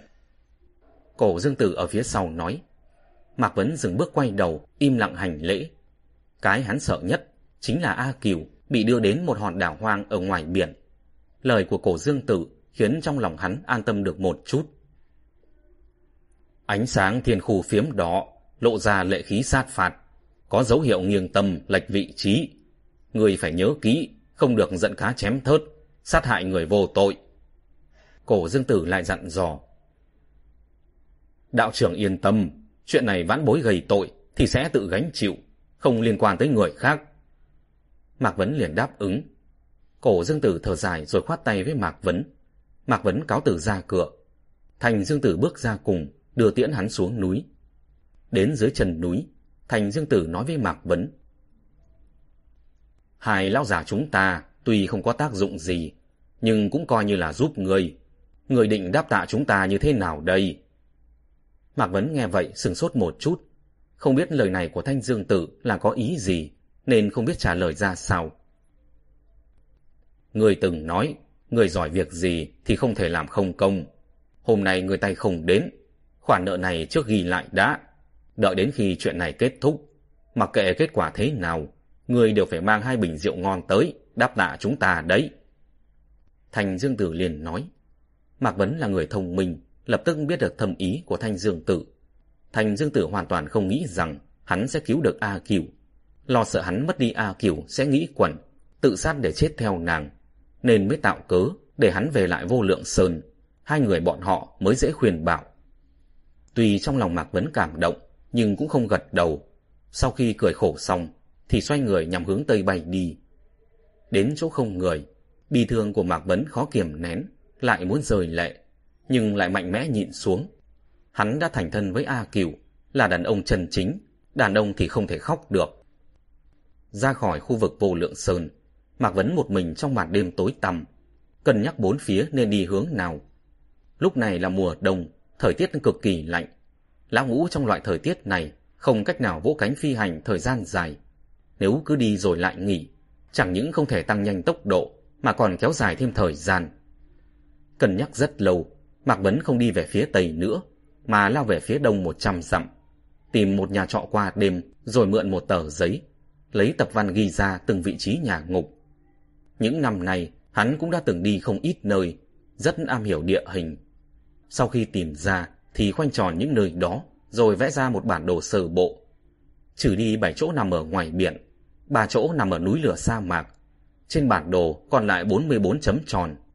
Trong đó có hai khu vực là chuyên để giam giữ dị loại nam giới, cũng có thể loại trừ, vẫn còn dư lại 42 chỗ. 42 chỗ này phân bố giải rác, đông tới ven biển, bắc tới tận Cao Ly, tây tới cuối màn hoàng, nam tới đầm lầy không người, phạm vi cực kỳ rộng lớn. Cất bản đồ sơ bộ đi, Mạc Vấn đánh thức lão bản, cho vàng rồi nhờ vợ chồng lão bản suốt đêm làm lương khô. Sau đó trở về phòng vẽ bản đồ tỉ mỉ. Những nơi giam cầm, hoàn cảnh không quá ác liệt, hắn cũng loại trừ đi. Thông qua chi tiết thiên môn đạo nhân thêm áo cho A Cửu. A Cửu bị đưa tới nơi nào là chuyện đã được quyết định từ trước. Thải y đạo nhân cũng không thể bởi vì hắn động thủ với bà ta mà tùy ý thay đổi. Cho nên những nơi giam cầm có hoàn cảnh không quá ác liệt cũng nằm trong danh sách trà xét. Địa danh ghi trong sách rất rộng, phần lớn hắn đều đã từng nghe nói, biết được vị trí đại khái. Sau khi ước tính khoảng cách, cảm giác ba tháng cũng không đủ dùng. A Cửu từng học phương pháp quỳ tức của huyền Dương Tử. Phương pháp quỳ tức có thể giảm bớt tiêu hao cho thân thể. Người bình thường 7 ngày thì đã chết đói, nhưng người học phương pháp này có thể cầm cự được hơn nửa tháng. Có điều thời gian nửa tháng này cũng không thể chắc chắn, bởi vì trong hoàn cảnh ác liệt, tiêu hao của thân thể sẽ tăng mạnh. Nửa tháng nhiều gian này sẽ bị hoàn cảnh ác liệt triệt tiêu. Vì để tiết kiệm thời gian, Mạc Vấn lần lượt an bài hành trình, chắc chắn thứ tự trước sau, chọn tuyến đường đi ngắn nhất, cuối cùng xác định một con đường phức tạp qua lại chồng lên nhau. Đã xác định xong đường đi, lập tức mang lương khô đang nóng, cả đêm lên đường. Lúc xuất phát, trong lòng Mạc Vấn rất bình tĩnh. Hắn vốn đã không còn người thân nào. Lão Ngũ cũng đã lập gia đình. Bây giờ A Kiều là ràng buộc duy nhất của hắn. Hắn không nắm chắc sẽ cứu được A Kiều, nhưng hắn có quyết tâm được chết cùng nàng. Chương 268 kết thúc tại đây. Mời các bạn tiếp tục lắng nghe Tử Dương Chương thứ 269 Không quên bổn phận của đạo nhân Lúc trời sáng, Mạc Vấn tới được Mẫn Châu, tìm được một hóa trạm, là nơi đổi tiền cũng là nơi đưa tin. Liền lấy vàng đổi ra bạc trắng cùng tiền đồng. Đổi tiền chỉ là thứ yếu, mục đích chính là muốn để bọn hắn đến Thượng Thanh Quan đưa tin. Bởi vì Thượng Thanh Quan nằm ở biên giới nước Tấn, cho nên chi phí đưa tin rất cao. Mạc Vấn trả 10 lượng bạc để chuyển một tin nhắn. Báo cho lão ngũ, trước ngày 15 tháng riêng, chạy tới khách điếm lớn nhất ở Hoài An nước Tấn đợi hắn. Bởi vì do thời tiết, lão ngũ không thể đi cùng trong toàn bộ hành trình, nhưng nhiệt độ ở một vài khu vực phía nam là khá cao. Lão ngũ có thể phi hành được, nhưng do những nơi giam cầm nằm rải rác ở khắp nơi, nên cũng không thể hoàn toàn tách khu vực phía bắc và phía nam ra để tìm kiếm phía nam trước, sau đó lại tìm kiếm ở phía bắc được. Như thế sẽ tốn rất nhiều thời gian, cho nên lão ngũ chỉ có thể ở chỗ đó đợi hắn. Hắn cần qua lại Nam Bắc tìm kiếm ba nơi trước. Lão Ngũ sẽ phải chờ đợi giữa đường đưa đón hắn ba lần. Hoài An chính là chỗ thứ nhất. 15 tháng riêng, cách bây giờ còn khoảng một tháng nữa. Rời khỏi Mẫn Châu, Mạc Vấn đổi hướng về phía Bắc. Hắn muốn đi khô mộc lĩnh ở biên giới Cao Ly. Nhưng trên đường đến khô mộc lĩnh, còn phải tìm kiếm hai chỗ giam cầm khác. Hai chỗ này cũng không thuận đường. Chỗ thứ nhất ở tật phòng cốc, cần đi vòng hơn 2.000 dặm. Đạo nhân lúc làm việc ôn hòa nội liễm, dù là người mang tuyệt kỹ cũng không dễ hiển lộ. Nhưng hiện tại Mạc Vấn chẳng để ý được nhiều như vậy. Lúc đi đường cũng không đi vòng qua thành trì để tránh tai mắt người khác. Khu vực hắn đi qua có nhiều thành trì châu huyện. Mặc kệ có nhiều người hay không, hắn đều lăng không bay thẳng. Tính toán kỹ thời gian 3 tháng, miễn cưỡng cũng đủ dùng. Không thể lãng phí thêm một chút thời gian nào nữa. Tới buổi chiều giờ mùi, tới gần biên giới phía bắc nước triệu, Mạc Vấn tạm dừng mua mấy đôi giày. Lúc lăng không bay, thỉnh thoảng cần hạ xuống đạp đất mượn lực. Mà đạp đất mượn lực thì giày sẽ tổn hại rất nghiêm trọng, cần phải thay giày mới thường xuyên. Lúc này cũng không phải chỉ có mấy quốc gia, Triệu, Tấn, Yên, Đại, Lương, mà phương Bắc còn có rất nhiều nước nhỏ. Những nước nhỏ này tuy không có giá tâm xâm lược, nhưng thỉnh thoảng cũng xuôi nam cướp đoạt phụ nữ, tài sản và lương thực dê bò, cho nên ở phía Bắc nước Triệu có trọng bình trú đóng. Chưa tới giờ thân, Mạc Vấn đã vượt qua thành trì đóng bình bay qua tường thành, rời khỏi nước Triệu, tiến vào nơi thảo nguyên, quanh nằm tuyết trắng ở quan ngoại. Tuyết động phủ dày trên mặt đất, gây thêm trở ngại cho Mạc Vấn. Không biết dưới tuyết có gì, nên khi đạp đất mượn lực, rất hay bị trượt chân. Vất vả di chuyển cả ngày, đến trạng vạng tối, gió bắc nổi lên, lại có tuyết lớn. Xung quanh chỉ là một vùng trắng xóa, gần như không thể phân biệt được phương hướng. Mạc Vấn đi chậm lại, muốn tìm nơi tránh tuyết, nhưng tìm rất lâu cũng không có nơi nào. Nơi đây không có gò đất hay mỏm núi, hầu như toàn là đất bằng. E là có chỗ tránh gió hơi cao một chút, cũng đã bị tuyết lớn vùi lấp che phủ rồi. Lại đội tuyết đi hơn 100 dặm nữa, Mạc Vấn phát giác được khí tức của dị loại. Luồng khí tức này rất mông lung, chắc hẳn là đạo hạnh không cao lắm. Phát hiện được khí tức dị loại, Mạc Vấn rất vui mừng. Dị loại có bản năng trời sinh, khi tuyết lớn đến, sẽ luôn có thể tìm được nơi tránh tuyết. Men theo khí tức tìm hơn trăm dặm, Mạc Vấn nhìn thấy con dị loại kia, là một con thỏ vàng đang nấp trong một hang đất. Thấy hắn đến rất sợ hãi, nhưng lại không có chỗ để trốn. Chỗ hàng đất con thỏ vàng ẩn náu rất là nhỏ hẹp, không đủ cho một người. May mà cái hàng nằm trên một gò đất nhô cao hai thước, miễn cưỡng có thể tránh được tuyết. Mạc Vấn ngồi xuống phía nam gò đất tạm nghỉ, trà tuyết làm nước rửa tay rửa mặt, lấy lương khô ra ăn, tiện tay ném một miếng cho con thỏ vàng kia. Thỏ vàng kia tất nhiên không dám ăn, mà Mạc Vấn cũng không phải để cho nó ăn, chỉ là để biểu thị thái độ hòa nhã, tránh cho nó sợ quá tẻ ra, lại phải ngửi thêm mùi khai khó chịu. Tuy rằng tuyết lớn ngăn trở, nhưng hắn lại không ảo não nóng này. Điên cuồng lao đi cả một ngày, dù trời không có đổ tuyết lớn, hắn cũng phải dừng lại nghỉ ngơi. Ăn xong lương khô, Mạc Vấn xem kỹ lại từng thứ mang theo trên người. Trừ tiền bạc đổ lạt vặt trên người ra, hắn còn có một viên bổ khí đan dược. Mấy viên đan dược giải độc và một viên đan dược trị thương. Hộp phù và pháp ấn tất nhiên luôn mang trong người. Còn có cây hắc đào và tiểu đỉnh luyện đan bên hồng nữa. Kiểm tra xong mấy thứ lặt vặt, Mạc Vấn lấy hộp phù ra cẩn thận lau chùi. Đây là thứ duy nhất hắn có thể dựa vào, cũng là hy vọng cuối cùng của A Kiều. Kim phủ có uy lực rời non lấp biển, chắc hẳn có thể phá được nơi giam cầm. Tính tọa 2 giờ trong mưa tuyết, linh khí có chút hồi phục. Mạc Vấn đánh bay tuyết động trên người, liền tiếp tục lên đường. Lúc này mưa tuyết lớn vẫn chưa ngừng, nhưng may mà gió đã ngớt. Đến lúc trời sáng, Mạc Vấn phát hiện một doanh trại ở nơi tránh gió. Trong doanh trại có không ít lều bạt và chiến mã. Dựa vào thời gian đi đường để tính toán, thì lúc này khoảng cách với tật phòng cốc đã không còn xa, cần xác định vị trí trước mắt. Doanh trại này quy mô không lớn, dựa vào số lượng lều bạt để tính toán. Binh sĩ ở nơi này có khoảng một hai trăm người. Nơi này là khu vực các nước muốn quản cũng không quản được. Lúc này còn đang tuyết rơi nặng hạt. Bên ngoài lều không có ai, cũng không biết tụ tập ở nơi này là binh sĩ nước nào. Sau phút trần trừ ngắn ngủi, Mạc Vấn lách mình đi tới cửa lều lớn nhất. Vén rèm đi vào, Một mùi máu tanh phả vào mặt. Nhìn kỹ phía bên trong doanh trướng, có treo một thi thể phụ nữ đã không còn đầy đủ. Phần lớn da thịt ở chân, cổ, ngực và sườn đều bị thiếu sót. Cách thi thể không xa có mấy chậu than. Bên trong vẫn còn than củi, còn dư lại hơi ấm. Xung quanh chậu than là muối ăn và túi rượu. Một trang hán trần chuồng nằm trên đệm may từ da dê. Một cô gái vóc người thấp bé bị trói cách đó không xa. Trên dưới 20 tuổi, trên người không một mảnh vải che thân. Nhìn thân hình và kiểu tóc hẳn là người hắn. Cô gái kia vốn đang hồn mê, bị khí lạnh lúc Mạc Vấn vén rèm tiến vào, làm tỉnh dậy. Mở mắt nhìn thấy Mạc Vấn. Mạc Vấn nâng tay phải lên, xua hai ngón tay, ra hiệu nàng đừng nói chuyện. Cô gái thấy được, gật đầu liên tục. Mạc Vấn bước về phía đại hán trần chuồng kia, đến nơi nhấc chân đã trúng tử huyệt sau lưng gã. Người là ai? Còn bọn chúng là ai? Mạc Vấn rút dao, cắt đứt dây thừng trói cô gái kia. Đà tạ ân cứu mạng của đại sư, tiểu nữ là người nước triệu, bọn họ là cường đạo vùng mạc Bắc.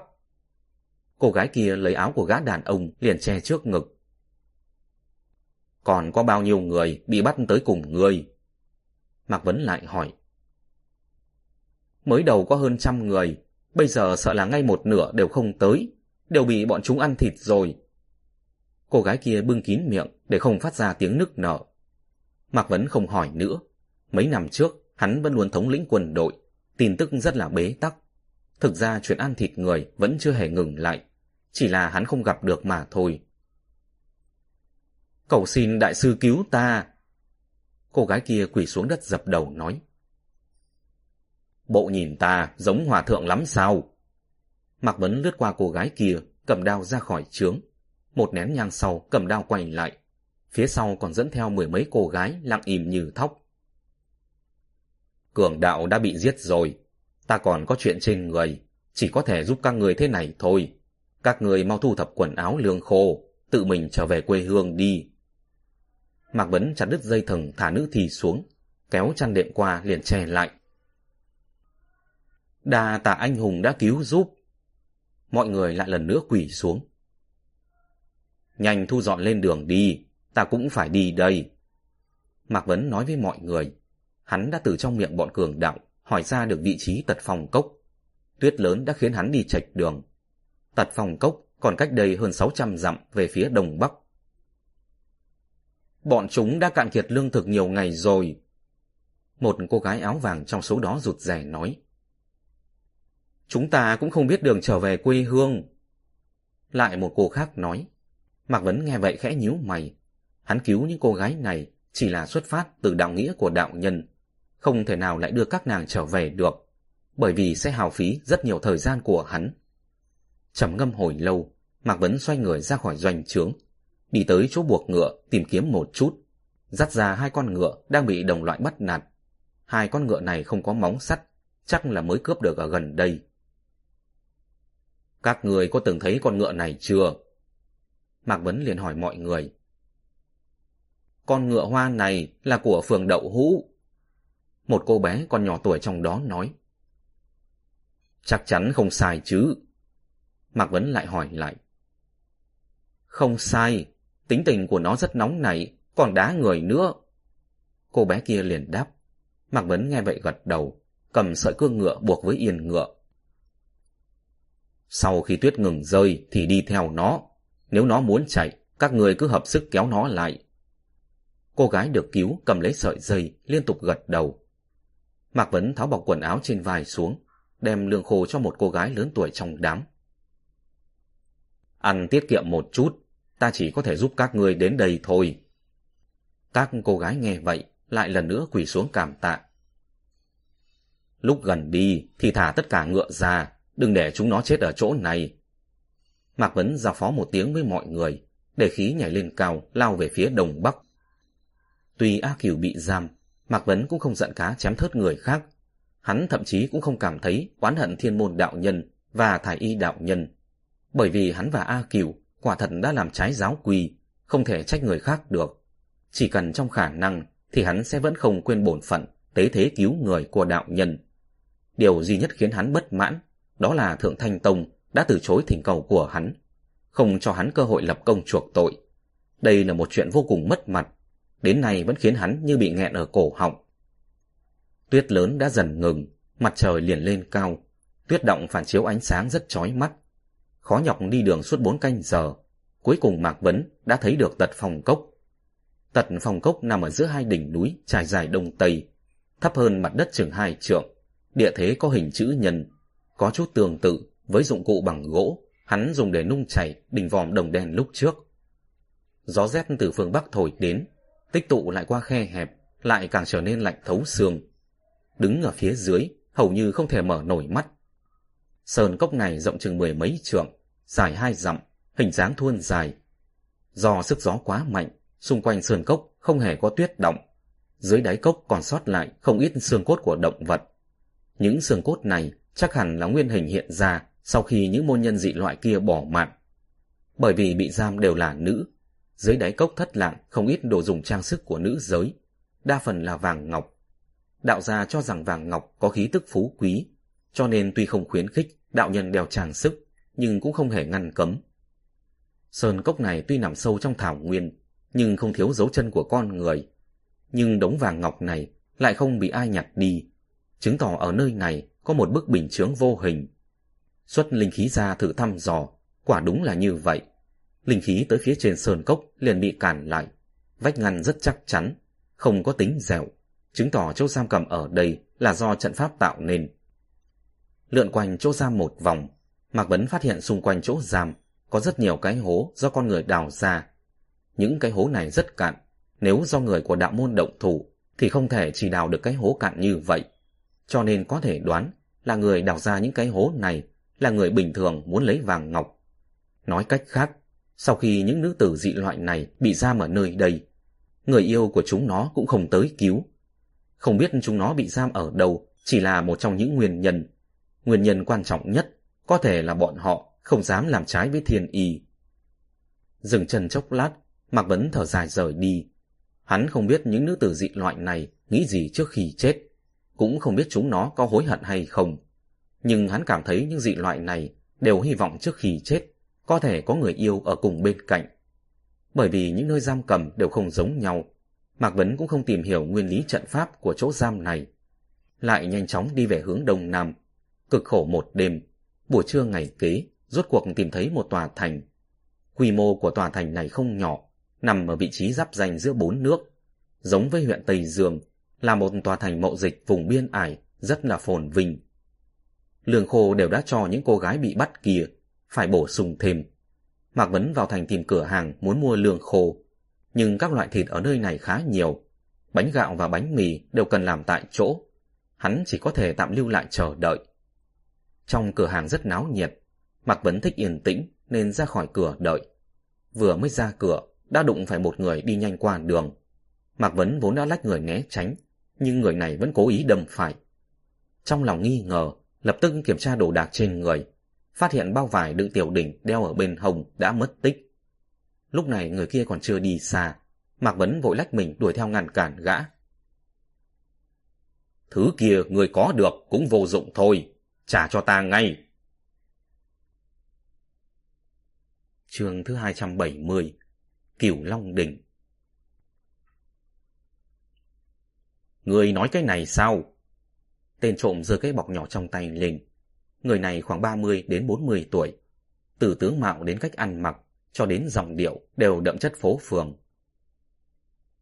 Trả lại cho ta, ta không thèm so đo với người. Mạc Vấn đưa tay đòi lại. Đây là đồ ta nhặt được, ngươi dựa vào đâu mà bảo nó là của ngươi. Đối phương bày ra bộ mặt vô liềm sỉ. Trong lúc tên trộm nói chuyện, xung quanh đã bị mấy tên côn đồ phố phường vây lại. Vương tứ này, ta thấy hắn đang thèm bảo bối của ngươi vừa lượm được đấy. Tên đạo sĩ quê mùa này từ đâu tới vậy? Tưởng nói nó là của ngươi thì là của ngươi sao? Ngươi biết trong này có cái gì không? Bên trong là một cái đỉnh nhỏ. Mạc Vấn đang đợi mua lương khô, cũng không muốn nảy sinh thêm rắc rối. Tên vương tứ kia thấy đồng bọn đã đến, lá gan cũng lớn hơn, liền mở túi vải lấy tiểu đỉnh ra,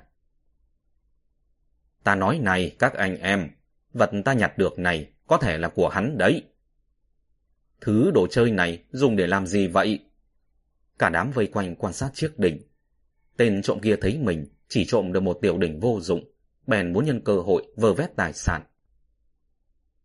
Đưa cho người cũng được, nhưng vật này là ta nhặt được, người định cảm ơn ta thế nào đây? Mạc Vấn quay đầu nhìn cửa hàng thức ăn. Lúc này bánh bột ngô vừa mới cứng lại, cần chờ thêm một thời gian nữa mới có thể mang đi. Ngân lượng trên người ta còn không nhiều, chỉ còn chừng này thôi. Mạc Vấn móc mấy mẩu bạc vụn từ trong ngực ra, đưa cho gã trộm nói. Gã trộm cầm lấy bạc, cân nhắc một chút, liền nhét vào trong ngực. Người khinh tứ gia ta là thằng ngu sao? Một nồi bánh ngô đáng bao nhiêu tiền? Tâm tình Mạc Vấn vốn không tốt. Lúc trước đã cố gắng áp chế, giờ lại nghe lời nói vô lại của tên trộm, nhất thời liền nổi giận, lắc mình tiến lên, cướp lại đan đỉnh trong tay kẻ trộm, rồi tung một cước, đá bay gã đi. Đám người này hàng ngày chuyên lừa gạt để kiếm sống. Thấy Mạc Vấn động thủ, những người khác lập tức hùa đào đến vây công. Mạc Vấn liên tục nhấc chân, đá ngã toàn bộ cả năm người. Đạo sĩ đánh người kìa, đạo sĩ cướp đồ, mau báo quan đi. Bọn trộm tỏ ra yếu thế, lớn tiếng khóc lóc om sòm, nhưng chỉ khiến dân chúng xung quanh cười nhạo. Có thể thấy người ở nơi này cũng cực kỳ chán ghét bọn chúng. Thế đã thấy đạo sĩ giết người chưa? Tay Mạc Vấn cầm vỏ đao, làm bộ muốn rút đào ra khỏi vỏ. Đám côn đổ vô lại thấy vậy thì kinh hoàng, xoay mình bỏ dậy, bỏ chạy tứ tán. Mạc Vấn không có lòng dạ nào đuổi theo, liền cất tiểu đỉnh đi, vén vạt áo buộc nó lại bên hồng. Phục sinh vô lượng thiền tôn. Sau lưng Mạc Vấn bỗng nhiên chuyển đến thanh âm nam tử. Mạc Vấn nghe vậy quay đầu, chỉ thấy một đạo sĩ mặc đạo bào màu xám, ở cách đó không xa đi tới. Người này tuổi chừng 40, vóc người trung bình, thân hình hơi gầy, tướng mạo không có gì đặc biệt. Trong tay cầm một cây phất trần, lưng đeo một thanh trường kiếm. Phục sinh vô lượng thiên tôn. Mạc Vấn cũng chắp tay làm lễ, biểu thị bối phận là ngang hàng. Nếu đối phương đã hành lễ trước, thì nhất định phải đáp lễ. Đạo nhân trung niên nghe tiếng của Mạc Vấn bất chợt dừng bước, trong mắt thoáng hiện vẻ nghi ngờ. Bần đạo là Ngọc Thanh tuyệt tình tứ, xin hỏi đạo hiệu của tiểu đạo trưởng. Đạo nhân trung niên đi đến gần Mạc Vấn, mở miệng liền nói. Không biết đạo hữu có gì chỉ giáo. Mạc Vấn cũng không nói đạo hiệu của mình ra. Người này trước tiên giới thiệu đạo hiệu của mình, sau đó hỏi đạo hiệu của hắn, nhìn như rất lễ phép, thực chất thái độ rất là cứng rắn. Ý tứ là người có muốn không nói cũng phải nói. Mà thứ Mạc Vấn ghét nhất trên đời chính là đe dọa và uy hiếp. Đan đỉnh bên hông của tiểu đạo trưởng có thể cho bẩn đạo mượn xem một lát không?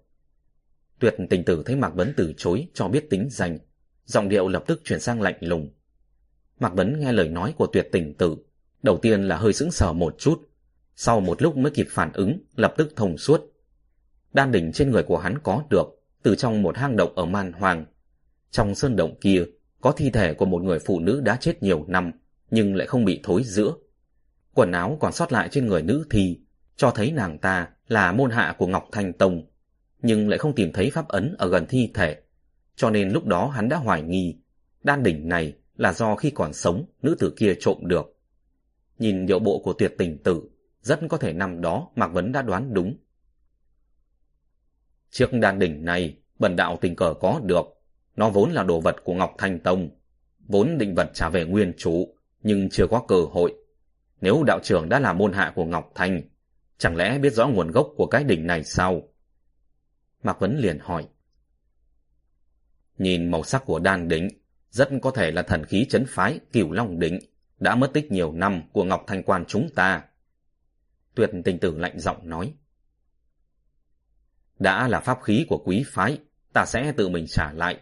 Chẳng qua không biết Ngọc Thanh Quan là ở nơi nào. Mạc Vấn cũng hỏi lại. Trước đó hắn cũng không biết tên của đan đỉnh này. Nhưng trên nắp đỉnh có chín lỗ thoát khí. Chắc hẳn tuyệt tình tử nói không sai. Có thể đi nơi khác nói chuyện được không? Tuyệt tình tử đảo mắt nhìn quán rượu ở đối diện, sau đó nói với Mạc Vấn. Xin mời đạo hữu Mạc Vấn đưa tay mời. Hai người rời phố tiến vào quán rượu. Tuyệt tình tử chọn một gian phòng thanh tịnh ở trên lầu. Cửu Long Đỉnh đã mất tích nhiều năm. Ngọc Thanh Quan chúng ta một mực tìm kiếm nhưng lại không thấy. Thật không thể ngờ lại ở trên người tiểu đạo trưởng. Tuyệt tình tử vén rèm mời Mạc Vấn vào trước. Vật này bẩn đạo cũng chỉ tình cờ nhặt được. Lúc nhặt được nó, bên cạnh còn có thi thể một nữ đạo sĩ Ngọc thành Người này dường như không am hiểu luyện đan. Thân là nữ nhân, lại dùng hùng đỉnh, dẫn đến luyện đan gặp tai nạn. Mạc Vấn liền bước vào phòng, nói rõ chuyện đã xảy ra cho tuyệt tình tử. Nếu không hắn sẽ bị người ta nghi ngờ là kẻ trộm. Tiểu đạo trưởng, có thể cho bẩn đạo xem đan đỉnh một chút được không? Sau khi hai người đã ngồi xuống, tuyệt tình tử liền đưa ra yêu cầu. Vậy có thể cho bẩn đạo xem qua phù lục tam thanh không? Mạc Vấn liền hỏi lại.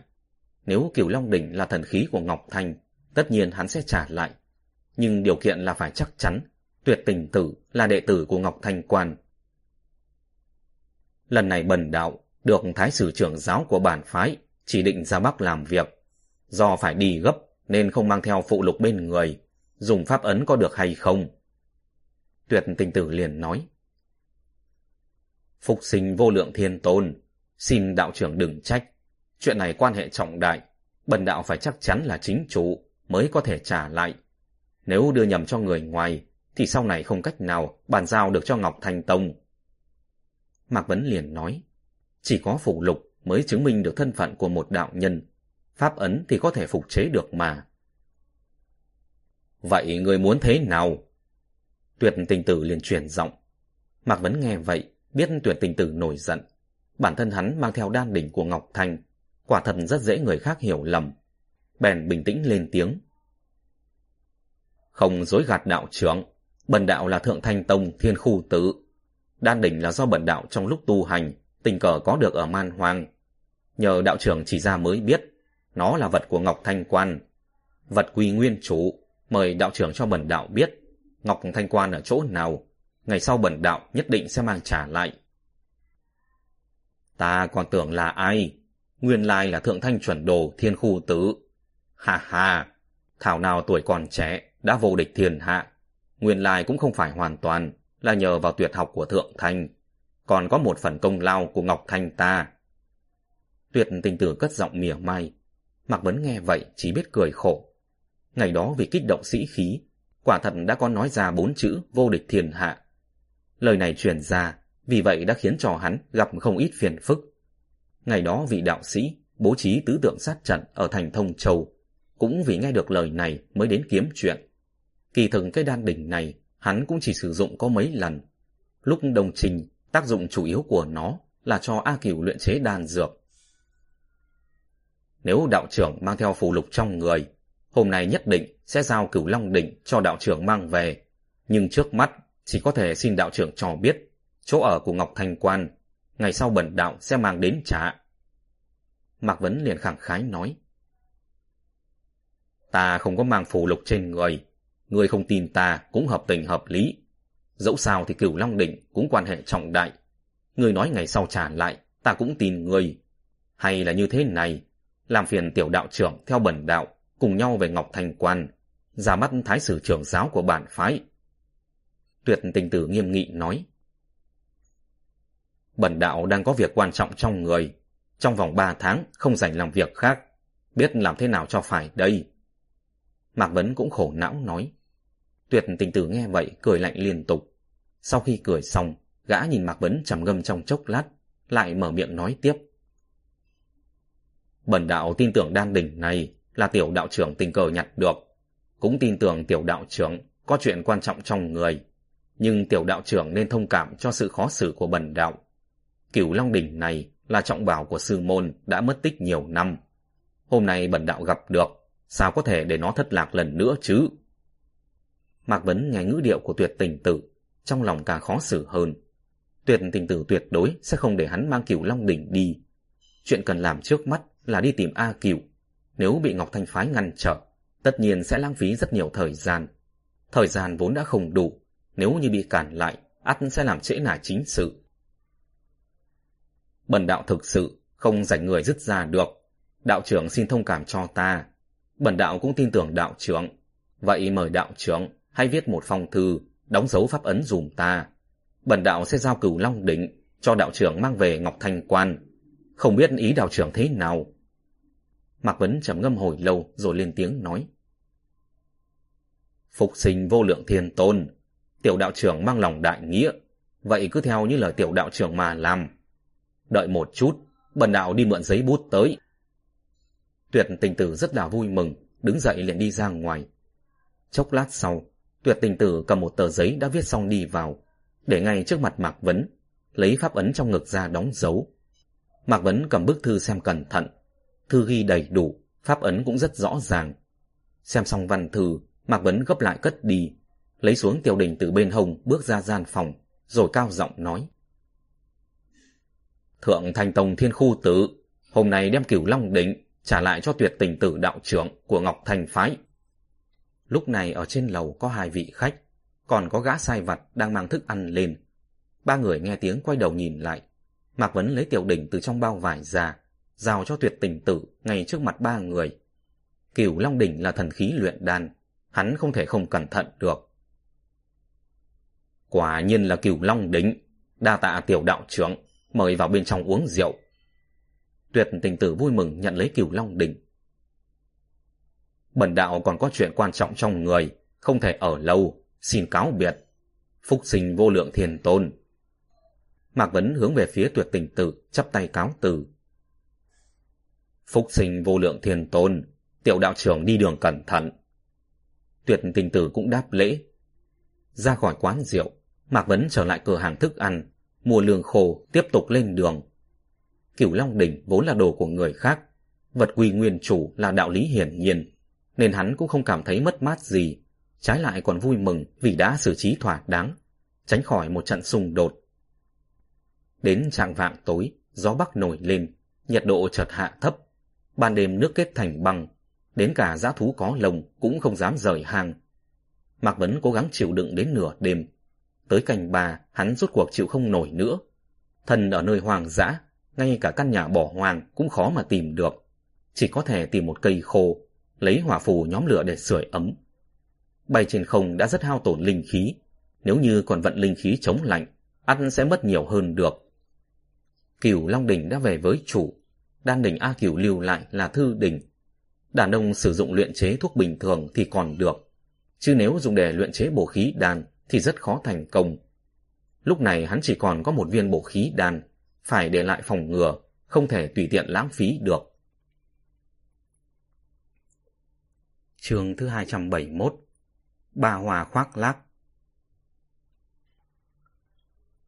Đến quá nửa đêm, nhiệt độ chợt hạ thấp. Dù đã có linh khí hộ thể, nhưng Mạc Vấn vẫn cảm thấy giá rét thấu xương. Mấy ngày nay hắn chưa hề được chợp mắt, tới lúc này đã là sức cùng lực kiệt rồi. Mặc dù mệt mỏi không chịu nổi, Mạc Vấn vẫn cắn răng kiên trì. Nếu như ngủ ngoài trời, thì một khi linh khí dừng vận chuyển, hắn rất nhanh sẽ bị chết rét. Do tuyết rơi phủ trắng mặt đất, nên chẳng thể nào phân biệt được đâu là đất, đâu là nước. Lúc canh tư, Mạc Vấn bị trượt chân ngã xuống một đầm nước. Mặc dù băng dày đến hơn một xích, nhưng hắn đạp đất mượn lực rất mạnh, đã khiến băng bị vỡ ra. Cũng may Mạc Vấn phản ứng nhanh chóng, không đợi rơi xuống đầm nước, đã nhảy lên thoát ra được. Quần áo ướt đẫm, ngay lập tức bị đóng băng. Mạc Vấn đảo mắt nhìn quanh, tìm được một khu rừng, nhanh chóng đi tới, lấy hắc đao chặt đứt ba cây đại thụ, đốt hỏa phủ nhóm lửa, rồi hong khô quần áo. Mặc dù trượt chân rơi xuống nước, nhưng Mạc Vấn không bực tức. Thời tiết này vốn là không thích hợp để đi đường. Là hắn quá gấp gáp nên suốt đêm lên đường. Hơ quần áo xong, Mạc Vấn ngồi bên cạnh đống lửa, nhắm mắt ngủ một chốc lát. Đến khi lửa yếu bớt, thì bị lạnh cóng làm cho tỉnh lại, rồi lại tiếp tục lên đường. Đến khi trời sáng, Mạc Vấn gặp được một thôn xóm. Vào thôn hỏi thăm vị trí hiện tại, phát hiện mình không đi lệch phương hướng ban đầu. Ban ngày liều mạng tăng tốc, rốt cuộc trước khi mặt trời lặn, hắn cũng tới được chỗ giam cầm thứ hai. Nơi giam cầm này nằm giữa thảo nguyên, cạnh một ngọn núi. Dưới chân núi có một sơn động, sơn động lớn cỡ một gian phòng nhỏ, cửa hang ở hướng tây. Từ bên ngoài động có thể nhìn thấy, bên trong vương vãi rất nhiều hài cốt. Xung quanh sơn động có rất nhiều cây cối, nhưng bên trong động lại không hề có một chiếc lá rụng. Gió núi thổi ù ù, nhưng trong động quần áo vẫn không chút lay động. Điều đó chứng tỏ sơn động này khí tức không liên thông với bên ngoài. Đừng tưởng sơn động này là nơi có thể nương thân, nhưng thật ra nơi này là một nhà giam vô cùng tàn khốc. Dị loại nếu bị nhốt ở chỗ này sẽ không nghe được bất cứ một thanh âm nào cả. Nếu bẩm sinh đã bị điếc thì sống lâu dần cũng thành quen. Nhưng dị loại bị giam ở chỗ này hoàn toàn bình thường. Đang bình thường, đột nhiên lại không nghe được bất kỳ thanh âm nào. Sự yên tĩnh quá mức có thể khiến người ta phát điên. Trên vách đá bên trong sơn động có rất nhiều vết cào. Hải cốt còn sót lại cũng đa số không hoàn chỉnh. Những thứ này đều là do những dị loại đã từng bị giam cầm lưu lại. Mạc Vấn đứng ở ngoài động, không khó tưởng tượng ra tình cảnh bi thảm khi bọn họ bị kẹt trong sơn động tĩnh mịch này. Chỉ biết gõ hải cốt cào vào vách đá để tạo ra thanh âm. Vì để gian đe những người khác, nên tất cả những nơi giam cầm đều có thể đứng bên ngoài thấy rõ được tình hình bên trong. Chắc chắn A Cửu không ở chỗ này. Mạc Vấn lập tức đi tới chỗ tiếp theo, cũng là nơi xa nhất, nằm ở biên giới Cao Ly. Cao Ly nằm ở phía đông bắc nước Yên, cách nơi này đến mấy ngàn dặm. Mặc dù trong lòng có lòng tin mãnh liệt, nhưng đi đường ngày đêm không nghỉ, đã làm Mạc Vấn mệt mỏi không chịu nổi. Nếu không nhờ có linh khí chống đỡ, thì sợ rằng hắn đã sớm mệt mỏi mà ngã xuống đất rồi. Tới được biên giới nước Yên, Mạc Vấn liền dừng lại, bắt đầu cân nhắc đường đi. Con đường gần nhất cần phải đi ngang qua lãnh thổ nước Yên. Hắn đã từng thống lĩnh quân triệu, giết chết không biết bao nhiêu quân sĩ nước Yên. Nếu như xuất hiện ở lãnh thổ nước Yên, dân có thể sẽ bị trả thù hoặc là làm khó dễ.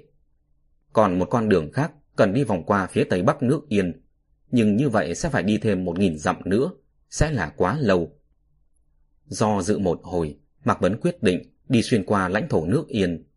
Nước Yên không giống nước Tấn hay nước Triệu, lãnh thổ núi non trùng điệp, rất ít thành trấn. Chỉ cần men theo trong rừng núi, lặng lẽ tiến về phía trước, chắc chắn sẽ không xuất hiện bất chắc gì. Quyết định xong chủ ý, Mạc Vấn lặng lẽ lèn vào nước Yên, cẩn thận đi được một ngày, cũng không thấy gặp phải trở ngại gì. Điều này làm hắn an tâm không ít. Bây giờ hắn đã không phải công thành chiếm đất, cũng không sợ phải liên lụy binh sĩ nữa. Dù có gặp phải trở ngại, vẫn giữ sức rút lui an toàn. Ngày lúc Mạc Vấn đang tự cho là mình bình an vô sự, thì biến cố đột ngột xảy ra. Đến một dãy núi lớn phía đông bắc ở nước Yên, hắn lại bị lạc đường. Nếu tiết trời quang đãng, đạo nhân có thể ngửa mặt nhìn sau, xác định được phương hướng. Tối nay cũng không có mây, trăng sao rất rõ ràng. Canh một hắn tiến vào núi, nhưng suốt hai canh giờ sau, vẫn không thể ra được khỏi ngọn núi này. Ngọn núi chu vi cùng lắm, cũng chỉ hai trăm dặm. Mất một canh giờ đi đường là xong. Tại sao sau hai canh giờ vẫn còn ở trong núi chứ? Trong lòng có nghi vấn, Mạc Vấn ngưng thần cảm giác tình huống xung quanh, nhưng không hề phát hiện khí tức của dị loại, cũng không có thấy âm hồn quỷ mị nào. Cảm giác không được, Mạc Vấn bèn lướt lên đỉnh núi ngắm nhìn bốn phía. Phát hiện địa thế nơi này cũng không phải là một loại trận pháp. Nếu không phải trận pháp thì tình huống quả là rất quỷ dị.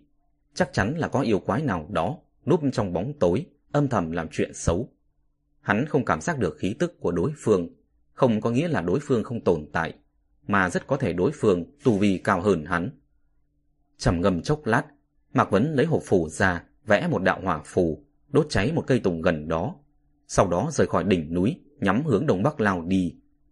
Đi xa hai mươi dặm, lại đốt một cây tùng. Nhưng hắn vừa đốt cây tùng thứ hai, thì phát hiện ánh lửa trên đỉnh núi, chẳng biết từ lúc nào đã tắt rồi. Thấy tình hình này, Mạc Vấn lông mày nhíu chặt, lập tức tung người trở về.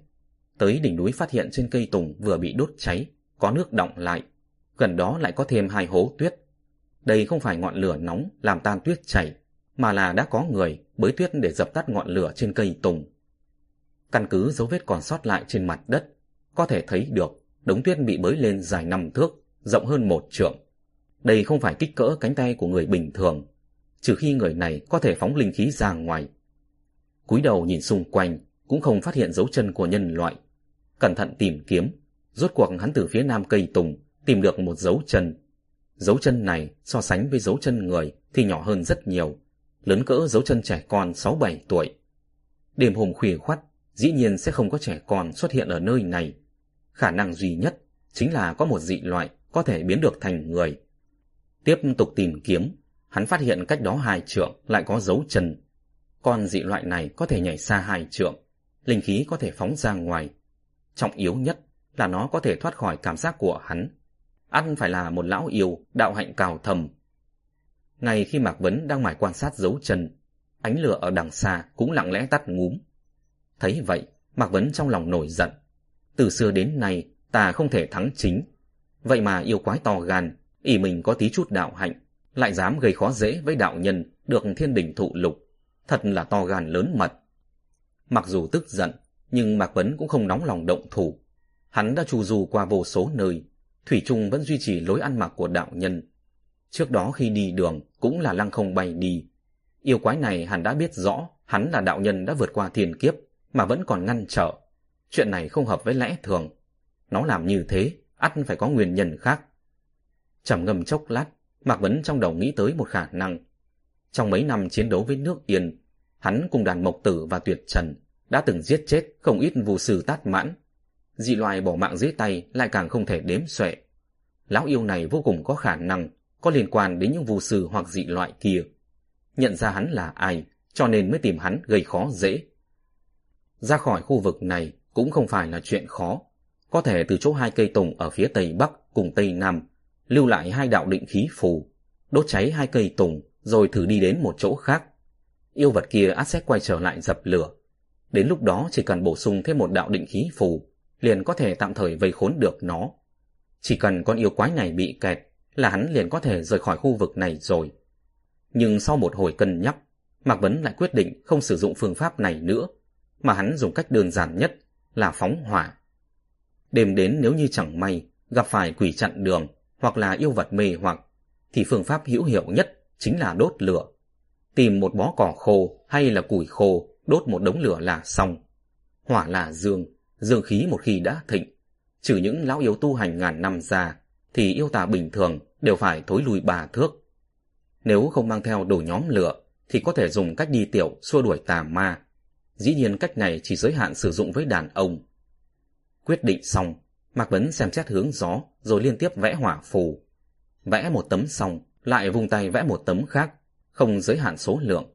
Vẽ viết loại phù chú này chỉ cần giấy vàng là được, mà trong hộp phù của Mạc Vấn, trừ tử phù ra, còn mang theo không ít hoàng phù. Liên tiếp vẽ ra 12 tấm, pháp thuật liền có hiệu lực. 12 tấm phù hóa thành một quả cầu lửa khổng lồ, to hơn một trượng vuông. Mạc Vấn xuất ra linh khí khống chế quả cầu, từ trong núi nhanh chóng phóng đi, đến mức tất cả cây cối xung quanh đều bị thiêu rụi. 12 tấm hỏa phù tạo thành quả cầu, mặc dù uy lực không thể nào so được với đám người dạ tiêu diêu ngày đó, lấy 36 tấm hỏa phù, ngưng tụ thành hỏa cầu, can hỏa phần thiên. Nhưng muốn đốt trụi một quả núi cũng đã đủ lắm rồi. Yêu quái kia ẩn nấp trong chỗ tối, không nghĩ tới Mạc Vấn sẽ hành động quyết đoán như vậy. Đợi đến khi nó kịp phản ứng, thì ngọn lửa đã bắt đầu lan rộng. Trong núi gió thổi rất mạnh, ngọn lửa đón gió nên lan tràn ra rất nhanh. Chốc lát sau, toàn bộ ngọn núi đã biến thành một biển lửa. Sau mấy phen đảo qua đảo lại, Mạc Vấn khống chế hỏa cầu, lao về hướng đông bắc. Đối phương đạo hạnh không hề thấp, cần phòng ngừa đối phương chó cùng dứt dậu. Mà hỏa cầu này vừa vặn, chính là khắc tinh của yêu quái. Chỉ cần nó dám ngăn cản, hắn liền sẽ đốt nó cháy thành than. Tiểu tử giỏi lắm, dám đốt nguyên bảo sơn của Hoàng Tam gia ta. Tam gia ta không phải là không thể giết ngươi. Lúc Mạc Vấn sắp rời núi, sau lưng bỗng chuyển đến tiếng thét chói tai, giống như tiếng của thái giám. Mạc Vấn vừa nghe thấy Hoàng Tam gia, thì lập tức đoán ra yêu quái này là thứ gì. Liền dừng bước quay đầu lại, chỉ thấy một gã đàn ông lùn tịt, từ đằng sau nhanh chóng đuổi theo. Tên này mặc một bộ đồ tang bằng vải gai màu vàng, khuôn mặt nhỏ hẹp, hai sợi râu cong vút, trong tay cầm một cây gậy khóc tàng, không biết móc từ ngôi mộ nào ra nữa. Đồ tôn của người, đẳng cách lý là do ta giết. Người có giỏi thì tới báo thủ cho hắn đi. Mạc Vấn vừa khống chế hỏa cầu, vừa nói to. Yêu quái kia thấy Mạc Vấn không có ý định chạy trốn, mà ngược lại còn khiêu khích. Vẻ kiêu căng phách lối, bỗng chốc liền bay sạch. Liền đứng khựng lại cách hắn mười trượng, không dám tiến lên nữa. Từ xưa đến nay, ta không thể thắng chính. Con trồn lông vàng nhà ngươi cũng thật là quá to gan đấy. Dám hướng đạo nhân tam thành vô lễ. Mạc Vấn liền hử lạnh. Người chớ có chạy, lão tử hôm nay không giết chết người không được. Yêu quái kia nhai răng trợn mắt, nghiêm nghị thét chói tai. Ta không chạy đâu, người cứ tới đi. Mạc Vấn khinh bỉ cười nhạt. Bọn chuột nhát các ngươi, ngoài huỳnh hoàng khoác lác ra, còn có bản lĩnh gì chứ? Yêu quái kia nghe Mạc Vấn diễu cợt, sắc mặt đại biến, tức giận muốn động thủ. Nhưng nó lại sợ hỏa cầu Mạc Vấn đang điều khiển từ xa, nên không dám lên trước. Bèn tức giận quay người, lại phả ra một luồng khí màu vàng, cực kỳ hồi thối. Mạc Vấn không nghĩ nó sẽ xấu xa như thế, vội vàng rút lui về phía sau. Chiều thả bom sinh học của yêu vật quả thực là lợi hại. Hắn đứng cách xa 10 trượng người vào, đã thấy buồn nôn. Bởi vì rút lui quá nhanh, nên hỏa cầu mất đi khống chế, rơi xuống đất tắt lịm. Yêu vật kia thấy vậy, lập tức lao tới. Mạc Vấn vội vàng ra khỏi dãy núi, thẳng tiến về phía đông. Yêu vật kia phía sau đuổi theo, cùng lúc đó tức giận mắng to. Nó mắng chửi bằng những ngôn từ hết sức là dơ bận. Không những chửi hắn, mà còn ân cần thăm hỏi ông bà tổ tiên hắn nữa. Cố sức chửi tục tiễu nhất có thể. Mạc Vấn vốn định vẽ một tấm lôi phù, dùng đòn hồi mã thường giết chết nó. Nhưng sau khi cân nhắc lại, đã bỏ đi ý định này. Nhanh chóng bỏ rơi nó chuyển sang hướng Bắc. Quân tử không thèm ra tay với kẻ bà hòa khoác lác. Để cho nó thắng thì mày ra yên. Nhưng nếu nó mà thua, thì sẽ lại càng mắng chửi không dứt mất. Chương 271 kết thúc tại đây. Mời các bạn tiếp tục lắng nghe Tử Dương trường thứ 272 Cơn rông trước lúc trời mưa. Bỏ rơi con chuột lông vàng kia Mạc Vấn đi thẳng lên phía Bắc. Chỉ mấy ngày là tới biên giới Cao Ly. Tới chỗ này Mạc Vấn lại quay về nước Yên. Nguyên nhân là bởi người Cao Ly không biết tiếng Hán. Họ nói gì hắn cũng nghe không hiểu Không thể hỏi khô mộc lĩnh ở đâu được. Đến biên giới, hắn hỏi được dân du mục hướng đi đến khô mộc lĩnh, liền đi lên phía bắc tìm kiếm. Nhưng hai ngày sau lại phải quay trở về. Dọc theo lối mòn người du mục ấy chỉ, hắn đã chạy hơn một nghìn dặm rồi, mà vẫn không thấy khô mộc lĩnh đâu cả. Hắn lại tìm một dân du mục khác hỏi thăm. Đối phương chỉ nói đại khái phường vị, nhưng tên ấy lại nói sai phương hướng, là chỉ về phía đông. Mạc Vấn trong lòng mang nghi vấn, hỏi liền mấy người, làm hắn không ngờ là vị trí những người này chỉ đều chẳng ai giống ai. Đến lúc này, Mạc Vấn mới hiểu ra, người nước Yên tín phụng tát mãn giáo, bọn họ cực kỳ bài xích đạo sĩ, lại thêm anh em con cái họ đều bị đạo sĩ thống lĩnh quân triệu giết hại, cho nên rất là ghét đạo sĩ. Những người này gặp hắn thì không thể trốn đi đâu được, biết hắn không phải loại hiền lành gì, nên không dám không nói, nhưng lại cố ý chỉ sai. Bất đắc dĩ, Mạc Vấn chỉ có thể điểm huyệt bọn họ rồi ép cùng tra hỏi được mấy người mới xác định được vị trí của khô mộc lĩnh. Cả đêm hắn ra bắc, tới canh tư thì tìm được khô mộc lĩnh. Chỗ giam cầm này toàn bộ là núi hoang, rộng khoảng 5 dặm vuông. Trên núi không có tuyết động. Từ xa xa có thể thấy rõ, bên trong có không ít cây khô. Phần lớn cây cối đã đổ rạp. Nơi giam cầm này coi như cũng không quá khắc nghiệt. Không có hài cốt nằm dài rác bên ngoài, ở sườn tránh gió phía nam có mười mấy cái quan tài khoét từ thân cây. Điểm kỹ thì có tổng cộng 14 cái. Trong tập văn ghi vừa đủ 14 tên của dị loại, chứng tỏ những người bị áp giải đến chỗ này đều tự trồn cất mình để tránh phải phơi thây ngoài nơi hoàng dã. Chỗ giam cầm này cũng không hoàn toàn ngăn cách khí tức với bên ngoài, chỉ ít gió núi có thể thổi vào. Vì để chắc chắn, Mạc Vấn lượn quanh núi một vòng, cao giọng kêu lên khi chắc chắn A Cửu không có ở đây mới dứt ra mà xuôi nam. Trên đường xuôi nam, Mạc Vấn đi chạch sang hướng đông một chút, trước tiên tìm một chỗ giam cầm ở bờ biển. Cửu Châu khắp nơi cảnh sắc phong phú, văn hóa đa dạng, nhưng Mạc Vấn nóng lòng như lửa đốt, nên chẳng còn lòng dạ nào mà ngắm cảnh nữa. Cũng chẳng muốn đi trải nghiệm, quan sát dân tình làm gì. Dọc đường đi, thỉnh thoảng phát hiện được dị loại ẩn núp, cũng không có ý định chấn áp, vì bị người dân lừa gạt, thời gian ra Bắc tìm khô mộc lĩnh vượt quá dự tính. Hắn đành phải đi gấp, nếu không sẽ không thể đến Hoài An lúc 15 tháng riêng mà hội quần với lão ngũ được. Mạc Vấn rời Cao Ly mất mấy ngày, đi ngang qua nước Yên rồi trở về nước Triệu. Hắn vô cùng quen thuộc với hoàn cảnh nơi đây. Chỗ giam cầm tiếp theo nằm sát biên giới Bạch Quận. Năm đó là do đàn mộc tử dẫn quân thù phục. Hắn từng bị nước triệu phong làm Bạch Quận Vương, nhưng hắn không nhận sắc phong. Vì đã dùng người thì phải tin người, nên hắn cũng ít khi tới Bạch Quận đồn đốc đàn mộc tử. Nhưng hắn thường xuyên đọc được tin chiến sự ở Bạch Quận. Lại có bản đồ ba quận Đông Bắc, nên tìm được chỗ giam cầm kia ở Giát Châu rất nhanh. Chỗ giam cầm này ở dưới vách núi dọc bờ biển. Bên trong vách núi lởm chởm là một bãi cát bằng phẳng, rộng chừng 5 trượng vuông. Rất giống một nơi chăn thả dê bò. Ném thử hòn đá xuống, khi cách mặt đất khoảng một trượng sẽ bị đánh bật lên. Trên bờ cát có năm thi thể do được ngâm trong nước biển mà chưa bị thối giữa. Trong đó có một con rắn hòa, hai con chim không có lồng, còn lại đều là da hồ ly. Mạc Vấn dừng lại một lát ở đỉnh núi. Thượng Thành đặt ra những nơi giam cầm hiểm ác này để trừng phạt dị loại phạm phải sai lầm, mà mục đích trừng phạt là chấn nhiếp dị loại, bắt bọn họ tuân thủ theo giáo quy. Trong Tam Thành thì chỉ có Thượng Thanh thu nhận đệ tử dị loại. Hành động này vốn đã gây nhiều tranh cãi. Nếu như đệ tử dị loại không tuân thủ theo giáo quy, kết hôn cùng nhân loại, chính là làm nhiễu loạn luân thường đạo lý, hỗn loạn huyết mạch. Đến lúc đó nhân loại có thể sẽ bị diệt tộc. Vì vậy Thượng Thanh nghiêm trị những người phạm lỗi này cũng không phải là sai. Nhưng Mạc Vấn đối với việc này cũng không đồng tình cho lắm. Hình phạt lập ra là để đệ tử tuân thủ giáo luật, nhưng đây cũng là hạ sách bất đắc dĩ.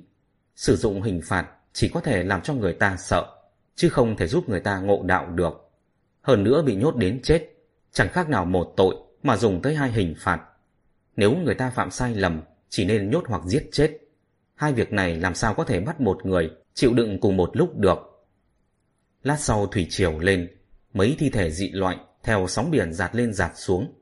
Mạc Vấn thở dài một cái, xoay người rời đi.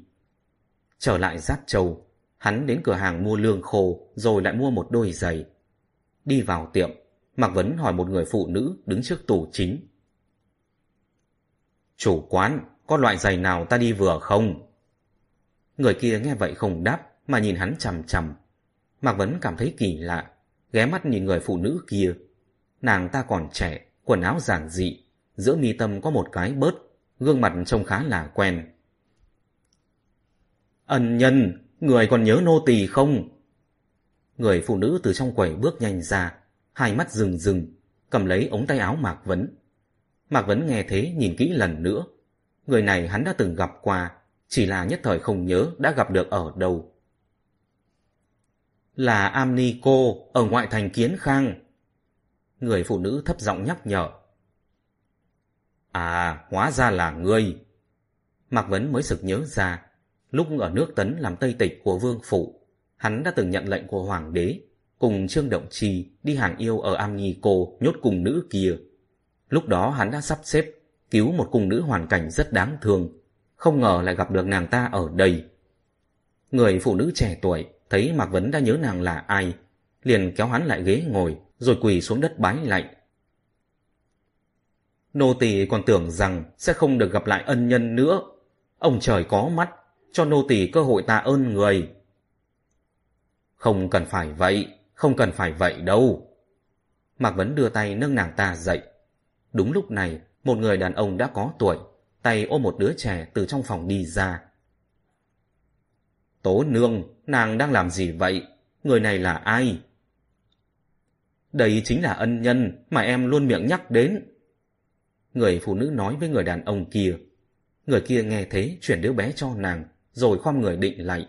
Mạc Vấn vội giơ tay ngăn cản lại. Ở đây đông người, không cần đa lễ như thế. Xin mời ân nhân vào phòng nói chuyện.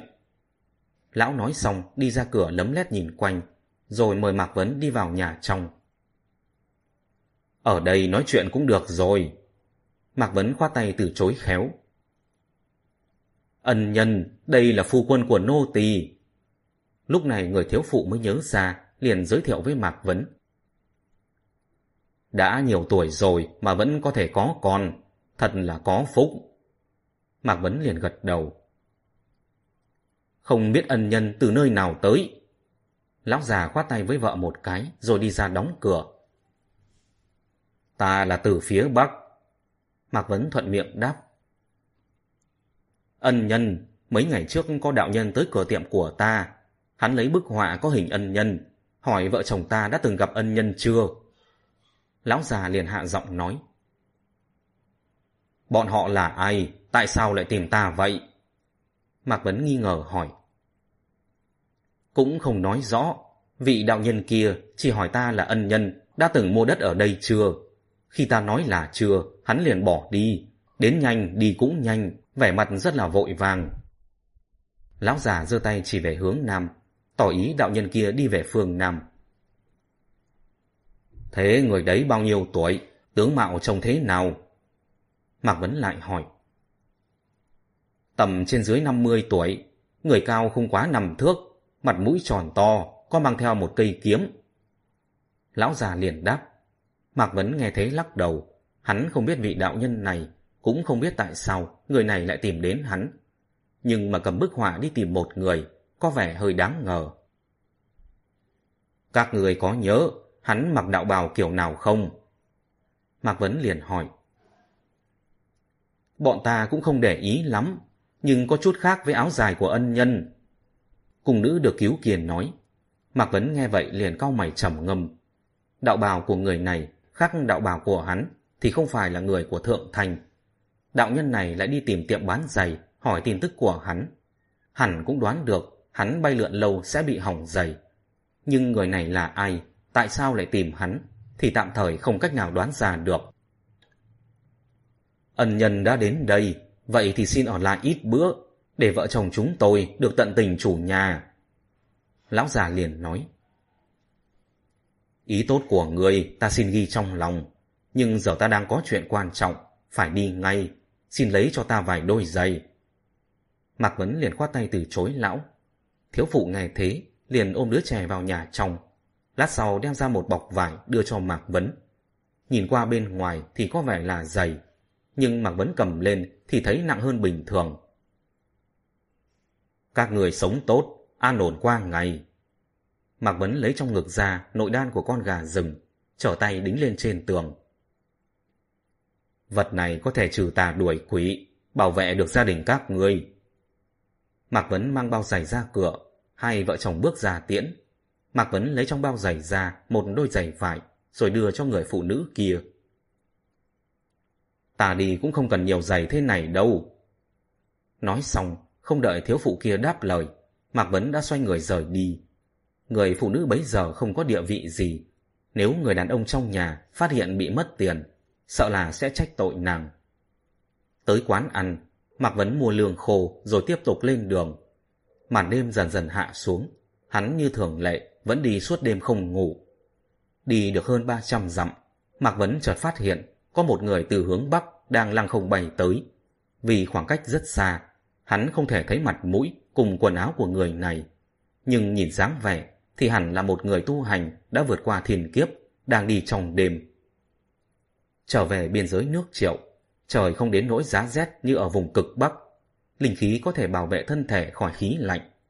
Đến tảng sáng, Mạc Vấn lại phát hiện ở phía xa có một người từ trong núi lăng không bay tới. Lần này khoảng cách tương đối gần, chỉ chừng 50 dặm. Để ý có thể thấy, đạo nhân kia là một nữ nhân trẻ tuổi, mặc đạo bào của Ngọc thành Tông. Mạc Vấn thấy đạo cô trẻ tuổi này, đạo cô cũng nhìn thấy hắn. Đạo cô phát hiện hắn, lập tức từ hướng Bắc lướt nhanh tới gần. Mạc Vấn thấy đối phương đến, liền tạm dừng bước, đứng lại trên đỉnh núi. Đạo cô trẻ tuổi kia thân pháp rất nhanh, chỉ chốc lát đã tới gần. Cách Mạc Vấn chừng 10 bước, thì hạ xuống đứng đối diện với hắn. Cùng lúc đó, Mạc Vấn liền quan sát nàng. Người này tầm 26-27 tuổi, mặc đạo bào màu xanh trắng, dung mạo thành tú, nhưng trên mặt lại toát lên vẻ kiều ngạo. Phúc sinh vô lượng thiên tôn, xin hỏi đạo hiệu của đạo hữu là gì? Đạo cô kia mở miệng nói trước. Bần đạo là Thượng Thành Tông Thiên Khu Tử, không biết đạo hữu có gì chỉ giáo. Mạc Vấn chắp tay đáp. Đạo cô nghe vậy, nét mặt chuyển lạnh lẽo, nhanh chóng lấy trong ngực ra một lá bùa, hất tay đốt. Phù chú Tam Thành dùng cơ bản là giống nhau. Phù chú mà đạo cô kia ở trên có ghi nhiều đạo hiệu. Không hỏi cũng biết là một lá bùa triệu tập đồng môn. Không biết đạo hữu là phái nào của Ngọc Thanh Tông? Mạc Vấn nghi ngờ hỏi. Là Ngọc Thành phái, Triệu Linh Phi. Đạo cô mặt không cảm xúc, xưng lên đạo hiệu. Triệu đạo trưởng tìm ta, có phải vì chuyện cửu Long Đỉnh không? Mạc Vấn nhạy bén đoán ra được, nguyên nhân đối phương tới tìm hắn. Đúng là vậy. Triệu Linh Phi trong lúc nói chuyện luôn nghiêng người, chính là tư thế vừa công vừa thủ, chuẩn bị giao tranh. Bần đạo tình cờ nhặt được cửu long đính, này đã đem trả lại cho đạo trưởng tuyệt tình tử của quý phái rồi. Mạc Vấn liền nói. Triệu Linh Phi nghe thế liếc mắt hử lạnh, không tiếp lời. Lẽ nào tuyệt tình tử đạo trưởng đã gặp chuyện không hay ư? Mạc Vấn dựa vào nét mặt của đối phương mà đoán. Người đã biết rõ rồi, lại còn hỏi. Trường thứ 273 Ngọc Thanh Tông hỏi tội Mạc Vấn nghe Triệu Linh Phi nói, đoán ngay cửu đỉnh cùng tuyệt tình tử đã gặp bất chắc. Tuyệt tình tử đạo trưởng hiện giờ đang ở đâu? Tuyệt tình tử sư huynh đã chết rồi. Triệu Linh Phi ánh mắt sắc lạnh nhìn Mạc Vấn. Bần đạo ở cửu thành đã đem cửu long đỉnh trả lại cho tuyệt tình đạo trưởng rồi, xong liền rời đi ngay, không còn gặp lại tuyệt tình tử đạo trưởng nữa. Mạc Vấn liền lên tiếng giải thích. Chuyện cửu long đỉnh vốn dễ xử lý, bây giờ lại khiến cho người ta hiểu lầm. Mà nay tuyệt tình tử lại xảy ra chuyện ngoài ý muốn. Phe này nếu không xử lý tốt, thì e Ngọc Thành Phái sẽ không dễ dàng bỏ qua đâu. Triệu Linh Phi tựa hồ rất có thành kiến với Mạc Vấn. Nghe vậy chỉ hử lạnh, không thèm đáp lời. Xin hỏi triệu đạo trưởng, tôn trưởng của quý phái khi nào sẽ đuổi tới đây? Mạc Vấn liền hỏi. Đã sớm nghe danh, Mạc Thân Vương Thượng Thành Tông, vô địch thiên hạ. Thần Vương nếu muốn dạy bảo, bần đạo mong còn không được. Triệu Linh Phi nói xong, lập tức nhảy lui về phía sau, làm tư thế sẵn sàng. Mạc Vấn thấy vậy, thở dài liền đáp. Triệu đạo trưởng hiểu lầm rồi, bần đạo có chuyện quan trọng trong người, không thể ở lại lâu. Chỉ hy vọng người chủ trì bên quý phái có thể mau chóng chạy tới, cho bần đạo giải thích rõ ràng để sớm được lên đường. Người yên tâm đi, chỉ lát nữa thôi, toàn bộ đạo nhân tử khí của Ngọc Thành Phái sẽ chạy tới đây. Triệu Linh Phi vẫn không buông lòng cảnh giác. Vậy được, bần đạo sẽ chờ thêm một ngày, một ngày sau bần đạo phải đi rồi. Mạc Vấn đảo mắt nhìn quanh, rồi quay người phóng tới một sườn núi phía nam. Triệu Linh Phi thấy vậy, vội vàng lắc mình đuổi theo, ngăn cản Mạc Vấn lại. Mạc Vấn nhíu mày, nhìn Triệu Linh Phi một cái, không thèm để ý đến nàng ta. Ra chỗ khuất nắng, tìm một khu vực bằng phẳng ngồi xuống, mở túi quần áo ra, lấy lương khô ăn. Triệu Linh Phi thấy Mạc Vấn ngồi xuống, thần sắc khẩn trương có chút dịu lại, dựa lưng vào một tảng đá xanh cách đó ba trượng, ôm kiếm quan sát hắn. Mạc Vấn sẽ không tiếp chuyện với nàng, Triệu Linh Phi chẳng qua chỉ là một trong số rất nhiều đệ tử Ngọc Thanh Tông phái ra để tìm hắn. Nàng không thể làm chủ, cũng không có tư cách nói chuyện. Đợi khi người chủ sự đến, hắn sẽ đem mọi chuyện giải thích rõ ngọn ngành. Mạc Vấn tự thấy không thẹn với lòng, nên vẫn thản nhiên như thường. Ăn xong lương khô, liền ngồi xếp bằng niệm kinh. Đọc xong kinh văn thì ngồi tĩnh tọa luyện khí. Trong khi đó, các cao thủ Ngọc Thành phái cũng lần lượt tìm đến. Những người này đều không phải người chủ trì. Sau khi tới, chẳng qua là trò chuyện cùng Triệu Linh Phi, không hề nói gì với hắn. Tới buổi trưa, trời ấm dần. Mạc Vấn nghiêng người nằm xuống, bắt đầu ngủ.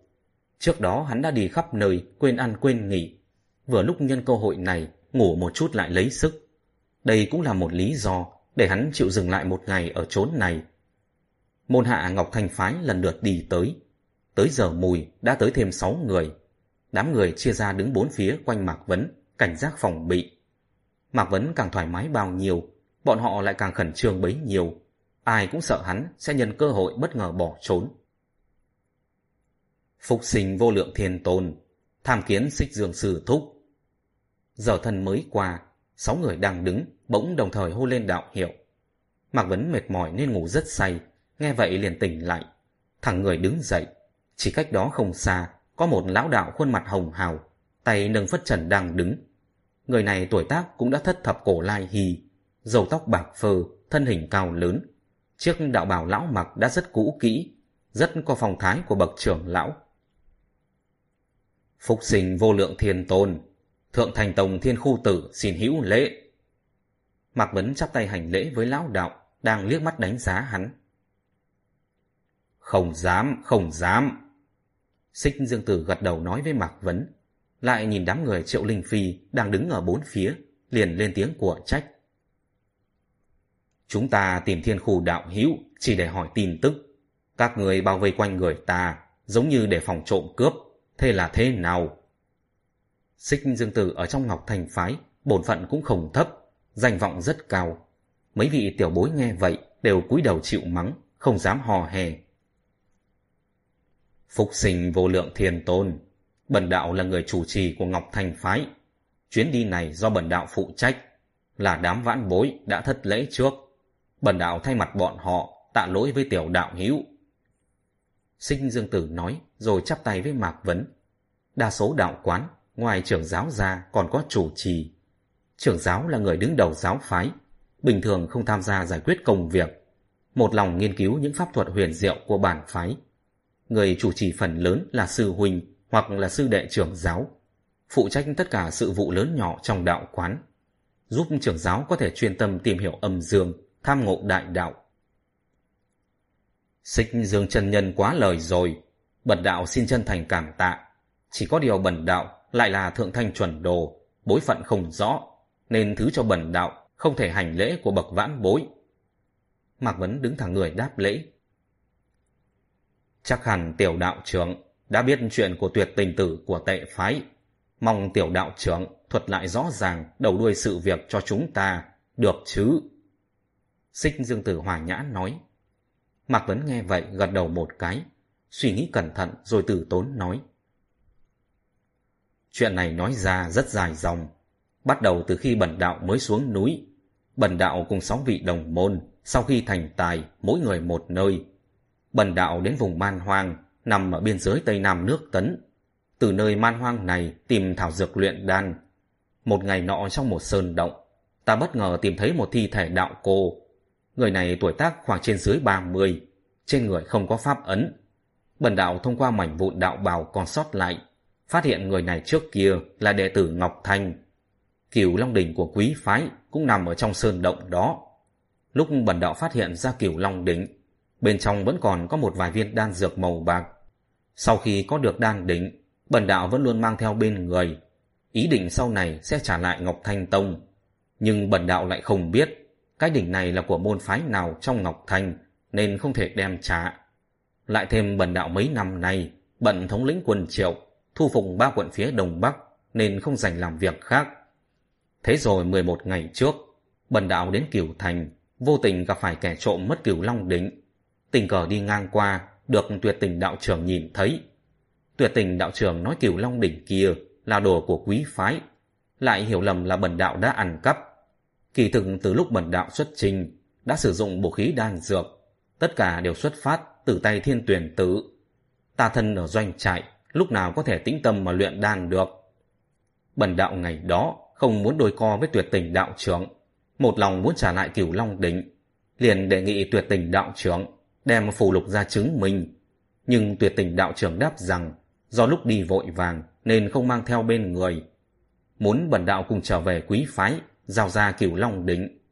Cách này dĩ nhiên là thỏa đáng nhất. Có điều bần đạo lại có chuyện quan trọng trong người, không thể dứt ra được. Sau một hồi cân nhắc, mới mời tuyệt tình đạo trưởng viết một bức thư rồi đóng dấu pháp ấn lên. Xong xuôi, bần đạo đã đem cửu long đỉnh giao cho tuyệt tình đạo trưởng, sau đó rời khỏi cựu thành, từ đó về sau không còn gặp lại tuyệt tình đạo trưởng nữa. Mạc Vấn nói xong, xích dương tử vẻ mặt ngưng trọng, hồi lâu không đáp, lúc sau mới lên tiếng nói. Có thể đem bức thư cho ta xem một chút được không? Đó là tất nhiên. Mạc Vấn lấy trong ngực ra phòng thư rồi bước lên đưa cho xích dương tử. Xích dương tử đưa tay nhận lấy, đến khi mở ra, lão lập tức cau mày lại. Chữ viết trên phòng thư kia phần lớn đã nhòe hết, chỉ còn nhận ra được mấy chữ lẻ tẻ. Bức thư này, bần đạo vẫn luôn giữ cẩn thận trong người, sao lại thành ra như thế này được? Mạc Vấn thấy vậy cũng rất kinh hãi. Sinh Dương Tử nhíu mày nhìn Mạc Vấn một cái, giơ tay gọi mọi người tới hỏi. Các người nhìn xem, đây có phải bút tích của tuyệt tình tử không? Mọi người Ngọc Thanh Phái nghe vậy, liền tiến lên xem xét. Lát sau tất cả đều lắc đầu. Lúc bần đạo trả lại cửu long đỉnh, còn có một gã tiểu nhị của quán rượu Tân Quy, cùng hai thực khách tận mắt trông thấy mà. Mạc Vấn mơ hồ cảm giác chuyện này có điểm không đúng, vội vàng lên tiếng bổ sung. Ngày đó hắn cũng không hề nhìn thấy tuyệt tình tử tự tay viết bức thư. Tuyệt tình tử là ở bên ngoài viết xong rồi mới mang về. Quán rượu kia đã sớm bị thiêu rụi rồi. Triệu Linh Phi hử lạnh nói. Xích Dương Tử giơ tay lên, tỏ ý Triệu Linh Phi bình tĩnh chớ nóng vội, rồi cầm chút mảnh vụn của tờ giấy đưa lên mũi người thử. Là nước gạo. Xích Dương chân nhân mình dám, thư này tuyệt không phải do bần đạo ngụy tạo, bên trên có dấu pháp ấn làm chứng. Mạc Vấn liền kêu oan, chữ viết bằng nước gạo không thể giữ được lâu, sau khi khô sẽ đóng thành bột rơi vãi đi, khiến chữ viết biến mất dần. Người giết hại tuyệt tình sư huynh, cướp lấy pháp ấn, muốn ngụy tạo bức thư thì có gì khó. Một đạo nhân vai u thịt bắp hử lạnh nói. Người đến bao giờ mới chịu bỏ cái thói suy đoán lung tung hạ? Người làm sao biết được Trần tướng có đúng là như người nghĩ hay không? Xích Dương Tử không hề kiêng nể, lớn giọng khiển trách vị đạo nhân kia. Xích Dương Tử ở Ngọc Thành Phái hẳn là rất uy nghiêm. Đạo nhân kia nghe xong lập tức cúi đầu, không lắm mồm nữa. Xích Dương Tử quay đầu nhìn về phía Triệu Linh Phi. Lửa đâu? Triệu Linh Phi vội vàng lấy trong ngực ra đổ nhóm lửa. Ngọn lửa đón gió lập tức bùng lên. Xích Dương Tử đưa bức thư lại gần ánh lửa liền xem xét.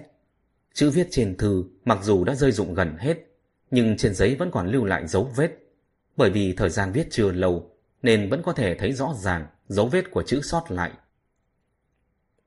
Mặc dù không phải tuyệt tình tử đích thân viết, nhưng cách hành văn đích thị là của hắn. Sinh dương tử sắc mặt âm trầm. Tay phải hắn đã từng bị gãy, dấu pháp ấn này hơi nghiêng, đúng là đích thân hắn đã đóng. Mọi người nghe vậy tất cả đều im lặng. Tới lúc này chân tướng vụ việc đã rõ. Mạc Vấn quả thật đã từng đem cửu Long Đỉnh giao cho tuyệt tình tử. Là tuyệt tình tử nhất thời nổi lòng tham, muốn hủy đi vật chứng để độc chiếm cửu Long Đỉnh. Xích Dương Tử thấy vậy, liền nắm tay bóp nát bức thư. Tên khốn gian xảo này! Mạc Vấn cũng không tiếp lời. Mặc dù đã có chứng cứ, chứng minh hắn đem cửu Long Đỉnh giao cho tuyệt tình tử. Nhưng toàn bộ chuyện này đều là từ hắn mà ra. Tuyệt tình tử chết rồi, cửu Long Đỉnh dĩ nhiên cũng mất tích. Hắn không thể tránh khỏi liên quan. Tuyệt tình tử bị giết chết 10 ngày trước. Thi thể được người ta phát hiện ở phía bắc cách cửu thành 10 dặm. Hồn phách cũng đã bị hung thủ hủy diệt. Hẳn là chết dưới tay người trong đạo môn. Xích Dương Tử lại quay đầu nhìn về phía Mạc Vấn. Bần đạo khi đó đã ở biên giới nước Yên rồi. Mạc Vấn liền lên tiếng. Người tu hành trong thiên hạ nhiều vô số kể.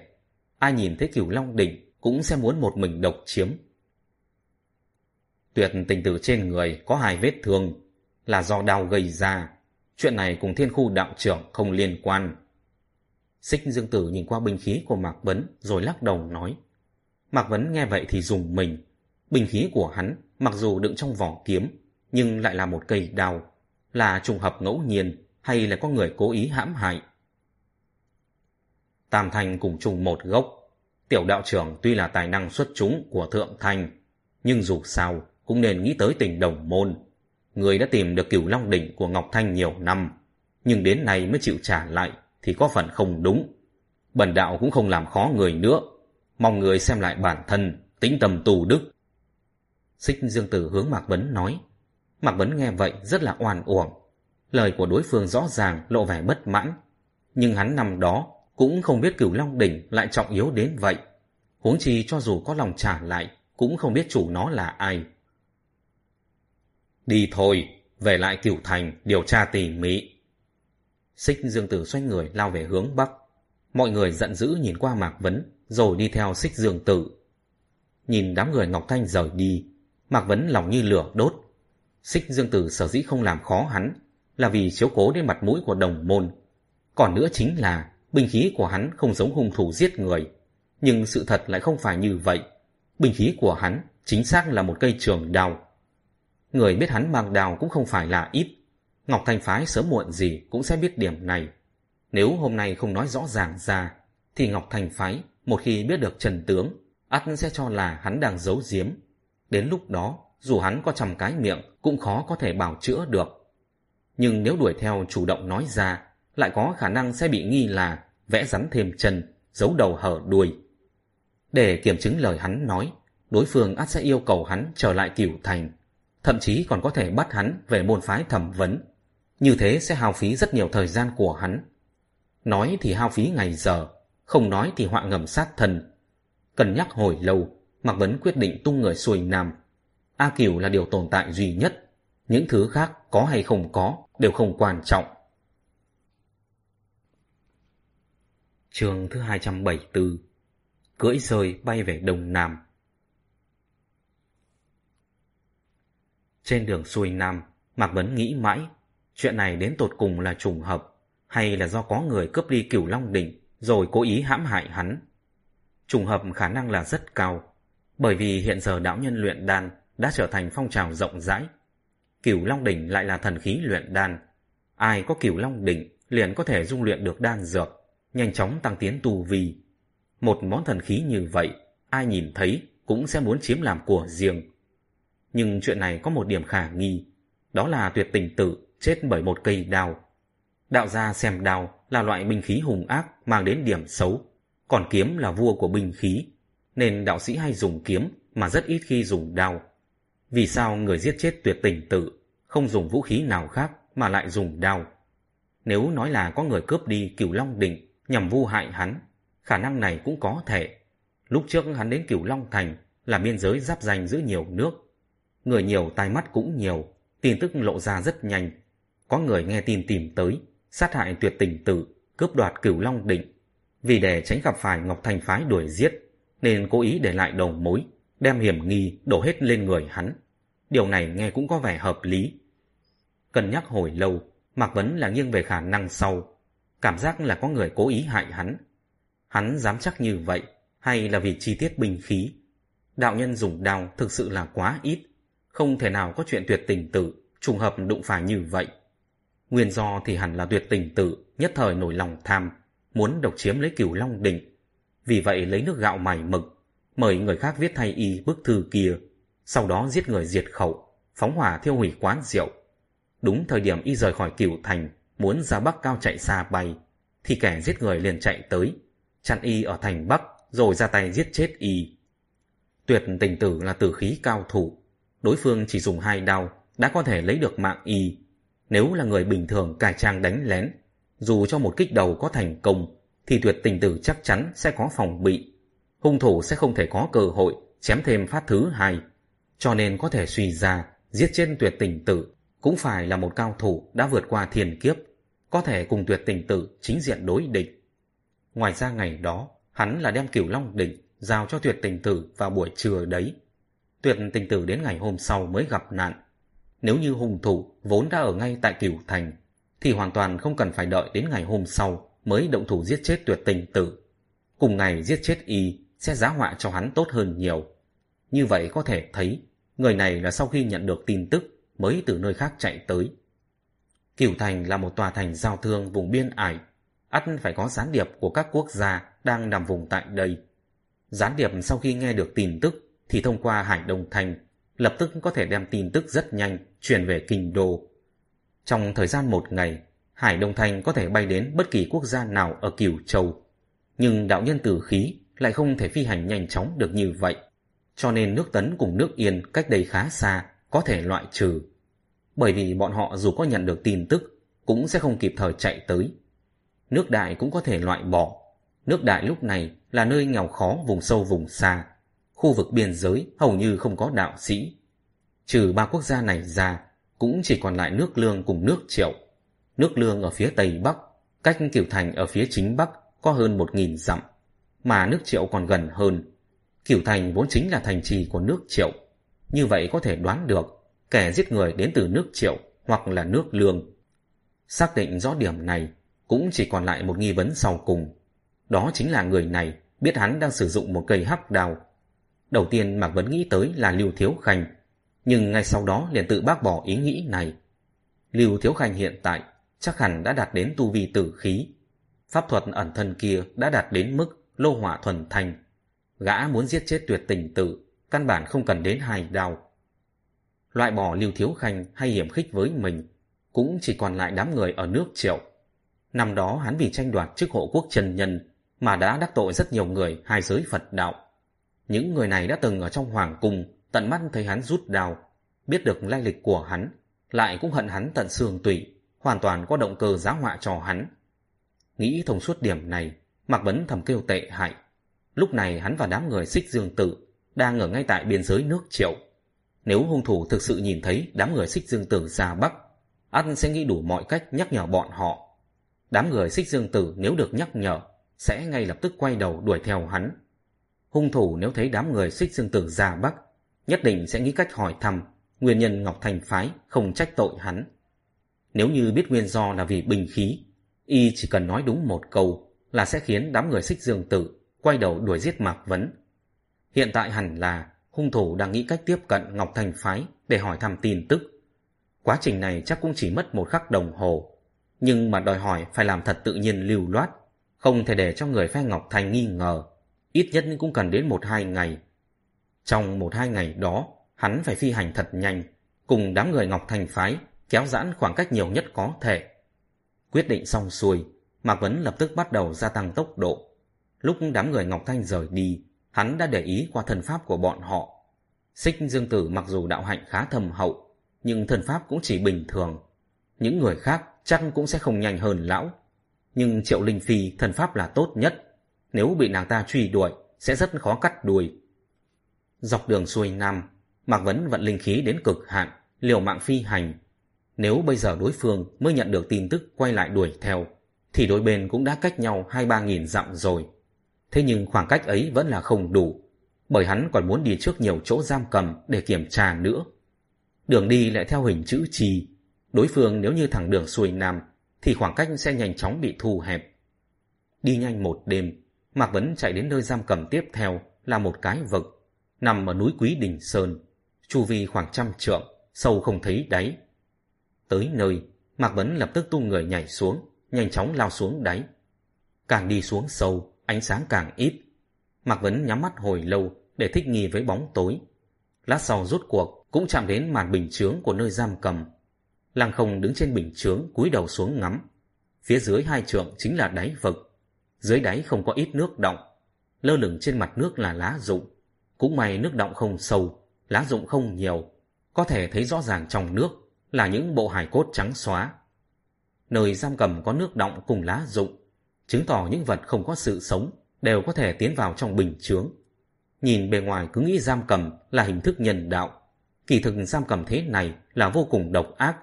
Bởi vì từ dưới này nhìn lên, bầu trời bên ngoài chỉ bé bằng hạt táo. Thân ở nơi này, mọi lúc đều phải chịu một áp lực vô hình. Loại áp lực này có thể biến một dị loại thần trí bình thường, trong nháy mắt trở thành người điên. Chắc chắn A Cửu không ở chỗ này. Mạc Vấn đạp lên bức bình chướng, mượn lực nhanh chóng bay lên. Ra khỏi cái vực, trở lại mặt đất, hít một hơi thật sâu. Khí trời trong lành bao la, hít thở thật là sảng khoái. Loại được một nơi, Mạc Vấn lập tức bay đến nơi khác. Kiểu giam cầm trừng phạt dị loại thế này là quá mức tàn độc. Phạm sai lầm thì chịu phạt, không có gì sai. Nhưng không thể dùng cách trừng phạt thế này được. Những nơi hắn vừa đi qua, có thể dùng từ vô nhân đạo để hình dung. Lúc này Mạc Vấn âm thầm suy nghĩ, nếu một ngày kia có thể đắc đạo phi thăng, nắm giữ quyền lực, nhất định phải đem những nơi giam cầm này toàn bộ phá hủy đi. Ra khỏi Quý Đình Sơn đã là buổi sáng giờ thìn. Mạc Vấn đi về phía đông thêm một canh giờ. Tới một nơi đông người, liền thay đổi phương hướng, thẳng tiến về hướng nam. Tới chỗ không người khác mới lại tiếp tục đi về hướng đông. Hành động này là có thầm ý, không thể để đám người Ngọc Thành Phái nắm được lộ trình đường đi của hắn. Nếu không bọn họ sẽ men theo tuyến đường đi, nhìn thấy những nơi giam cầm kia sẽ nổi lên nghi ngờ. Vạn nhất họ phát hiện ra đầu mối, thì ngay lập tức sẽ đoán được hắn là đang làm gì. Đến lúc đó, bọn họ liền có thể tùy ý lựa chọn một nơi giam cầm, mai phục chờ đợi. Phải để cho Ngọc Thành Phái biết hắn một mực di chuyển về một hướng. Chỉ có như vậy, Ngọc Thành Phái mới sẽ theo hắn xuôi nam. Nếu như hoàn toàn giấu kín hành tung, đạo nhân Ngọc Thành Phái mất đi đầu mối, sẽ lại tìm phương pháp khác truy tìm hắn. Đến lúc đó rất có thể sẽ xuất hiện biến cố không lường trước được. Vừa chạy trốn, đồng thời vẫn phải bảo đảm rằng người của Ngọc Thành Phái có thể hỏi thăm được hành tung của hắn. Từ đầu đến cuối dắt mũi đối phương, không để cho đối phương đuổi kịp được mình. Muốn làm được như vậy là vô cùng khó khăn, nhưng mà khó mấy đi chăng nữa cũng phải làm. Hiện tại hắn đang phi hành rất nhanh, đối phương ắt sẽ hoài nghi, có phải hắn trột dạ nên cố ý đi nhanh để trốn không? Nhưng chỉ cần đối phương không đuổi kịp hắn, thì việc hắn đi nhanh sẽ có rất nhiều cách giải thích hợp lý. Đối phương không thể vì thế mà gán tội cho hắn được. Thế nhưng một khi đối phương đã đuổi theo, mà hắn vẫn tiếp tục chạy, thì chẳng khác nào tự nhận tội là mình giết người. Đối phương có thể chọn lựa bất kỳ phương pháp nào ngăn cản hắn, thậm chí là giết chết. Liên tiếp mấy ngày, Mạc Vấn một mực đi theo hình chữ trì để xuôi nam. Do phải đi quanh co giả vờ suốt ngày, trong lòng Mạc Vấn càng thêm nóng vội. Nếu hắn tính toán thời gian và khoảng cách chuẩn xác, thì người của Ngọc Thanh Phái lúc này đã cách hắn không còn xa. Đúng như dự đoán, hai ngày sau, Mạc Vấn phát hiện bóng người của Triệu Linh Phi. Thật may Triệu Linh Phi lại không phát hiện ra hắn. Triệu Linh Phi đuổi theo, nhưng thật ra lại là chuyện tốt. Cái này chứng tỏ người của Ngọc thành Phái đang đi theo hắn xuôi nam. Triệu Linh Phi thân pháp trong Ngọc thành Phái hẳn là đứng đầu. Nàng một mình bay tới, cho thấy truy binh Ngọc thành Phái vẫn chưa đuổi kịp. Ta ở chỗ tối, họ ở chỗ sáng. Muốn né tránh cũng không hề khó khăn. Lại tìm thêm hai nơi giam cầm khác. A Kiều đều không có ở trong đó. Tới ngày 13 tháng riêng, Mạc Vấn phát hiện đại bộ phận Ngọc thành Phái đã đuổi theo sau. Ngọc Thanh Phái không chỉ có mỗi sáu vị đạo nhân tử khí kia. Cơ hồ cứ cách vài chục dặm là có thể thấy một người, ít nhất cũng có hơn 10 người. Thấy truy binh đuổi đến, Mạc Vấn chỉ có thể tạm thời ẩn núp, đợi khi truy binh đi qua mới đi tìm một nơi giam cầm khác tên là Kinh Cốc. Nơi này bên ngoài có một bức tường thành cây gai. Hắn dễ dàng lăng không đạp lên đám cây bay vào bên trong. Lại một lần nữa phải thất vọng, nơi này cũng không có A Kiều. Lúc này chỉ còn cách Hoài An chưa đến 200 dặm. Mạc Vấn có ý định trước hết đi đến hội quân cùng lão ngũ. Nhưng đám người Ngọc Thanh Phái lúc này hẳn cũng đang ở Hoài An. Tùy tiện đến đó rất có thể sẽ chạm trán họ. Hắn cẩn thận đi vòng bên ngoài thành Hoài An, âm thầm quan sát. Đạo nhân Ngọc Thành Phái cũng không hề rời khỏi Hoài An xuôi Nam. Chắc họ ở trong thành đã nghe được tin tức của hắn. Nếu hỏi thăm không có kết quả, thì họ sẽ dừng lại ở Hoài An tìm kiếm. Ở Hoài An thời gian dừng lại càng dài, đối với hắn lại càng bất lợi. Kiên nhẫn chờ đợi khi màn đêm buông xuống. Mạc Vấn đi vòng qua cửa nam thành Hoài An. Từ trên một đỉnh núi, cách thành 20 dặm liền đốt lửa. Trong bóng tối ánh lửa rất rõ ràng. Mạc Vấn đốt lửa xong, từ đỉnh núi tìm một nơi ẩn núp, nhìn về thành Hoài An ở xa xa. Dựa theo tính tình của lão ngũ, lão ngũ nhất định sẽ bay đến nơi này chờ hắn trước thời hạn. Lúc này hắn đã đang ở ngay tại trong thành. Vào ban ngày, có nhiều đạo nhân đi dò la tin tức của hắn như vậy. Lão ngũ cũng không thể không biết. Sau khi ngọn lửa bùng lên, trong thành xuất hiện rất nhiều đạo nhân. Từ trên nóc nhà mái hiền, liên tục mượn lực, bay về ba hướng đông tây bắc, nháo nhác tìm kiếm. Nhưng duy chỉ có chỗ đống lửa là không ai lùi tới. Những đạo nhân Ngọc Thành kia đều là người thông minh. Trông thấy phía nam có lửa cháy, Đầu tiên họ nghĩ tới chính là kế điệu hồ ly sơn, cho nên bọn họ đều bỏ qua để tìm hướng khác. Lão ngũ không thông minh như thế, gã thấy ngọn núi phía nam có lửa cháy. Đầu tiên nghĩ tới chính là lão gia đang gọi. Lửa đốt lên không lâu, một con rơi lớn khổng lồ từ trong thành nhanh chóng xòe cánh bay về phía nam. Chốc lát sau đã tới đỉnh núi nơi lửa cháy. Mạc Vấn đợi lão ngũ bay tới, lập tức bay lên hạ xuống lưng rời, nằm sát vào người nó, rồi nhanh chóng hạ lệnh. Hướng đông nam, đi nhanh. Chương 274 kết thúc tại đây. Mời các bạn tiếp tục theo dõi chương tiếp theo. Xin tạm biệt các bạn. Diễn biến gì tiếp theo sẽ xảy ra đây? Mời các bạn đón nghe. Đừng quên đăng ký kênh, bật thông báo để được đón nghe sớm nhất. Còn nếu các bạn thấy hay, thì hãy chia sẻ và donate ủng hộ để có kinh phí duy trì việc đọc. Thông tin donate thì có để ở dưới phần miêu tả. Xin cảm ơn các bạn rất nhiều.